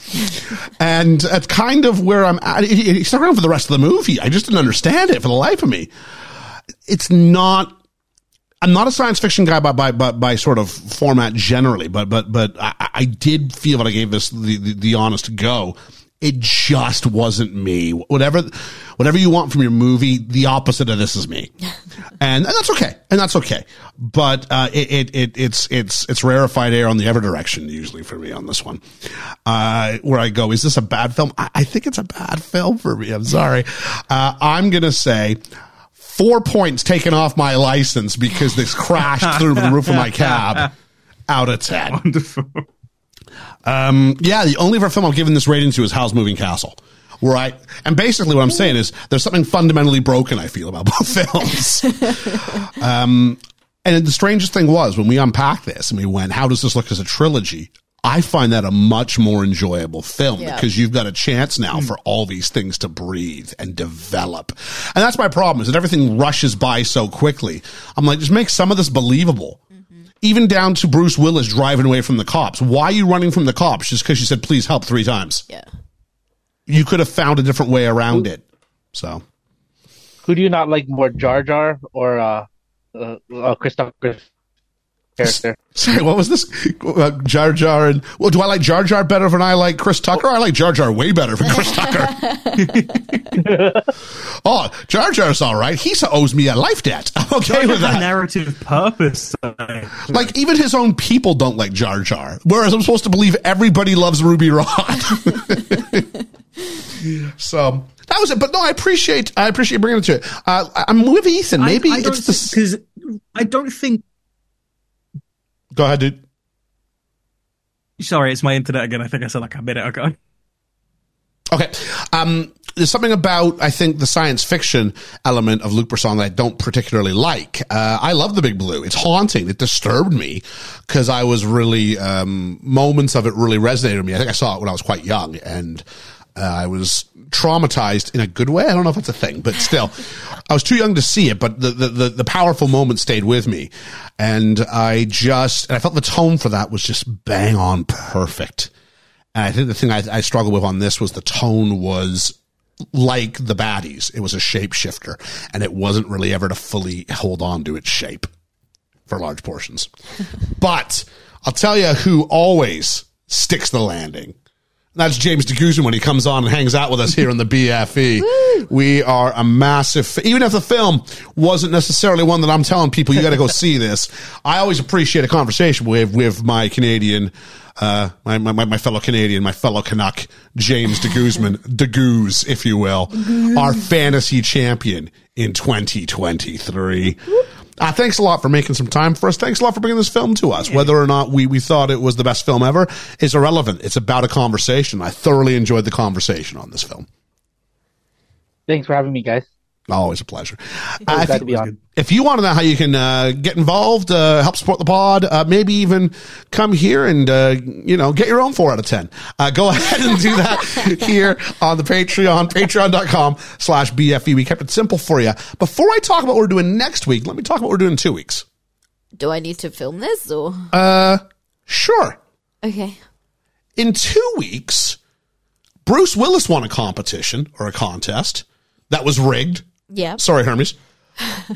Next, in two weeks' time, we're going to do another contest of our own. We're reopening, opening, opening, Opening. We're reopening the podcast lottery where everybody can submit their picks. We're going to spin the wheel, make a deal. What's that movie you want to get in? Everybody on the Patreon gets at least one vote into the lottery pool. And we will, two weeks from now, record on that episode. Should the person be available, we will, of course, invite you on to join us. But that will be two weeks from today as we uh, sit here recording it. So we will announce the winner on next week's episode. Exciting. So there is that. So it's not too late. If you haven't got your name in the uh, thing as we sit here, uh, patreon.com slash BFE, we kept it simple for you. And now it's time to talk about what we're doing next week. Exciting. Pretty much uh, something that we're all very quite proud of here at the BFE is the breadth that we bring to the, si- to the, uh, to sort of the films that we choose. And the same podcast that does Doubt is the same one that does The Wedding Singer is the same one that does Steel Magnolias is the same one that does The Fifth Element. And there's not a lot of pods that'll do that sort of breadth. And because anything can be the best film ever, regardless of genre. Today we looked at science fiction. Next week we look at a teen comedy Okay. celebrating its 25th anniversary, where we ask, How can that girl be hot? She's got glasses and a ponytail. Next week, we're going to unpack the Freddie Prince Jr., Rachel Lee Cook film, She's All That. Oh. Okay. So there we go. She's all that next week. Um, maybe the most tropey of teen films from the 90s. I have very positive memories. I'm totally prepared to have them dashed, just thinking it's a I stronger can't movie than remember it if I've is. seen it or not. I think I must have done, but I can't remember. I've, I've seen it. I've heard it referenced. I don't know if I've actually watched it. It's a wonderful, well, I remember it being a wonderful teen comedy. Yeah. Now, whether that means a great film or not, I find out. don't know. We got to go back and give it the old BFE treatment and take a look at it and see it. So I, you haven't seen it before. Ethan, have you seen it before? You, you, you reacted. I think I, I must I must have been like maybe thirteen. It must have been I think it was on like Channel Four or something. You said Freddie, J- yeah, Freddie Prince Jr. and I got excited because I love Freddie Prince Jr. Um, I've probably seen this like on on TV on some day when I was younger, but I for the life of me can't remember a scene. It'll probably come flooding back to me when I start watching it. James, any, uh, any, any, have you seen this before? Um, not for a long time. Same with Ethan. Where I watched it a long time ago, and it's where all those like '90s teen or, or early 2000 teen songs kind of meld together into also not another teen movie, which kind of melds all together with me. Yes, not another teen movie, which which parodies the sort of teen movie craze of the mid '90s to the early aughts, if you will. So there we are. So we're next week. We're gonna look at she's all that. She's got glasses and a ponytail. Oh no. I know, A ponytail. but I'll tell you who always undergoes a great transformation for that. And that's our friends of the podcast. We want to thank Julene, Hermes, the man of the hour himself, James de Guzman, Lena Oberholzer, Anthony and Davies, Chris Peterson, Randall Silva. Help me out, James. Dwayne Smith. Grace Smith. The Yeetmeister, Reverend Bruce, Nate the Great, Andy Dixon, Holly Callan, Cheesy with a fish on a bike, Richard, Ryan Kuketz, Dirk, Scheiberger Freund, Stu from the Stu World Order podcast, and Norfolk Domus. Woohoo! As we previously said, blah, blah, blah, Patreon slash BFE. Uh, so there we go. So that is where we're, we're lined up to. So, oh, I just realized I have nothing even remotely close to an end line ready for me here. As long as it's got space in it, it's Oh, fine. Jeez. That's what we've learned. Oh. Here is your space exit line. Done. Is that what I have to do? I'm trying to remember anything from this film. Oh, I got nothing. This ain't me, bro. This ain't me. Is that a line from this thing? That's what Ruby Rod kept saying when he had to hold the gun. He's like, I Oh. don't know if I can do this. This ain't me. Oh, jeez. That's all I got. Uh, Multi pass. uh, yeah, I don't know. Help me, Oh, please. I am the Fifth Element. I'm the fifth element. That's I right. will protect you. Oh. I'm out of quotes. That's all I got. I'm really sorry. Oh, Okay. I don't know. Anyway, please join us next week when we tackle the uh, 90s teen film classic, She's All That. For best film ever, uh, but Ian, Ah, but Nathan. I'm James. And I've been Georgia. And despite not having an exit line, I might say, please help. Because it turns out, no matter what happens, I don't know what to deal with what just landed in my lap. We'll catch you on the space flippity flop. The uh, flippity flip flop. In space.